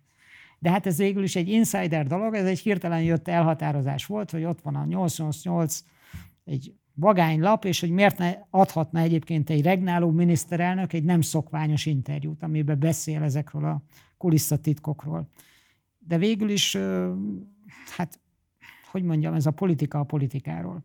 Ez lehet, hogy minket érdekel, de egyébként nem ezen múlik a politika sorsa. Ez egy ilyen... Ugye már az egyik legolvasottabb cikketek lett, mert te is pontosan tudod. Hát így meg ez a legolvasottabb könyv, aranylemez. Te eldöntöttél, hogy nem publikálod, vagy Orbán Viktorék kértek meg rá? Ö, nem itt vagy ott volt a döntés, hanem mm, egész egyszerűen meghallgattam az interjút, amit született, egy, tényleg egy nagyon... Nem volt érdekes, azt akarod mondani? Hát azt gondolom, hogy hogy mondjam, hát mert én nem politikai szereplő vagyok, tehát hogy olyan szót kellene kitalálni, ami a nem politikai szereplőhöz illik, hogy a lap érdekeit biztos szolgálta volna, de nem csak a lap érdekei vannak, hanem a politikai cselekvő érdeke is. Tehát egy jó beszélgetés volt, de szerintem egész egyszerűen, hogy mondjam, rengeteg könyvet olvastam például nagy politikai vezetőkről. most a politikai cselekvő itt Orbán Viktor érte. Igen, igen. De hogy az a... ő érdekét nem szolgálta volna a publikálása. Nem tudom, lehet, hogy szolgálta volna. Most azt mondtad, Gábor. De, de igen, azt de... mondtad, hogy nem szolgálja a politikai cselekvő érdekeit. Nem, azt mondtam, nem feltétlenül szolgálja a politikai cselekvő érdekeit. Lehet, hogy szolgálta volna. Ezt nem tudjuk eldönteni, mert nem jelent meg. Hát akkor meg kellett volna jelenteni, hogy lehessen dönteni hát igen, de, de azt mondom, az egész könyv azon a feltevésen alapul, amit te egyébként bizonyos szempontból akár paródiának is olvashatnál, hogy egész egyszerűen ez egy fegyelmezettségi kérdés is. Egy értelmiségi, akinek csak az számít, hogy ő az egóját fényezi, meg ő kicsoda, biztos megjelentette volna. De én egy Orbán csapat tagja vagyok, és más megfontolások is vannak attól, hogy akár a lapnak, akár nekem, akár mi ez, mit szolgált volna, vagy mit nem, mert hogy szerintem a politikai sikeresség az feljebb van ettől, vagy a saját közösségünknek a szolgálata. Értem, de akkor te ott főszerkesztőként, újságkészítőként azt a döntést hoztad, hogy a politikai vezető érvényesülési, vélt vagy valós érvényesülési lehetőségeit mérlegeled az újság érdekei helyett. Igen. Oké. Okay. És volt, akkor mondok még egyet, ami nem hangzott el ilyen, meg nem jelent interjú. A választások előtt 18-ban két vagy három nappal. Hát képek is megjelentek, hogy ott volt a szerkesztőségünkbe, de annyi sok mindenről beszéltünk, olyan izgalmas egyébként. Tényleg nagyon izgalmas beszélgetés, és ezek, hogy mondjam, azért mondtam azt, hogy lehet, hogy segíteni, lehet, hogy nem segíteni, ki tudja, mert hogy hát tényleg szerintem Orbán Viktor a különbség. Tehát egy olyan politikusról van szó, akinek a gondolkodásmódja az nem csak azon múlik, vagy arra irányul, mint szerintem az európai, kortás európai politikusok többsége, a bürokraták többsége, hogy a politikát technikai kérdésnek tekinti. Mozog magasság és mélység. Van indokoltsága, van mélysége, és van egy magassága is ennek a dolognak, de két nappal a választások előtt, aminek magassága, meg mélysége van, hát miért lenne tanácsos? Hát akkor arról kell szólni, nem? Egy politikusi megnyilatkozásnak, hogy irány győzünk. Hát ilyen. Szeret, hogy akkor az ilyen apokrif Orbán interjúdat egy külön kötetben megjelentethetnéd. Hát nem tudom. Én elolvasnám. Nem Sőt, tudom. ha kell, a kiadásába is beszállok, és szerintem sokan lennék még így írod azt is, hogy egy alkalommal Orbán arra a kérdésre, hogy ki volt a legkeményebb ellenfél, akit legyőzött, első megközelítésben saját magát mondta, és ugye írod ezt is, hogy az az erős, aki saját magát győzi, a gyenge az, aki a másikat. Miben győzte le magát Orbán Viktor? Hát ö, szerintem sok mindenben, tehát hogy biztos vannak nálam szakavatottabb szemlélő is ennek a politikai karriervonalnak. Szerintem ez az ember ö, 30 év alatt, amióta a politikai élvonalában van, rengeteg mindent megtanult. A tevékenységről, amit folytat, saját magáról, a saját erényeiről és korlátairól is, és hát szerintem ez, ez a sikerességének a kulcsa. Most nem tudom, hogy miben jutott más következtetésre, és miben nem, miben, hogy mondjam, tartja magát valamihez, és miben nem szerintem ez megint egy ilyen szituatív. Szerintem attól, hogy mit tanult, attól fontosabb az, hogy tanult. Uh-huh. És hogy, hogy erre képes. És ez nem egy könnyű műfaj, szerintem, hogyha belegondolsz abba, hogy felvetetted a beszélgetés egy pontján, ugye a bizonytalanságot, meg hogy senki sincs biztos helyzetben, és hogy hajlamosak az Orbánt úgy beállítani, hogy hát ő a fő mozgató, és abban megállapodtunk, ha jól emlékszem, hogy hát ez hogy ez nem úgy van, hogy valami véletlen történt, és ő ott van, és ő a fő mozgató, hanem ez a politikai erőfeszítések, teljesítmény, képesség eredménye. Hm. És hát ez tanulni kell. És az, hogy egyébként képes tanulni, és szerintem bárkitől, az egy elég kemény jellemvonás. A centrális erőtér elemzése kapcsán írod azt, hogy ahhoz, hogy a centrális erőtér hosszú távon stabil legyen, egyfelől tehát okos politikával meg kell akadályozni, hogy a szélen lévő kis pártok összefogjanak. Ezzel kapcsolatban van egy bejátszásunk, amit szeretném, hogyha megnéznénk, és akkor azután beszélgessünk majd erről. Az elmúlt egy-másfél évnek úgy tűnik, hogy ez a, ez a legnagyobb fejleménye a magyar politikában, hogy az eddig szétörözött ellenzék az, az összeáll. Nem látom azt, hogy ez az egységesülés, ez egy reális folyamat lenne, inkább ez a politikai szándékok szintjén jelenik meg, a politikai nyelv szintjén. De ha megnézzük, hogy mi kell ahhoz, hogy egység legyen. Szerintem kell egy politikai személyiség, egy olyan politikai személyiség, aki versengő alternatívát tud mutatni a jobb oldal vezető politikai személyiségével szemben. Én nem látok ilyet. Ez mikor is volt? 2018 19 a, vagy 19? A helyhatósági választások előtt. Igen, 19. Ö, amit elmondok, az így van, szerintem. Ettől függetlenül, hogy így van, ettől összeálltak. Tehát ettől... Észre fogsz látni valószínűleg egy ilyen személyiséget. Hát igen, lesz. Szerintem már most is tudjuk, hogy ki az. Hát te esztéta vagy, meg dramaturg, tehát pontosan tudod, hogy ez már készen van ez a történet. Vagy azt mondod, hogy az előválasztás végeredménye? Hát nem tudom, bárki, nem is kell dramaturgnak, meg esztétának lenni hozzá, mindenki látja, hogy hogy van felépítve ez az egész történet. De hogy van felépítve? Hát én többször elmondom, megismételhetem itt is. Hát szerintem, tehát én, én sokat futottam például maratont és hogy ha maratonversenyt nézel, és mondjuk 30 kilométerig elemzel valamit, és akkor azt látod, hogy valakik előfutnak. De hát azok a nyulak. Azokat teljesen felesleges elemezni. Ők nem azért vannak, mert ők az esélyesek, ők fogják megnyerni, hanem az a feladatuk, hogy húzzák az iramot. És szerintem ez az egész történet itt a Jakab Péterrel, a Dobrev Klárával is bizonyos értelemben, de mindenképpen a vendégeddel, tehát a Fekete Győr Andrással is, arról szólt, hogy egész egyszerűen az előválasztás politikai értelme egy mozgósítási kampány. És ennek a hangneme az a hergelés volt. Azt választották, hogy hergelik a saját választóikat, hogy mozgósítani, mozgósítani lehessen őket. És ebben van, volt egy szereposztás, ezek a különböző szereplők különböző szerepet játszva a felcsútipertől elkezdve a krumplizsákon, meg mit tudom én, mind keresztül, hát futják az iramot. Még benne vannak a versenyben, de nem erről szól a történet. Hát láttuk, egy ember, aki vezet egy várost, és egyébként egy angol pénzügyi labban még a bejelentés előtt bejelenti. Majd utána egy e-, egész napos túra után kiáll a magyar és a uniós zászlók elé, hát mit kell magyarázni, tehát ez egyértelmű, nem, hogy kire van felhúzva. Aztán majd meglátjuk. Mert hogy... Mondod, ez egy előre eldöntött meccs? Azt mondom most, nem tudom, hanyadika van, május 28-án, hogy előre el volt döntve, de azért az indulása a, srácnak, hát az nem ki... Miért nem akarod kimondani a nevét?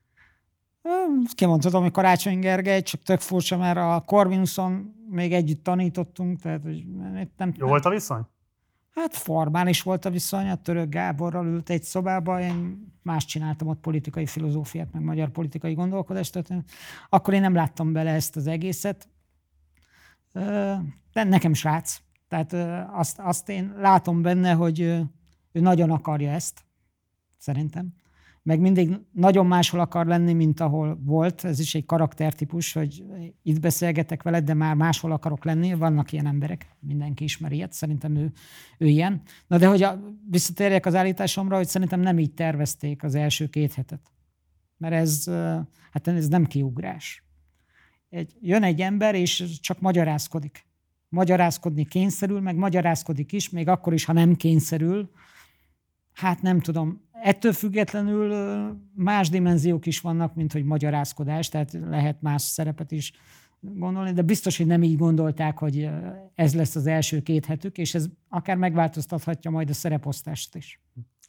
Volt egy másik videó, vagy interjút pontosabban, ahol az ellenzéknek a stratégia követő képességéről beszéltél 2011. decemberében. Nézzük meg most ezt a bejátszást is hogyha győzni szeretne az ellenzék, akkor meg kellene ugrani egy olyan feladatot, amire én nem látom alkalmasnak a jelenlegi ellenzéki erőket. Csúnya szóval ezt úgy mondják, koordinált jelölt állítás, aminek az lenne a lényege, hogy egy kormánypárti jelöltel szemben a választókerületekben egy ellenzéki jelölt fusson. De hát gondoljanak bele a kedves tévénézők, hogy ez mekkora egyeztetési feladatot jelent, milyen ravasznak, okosnak, együttműködőnek kellene lennie az egyébként széttartó és egymással foglalkozó ellenzéki erőknek.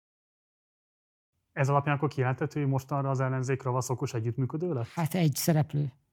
Tehát, hogy, hogy tudom, hogy most minden Gyurcsányról szól, de tényleg ez van. Tehát van egy ravasz, okos, együttműködést mémelő szereplő, a Gyurcsány, és ennek nem az az oka, hogy ú, van a Gyurcsány budó, és előhozza a jobb oldal, hanem egész egyszerűen, hát van egy, most mindegy milyen előjellel mondom, egy politikai érzék, van egy szervezeti bázis, tehát a DK, szervezettsége, és az összes többi szereplőnek szerintem a nagyon furcsa politikai, hogy mondjam, ösztönhiánya, ami lehetővé teszi azt, hogy ez a forgatókönyv a Gyurcsány szándékai szerint épüljön fel. Ez egyébként szerintem egy borzongató dolog, hogy, és ez az ellenzék kritikája is lehetne, hogy tíz év alatt, sőt, hát most már lassan 15 év alatt, hogyha az összödi beszédet nézzük, de maradjunk csak 10-11 évnél, egész egyszerűen nem tudott kitermelni egy olyan politikusi generációt, ami tényleg leváltja ezt az egész történetet. Hát a Karácsony Gergő nem úgy indult még, hogy Gyurcsányjal soha. Miközben korábban a Gyurcsány tanácsadója Orbán volt. Is indult úgy, hogy Tornyán József hát, soha 98-ban végül lett hát, belőle. Igen, koalíció. rendben van, de a Karácsony sok más párfordulást is végrehajtott, de most nem is róla. Szerintem Orbán Viktor is. Ö, igen, nem tudom szerintem elég konzekvens, mondjuk a 90-es évek közepe óta, ami 25 évet jelent, ami elég sok. Mondom, Orbán Tordján kormány. Attól függ, hogy hol helyezzük el ezt a kérdést, hogy a, a koherencia teszbe. De végül is nem karácsonyról akartam beszélni, hanem Gyurcsányról. Szerintem az az egész ellenzék problémája, hogy ez az ember áll mögötte. És hát az, amit korábban bevágtatok, 2019-es vagy melyik beszélgetés egy konferenciáról, hát nem épített fel egy olyan személyiséget, aki ilyen értelemben kihívó lehetne. A Karácsony Gergely nyilván ő lesz a jelölt, de ő, az ő karaktere az, hogy nincs karaktere. Ez egy ismert recept. Ilyen volt a Megyesi, ilyen volt a Bajnai. Szerintem, a, és ez neked lehet különösen, hogy mondjam, gáz, hogy a baloldal olyan jelöltet hoz rendszeresen, aki mondjuk korábban bankár volt, de legalább annyit tanultak belőle, hogy most hoztak egy bölcsész, de a logika ugyanaz. Hát gondold el, ha te lennél ilyen jelölt, és úgy jelented be, hogy amikor még nem jelentett be, hogy egy angol pénzügyi lapnak nyilatkozol, hát ez miről szól? Hát innét nézve arról szól, hogy lehet, hogy nehezen tudod megmondani, hogy akkor most konkrét helyzetben mi az, hogy szuverén politika, de azt el tudod mondani, hogy hát ez az ember biztos nem szuverén. Hát, Azért, mert az Economistnak adott egy interjút? Hát ne viccelj. Hát a politikában a szimbólumoknak komoly jelentősége van. Hát, Bocsáss meg, azzal, hogy az Economistnak adott interjút, azzal ő mit is csinált? De, de mit is csinált? Kérlek, hát nézzük meg, milyen interjút adott. Olyan interjút adott a tervezett bejelentés előtt két nappal, ami Orbán Viktorról szól, és arról szól a történet, hogy ez az ember, a Karácsony Gergely esetleg képes lehet. És eközben, érted, még nem jelenti be hivatalosan az indulását, de egy szimbolikus tett, ez azt jelezte volna a te értelmezésedben, hogy ő a nemzetközi pénzügyi elit jelöltje? Hát szerintem nem csak az én értelmezésemben, a saját értelmezésében is.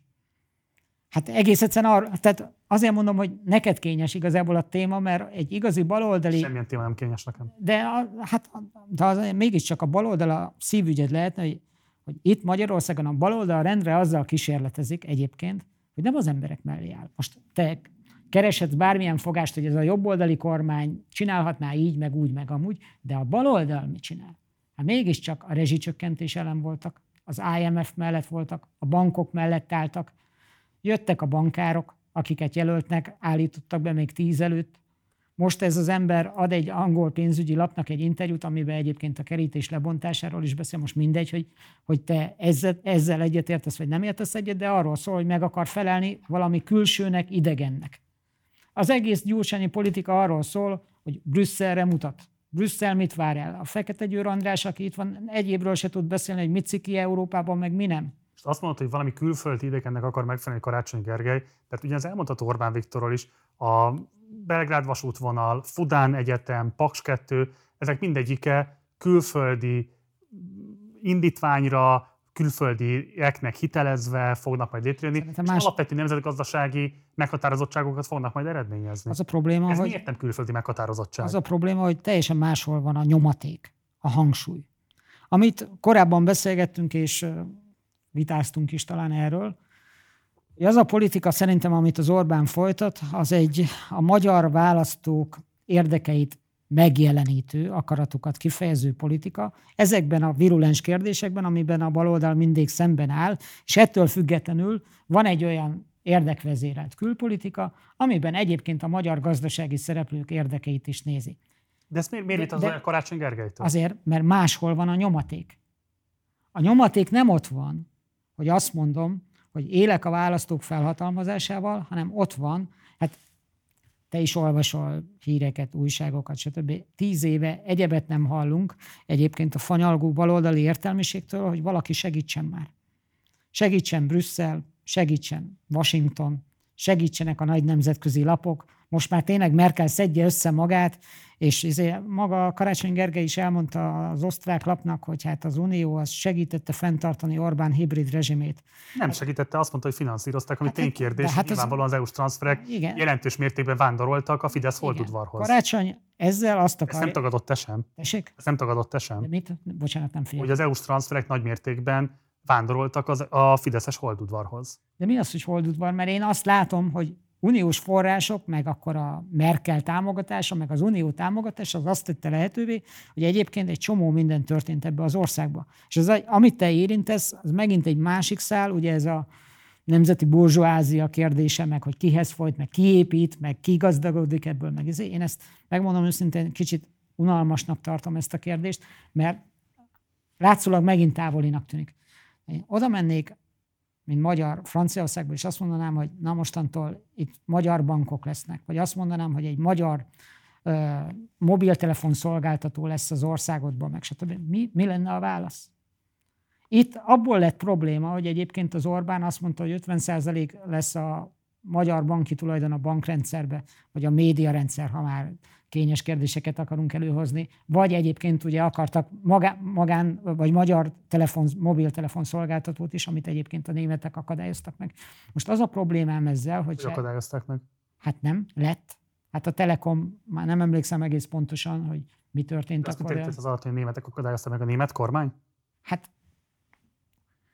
valami, tehát eljárást kifogásoltak, most nem emlékszem egész pontosan, nem akarok hülyeséget mondani, tehát hogy valami eljárásban kifogásolták azt, hogy mit tudom én, mi történt, és visszavonták a magyar mobil szolgáltatónak a, de ezt nem tudom, tehát hogy hülyeséget nem akarok mondani, meg régen volt ez 10-13 között valamikor, de hogy a lényeg az az, hogy az a kérdés, hogy periféria vagy, vagy birodalom. És az, nekem az a problémám, az ilyen karácsony típusú mentalitással, hogy elfogadja, hogy te maradsz periféria. Meg kell felelni másoknak, akik megmondják, hogy mi a jó neked. Például Ezt itt... normális elfogadja, nem? Most bocsáss meg, arról beszélsz, hogy megváltozik mondjuk a tulajdonviszonya a magyar bankoknak, és megnövekszik a magyar tulajdonviszony. Ettől még nem fog változni az, hogy konkrétan a felhasználók számára milyen kondíciókkal lehet például. Hát ugye teljesen mindegy, hogy a külföldi tulajdonos viszi el a sápot, vagy pedig a magyar tulajdonos viszi el a sápot. Nem, hát neked Ugyan, lehet, hogy mindegy. Nem, hát nem. Hát a lényeg az, hogy az, aki használja a szolgáltatásokat, így is úgy is kénytelen a És ha baj van, és ha baj van, mert volt baj, nem? Például 2008-ban... a pandémia rekordmennyiségű bevételt könyvelt el és nyereséget, az OTP például. Igen. És baj? Ez szomorkodunk ezen, hogy nem a belgák, vagy a hollandok, vagy a németek nem, én azon szomorkodom, hogy válságidőszakban miért a banki költségeken és az egyéb ilyen ja, hát igen. felhasználótól nyert díjakon igen. ér el extra profitot az OTP, amit magyar tulajdonú bankként tűztök a melletekre.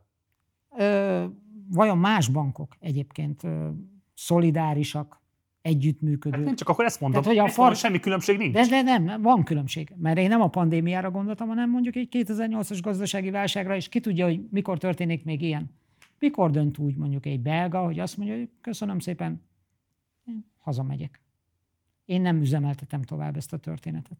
És így tovább. És ez, ez a legmélyén szuverenitás kérdés. Jó. Gábor, Na, hol van Habony Árpád? hogy, hogy hol? Nem értem a kérdést, hogy mire gondolsz, hogy hol van. Ez a kérdés, hol van Habony Árpád?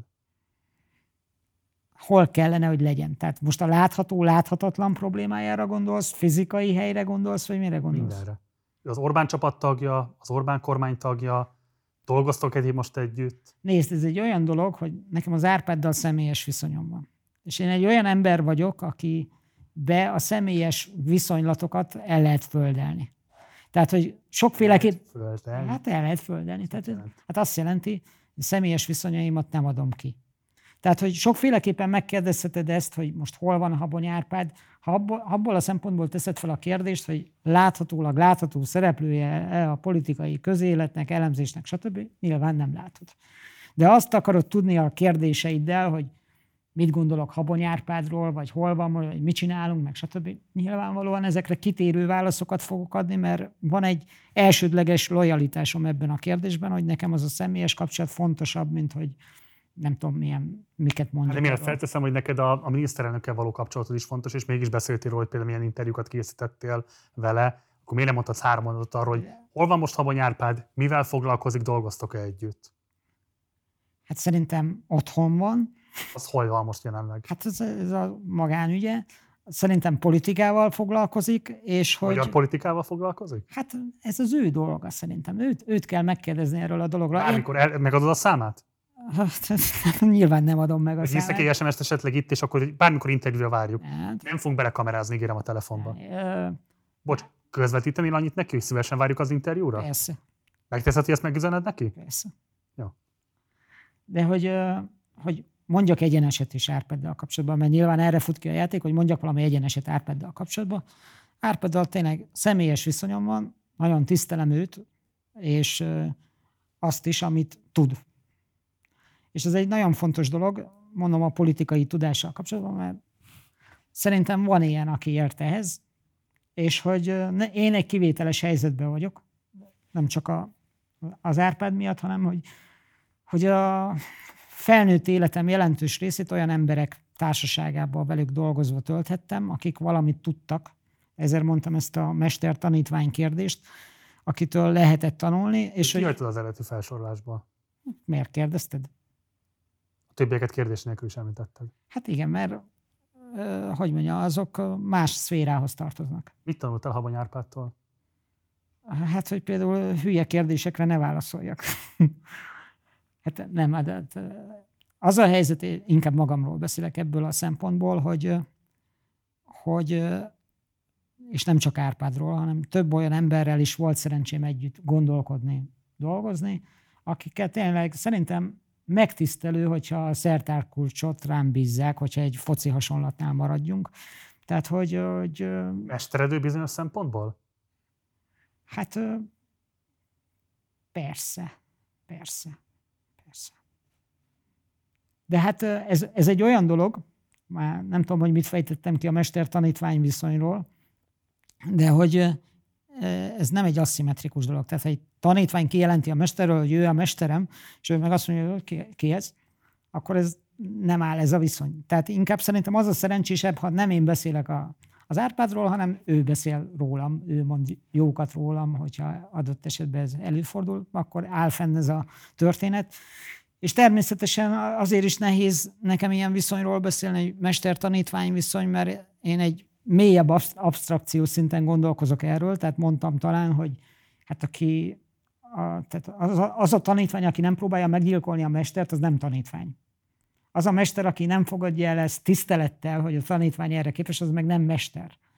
Tehát, hogy bizonyos értelemben meggyilkoltam a filozófiát, nem vagyok filozófus, meggyilkoltam a tudományt, nem vagyok tudós. Tehát ilyen, Habony Árpád megölésére mikor fogsz majd törekedni?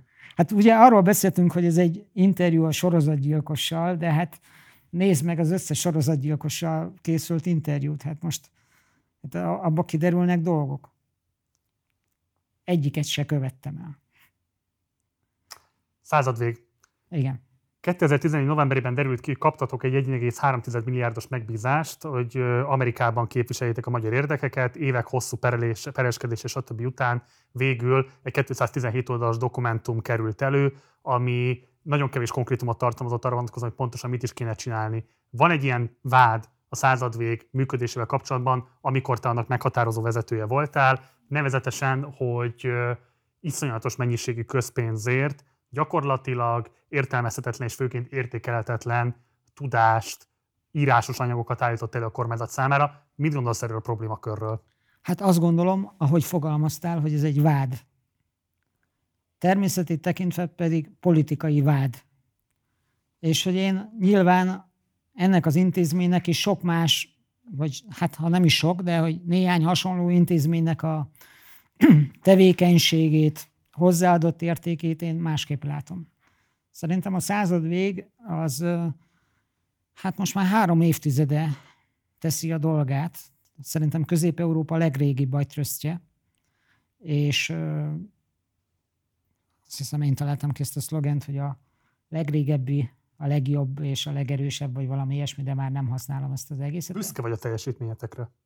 Igen, persze ha büszke vagy a teljesítményetekre, és azt mondod, hogy semmi, tehát ezek a vádak hamisak, akkor miért tettetek meg mindent azért, hogy eltitkoljátok ezeket a dokumentumokat? Miért nem adtátok át egy az egyben azoknak az újságíróknak, akiknek évekig kellett pereskedniük, és végül ilyen DVD lemezekre a kinyomtatottad, kinyomtatott dokumentumokat beszkennelt PDF-ben átadva, szóval tényleg ilyen teljesen méltatlan körülmények között lett végül hozzáférhető. Miért nem mondhatok, hogy tessenek bejönni, olvassák el? Igen, mondhatnánk, szerintem. A büszkék vagytok. De, de igen, igen, de hogy mit akarok mondani? Van még más két válaszom erre. Az egyik az az, hogy a megbízó, aki megbízott minket, és aki rendelkezik ezekkel az anyagokkal, azok nem mi vagyunk. Mi nem adhatunk erre engedélyt. Világos, de a Magyar Bíróság ezt megtette. Igen, ez az egyik. A másik pedig, és ezt egyébként azért mondtam, hogy nem mellékes az, hogy politikai vádról beszélek, és nem is értem ennek a gyakorlatnak a természetét. Akárhogy definiálom a századvég vagy más háttérintézménynek a munkáját. Ha abban a vonatkozásban beszélek róla, hogy az a feladata, hogy stratégiailag és egyéb módon segítse a kormány munkáját, ez egy nemzetstratégiai kérdés. Ha most bárki, egyébként bármelyik országban, hagyjuk Magyarországot, milyen vicces dolog lenne, hogy Amerikában mondjuk bármilyen újságíró csak úgy kiperli azokat a dokumentumokat vagy anyagokat, amelyek az éppen regnáló kormány munkáját segítik. Honnét feltételezed egyébként, vagy feltételeznéd, hogy mondjuk nincs emögött külső szándék? És, és a folytathatnám. Hogy a törvények korlátozzák Orbán Viktor Igen. működését, a törvények úgy szólnak, hogy ezek az iratok is például közadatnak minősülnek, tehát joga van megismernie Igen, a nyilvánosságnak. És megismerték. Hát Hát de... írtózatos küzdelem árán, amiben ti mindent megtettetek azért, hogy ne ismerhessék. Ó, elfelejtettem azt a meghatározást, amit mondtál, pedig most használtam volna. Mondtad, és mondtam is, hogy fogom használni, de elfelejtettem, mert már olyan régóta beszélünk. Hogy megismerhették, hát bizonyos körülmények között, meg stb. Hát büszkék is vagytok rá. Miért kell akkor hát azért... Föloldott a Magyar Bíróság, értem, rendben megbízó nem akarta, de a megbízót föloldotta a Magyar Bíróság, kötelezővé tette ezeknek a megismerhetőségét.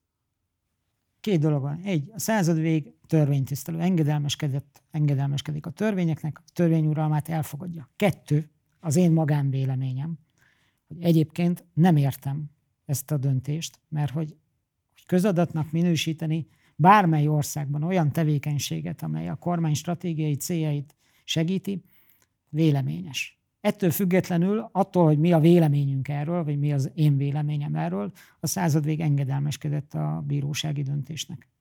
Két záró kérdésem van még, és nagyon köszönöm, hogy ilyen hosszan rendelkezésemre álltál jóval túl a ah, három órán. Hát van álló képességem, bármeddig folytathatjuk. Az első az, hogy 2005-ben Lánci Tamással közösen alapítottatok egy szürke kardigán nevű díjat. 2005-ben volt? 2000, mi úgy találtuk. amelyben ugye ti olyan politológusoknak adtatok, adtátok át ezt a díjat, akiről úgy értétek, hogy a lengyel Lászlói örökségnek a, a, a hordozói, és ezt az örökséget úgy azonosítottátok be, hogy rendkívül fontoskodó, de folyamatosan mellélő a politikai értékítéletét illetően. 2010 után te melyik NER közeli politikai véleményformának adnál egy ilyen díjat? Hát magamnak. Tehát szürke kardigán díjas vagy mostantól, azt mondjuk? Hát, hogyha magamnak adhatok díjat, hogyha sútba vágtuk azt a sok mindent, amit te itt lefémesítettél, akkor miért ne adhatnék magamnak ilyen díjat? Hát egyébként, ha tényleg komolyan veszük azt, hogy tanul az ember a saját hülyeségeiből is, és ki nem követett el hülyeséget, én is követtem el, meg mondtam is rengeteg hülyeséget, akkor az a szürke kardigán jó helyen lesz. Nálad. Nálam. Tehát akkor Lengyel Lászlóhoz fölnőttél. Hát nem, azért... 2021-es év végére? Ott nem tartunk. Közepére, elejére, bocsánat. Ott nem tartunk. Az egy teljesen más szerep felfogás, szerintem. De mint szimbólum, szerintem jó pofa díj, és hogy arra figyelmezteti az embert, kár, hogy komolyan vették, kicsivel több alázat kell ehhez a dologhoz. Mert uh, szerintem mindig mindenből lehet tanulni, meg mindenkitől, és hogy az ember nem tévedhetetlen, és hogy ez, ez miért baj ez, hogyha ez figyelmeztet? És akkor az utolsó. Igen. Lesz még egy interjúnk, mindig így csináljuk, hogy két interjút veszünk Igen. fel egy ilyen pénteki napon, és ezután egy zenész fog érkezni majd ebbe a székbe, Na. akinek van ugyanakkor egy rendkívül híres dala, amely érinti Orbán Viktor, de érinti egy másik politikai személyiséget is, és szerintem ismered is ezt a dalt. Szeretném, hogyha most ebből egy részletet meghallgatnak, és aztán okay. reagálnál rá, hogy mit gondolsz erről. Orbán, Orbán, ki a Ferinek, Orbán, vert ki a Ferinek, Orbán, vert ki a Ferinek, Orbán, gyere, vert ki a Ferinek, bírd még egy kicsikét Feri, bírd még egy kicsikét Feri, bírd még egy kicsikét Feri, bírd még egy kicsikét Feri. Körbenézek, most látom, hogy itt állunk már százan. A százból 40 ember talpig narancssárgában Szóval a száznak a kétharmada talpig narancssárgában A pénzét dobálja Orbánnak a nevét kántálva. Szurkolnak neki, hogy juttassa el Ferit a csúcsra. De Orbán flesseli a szitut, csak az időt húzza. Túrántja a ficsimát, könnyek gyűlnek Feri szemében De közben serényen gyűlik a lég kettejük zsebében. A bal oldalamon pirosban áll hat darab nyugger. Sírva kántálják, hogy Feri ne menjen. De Orbán akaratlanul is túl jól bánik a a Jobb és bal oldal együtt készül a nagy pillanatra A maradék 54 ember undorodva nézi Hogy mi a faszért vagyunk még itt, azt senki sem érti De mégsem merjük elhagyni a mosdónk Mert csak a húgy és szarszakban érezzük magunk igazán otthon a srác beülhetne politikai elemzőnek. Az ízlés az egy más dolog, hogy én használnék -e ilyen kifejezéseket. Ő így látja. Sokféle... Nem, nem, nem ismertem egyébként. Nem ismered a klubit? Nem. Nem. De ha itt van, akkor majd kezet fogunk. Nekem egy másik dal jutott eszembe, a Lóci játszik, és a Nem táncolsz jobban, mint én. Tehát, hogy az a helyzet a Viktorral, hogy lehet, hogy más könnyebben felemeli a szoknyákat, meg a, könnyebben rúgja a gólokat, de nem táncol senki jobban, mint ő. Tehát, hogy Arról a gondolatra, amire a dal szól, hogy itt egy, egy másra utaltság van, egy kölcsönös függési viszony. Hát ez egy régi gondolat. Gyurcsány tartja fenn az Orbánt, Orbán tartja fenn a Gyurcsányt. Erről mit gondolsz? Ez egy régi gondolat, és amikor megszületett ez a gondolat, az nagyjából 2004 és 2006 között volt, hogy ugye ezek valamiféleképpen referálnak egymásra ezek a szereplők, de szerintem az elmúlt 15 év az arról szól, hogy Orbán Viktornak semmilyen értelemben nem volt referenciapontja Gyurcsány. Tehát az elmúlt 11 év kormányzás az nem egy, hogy úgy érthetem meg Orbán Viktor kormányzását, meg politikai teljesítményét, hogy mellé kellene Elmúlt nyolc évezés azért az volt. De hát az teljesen más funkciója volt az elmúlt nyolc év. Emlékeztetett arra, hogy mi volt korábban, és ehhez képest mi van most. Igen, rendben van, de tehát, hogy, tehát azt mondani, hogy Orbán Viktor 11 éves politikai teljesítménye Gyurcsány fénytörésében értelmezhető, ez szerintem ez nem állja meg a helyét. Hát ez Orbán Viktor állítása. Mi? Hát az, hogy a korábbi időszakhoz képest az ő kormányzása jobb. Hát rendben van, de a korábbi időszakokban ott van, a könyvben is szerepel például Horn Gyula. Igen, a Horn együttható. Igen, akiről azt mondta, hogy ő volt a legnehezebb ellenfele mert képviselt valamit azt a kis stílűséget, azt a merjünk kicsik lenni álláspontot, amit a legnehezebb volt legyőzni. Szerintem nem az a kérdés, hogy Gyurcsány fénytörésébe szemlélhető-e Orbán Viktor politikai teljesítménye, mert szerintem nem, hanem az a kérdés, hogy hogy maradhatott itt Gyurcsány Ferenc és hogy lehet politikai cselekvő még ma is, és beszélhetünk róla politikai aktorként. De ezt állítani, hogy itt marad Gyurcsány Ferenc és politikai aktor, az nem ugyanaz, mint hogy Orbán politikai teljesítménye Gyurcsány fénytörésében értelmezhető. Ezt gondolom erről. G. Fodor Gábor, friss, szürke, kardigándíjas politikai elemző. Azt ígérted, hogy a beszélgetés végén fogod majd dedikálni a kötetet, mert addig kitalálod, hogy mit írsz bele. Ja. Akkor ez most meg fog történjen meg, hogyha lehetséges. Ezzel írjak? A hegyével tudsz esetleg, vagy ha van tollad? Hát általában szokott. Vagy kérhetünk a kollégáktól esetleg egy tollat? Hát mert ezzel nem lesz szép, meg balkezes vagyok, és el Én is balkezes vagyok. Mindjárt nézzük, hogy eset... az a baj, nálam nincsen más. Nagyon köszönöm.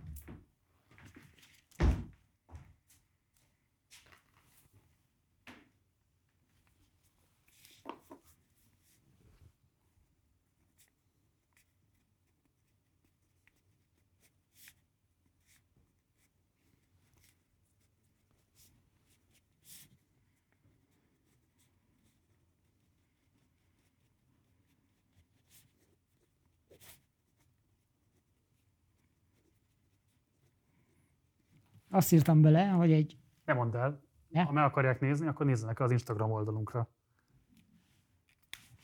Aha. Az utolsó szót nem értem. Mint a? Mondjam, kommunist, kommunizmus. Ja. Jó. Na hát akkor a kommunizmus szó benne van, ezt már tudják. Jó, okay. Gábor, köszönöm szépen, Én köszönöm. hogy eljöttél hozzánk, és köszönöm szépen, hogy ilyen hosszan rendelkezésemre álltál. Én köszönöm a meghívást. Ez volt a beszélgetésem G. Fodor Gáborral. Ha kíváncsi vagy a teljes interjúra, akkor vagy nézz el a podcast oldalainkra, ahol korlátozás nélkül hangban meghallgathatod a teljes beszélgetést, vagy pedig fizess elő a Partizánra a Patreon oldalunkon keresztül, ehhez a linket megtalálod a leírásban. Mindenképpen iratkozz fel a csatornára, használd a like, illetve dislike gombokat a vélemény kifejezéséhez, ha pedig bármilyen észrevételed vagy véleményed lenne az elhangzottakról, akkor pedig várunk a komment szekcióban. Van még egy Facebook oldalunk, illetve egy Facebook csoportunk is, utóbbinak Partizán társalgó a címe, ezt különösen ajánlom, mert itt tudunk vitatkozni az éppen aktuális témákról. Ahogy már mondtam, van egy Instagram oldalunk is, Partizán Politika a neve, azt is mindenképpen kövess, mert például akkor azt is megtudhatod, hogy mit ajánlott nekem, vagy milyen ajánlással ajánlotta a kötetét nekem G. Fodor Gábor. Vannak más támogatási lehetőségek is, hogyha nem szeretnél előfizetni a Partizánra, van egy bankszámlaszámunk, illetve egy PayPal elérhetőségünk is, ezeket is használd, és ezúton is köszönjük, hogy hozzájárulsz a működésünkhöz. Munkatársaim nevében köszönöm szépen a figyelmed, hamarosan találkozunk, addig is, ciao.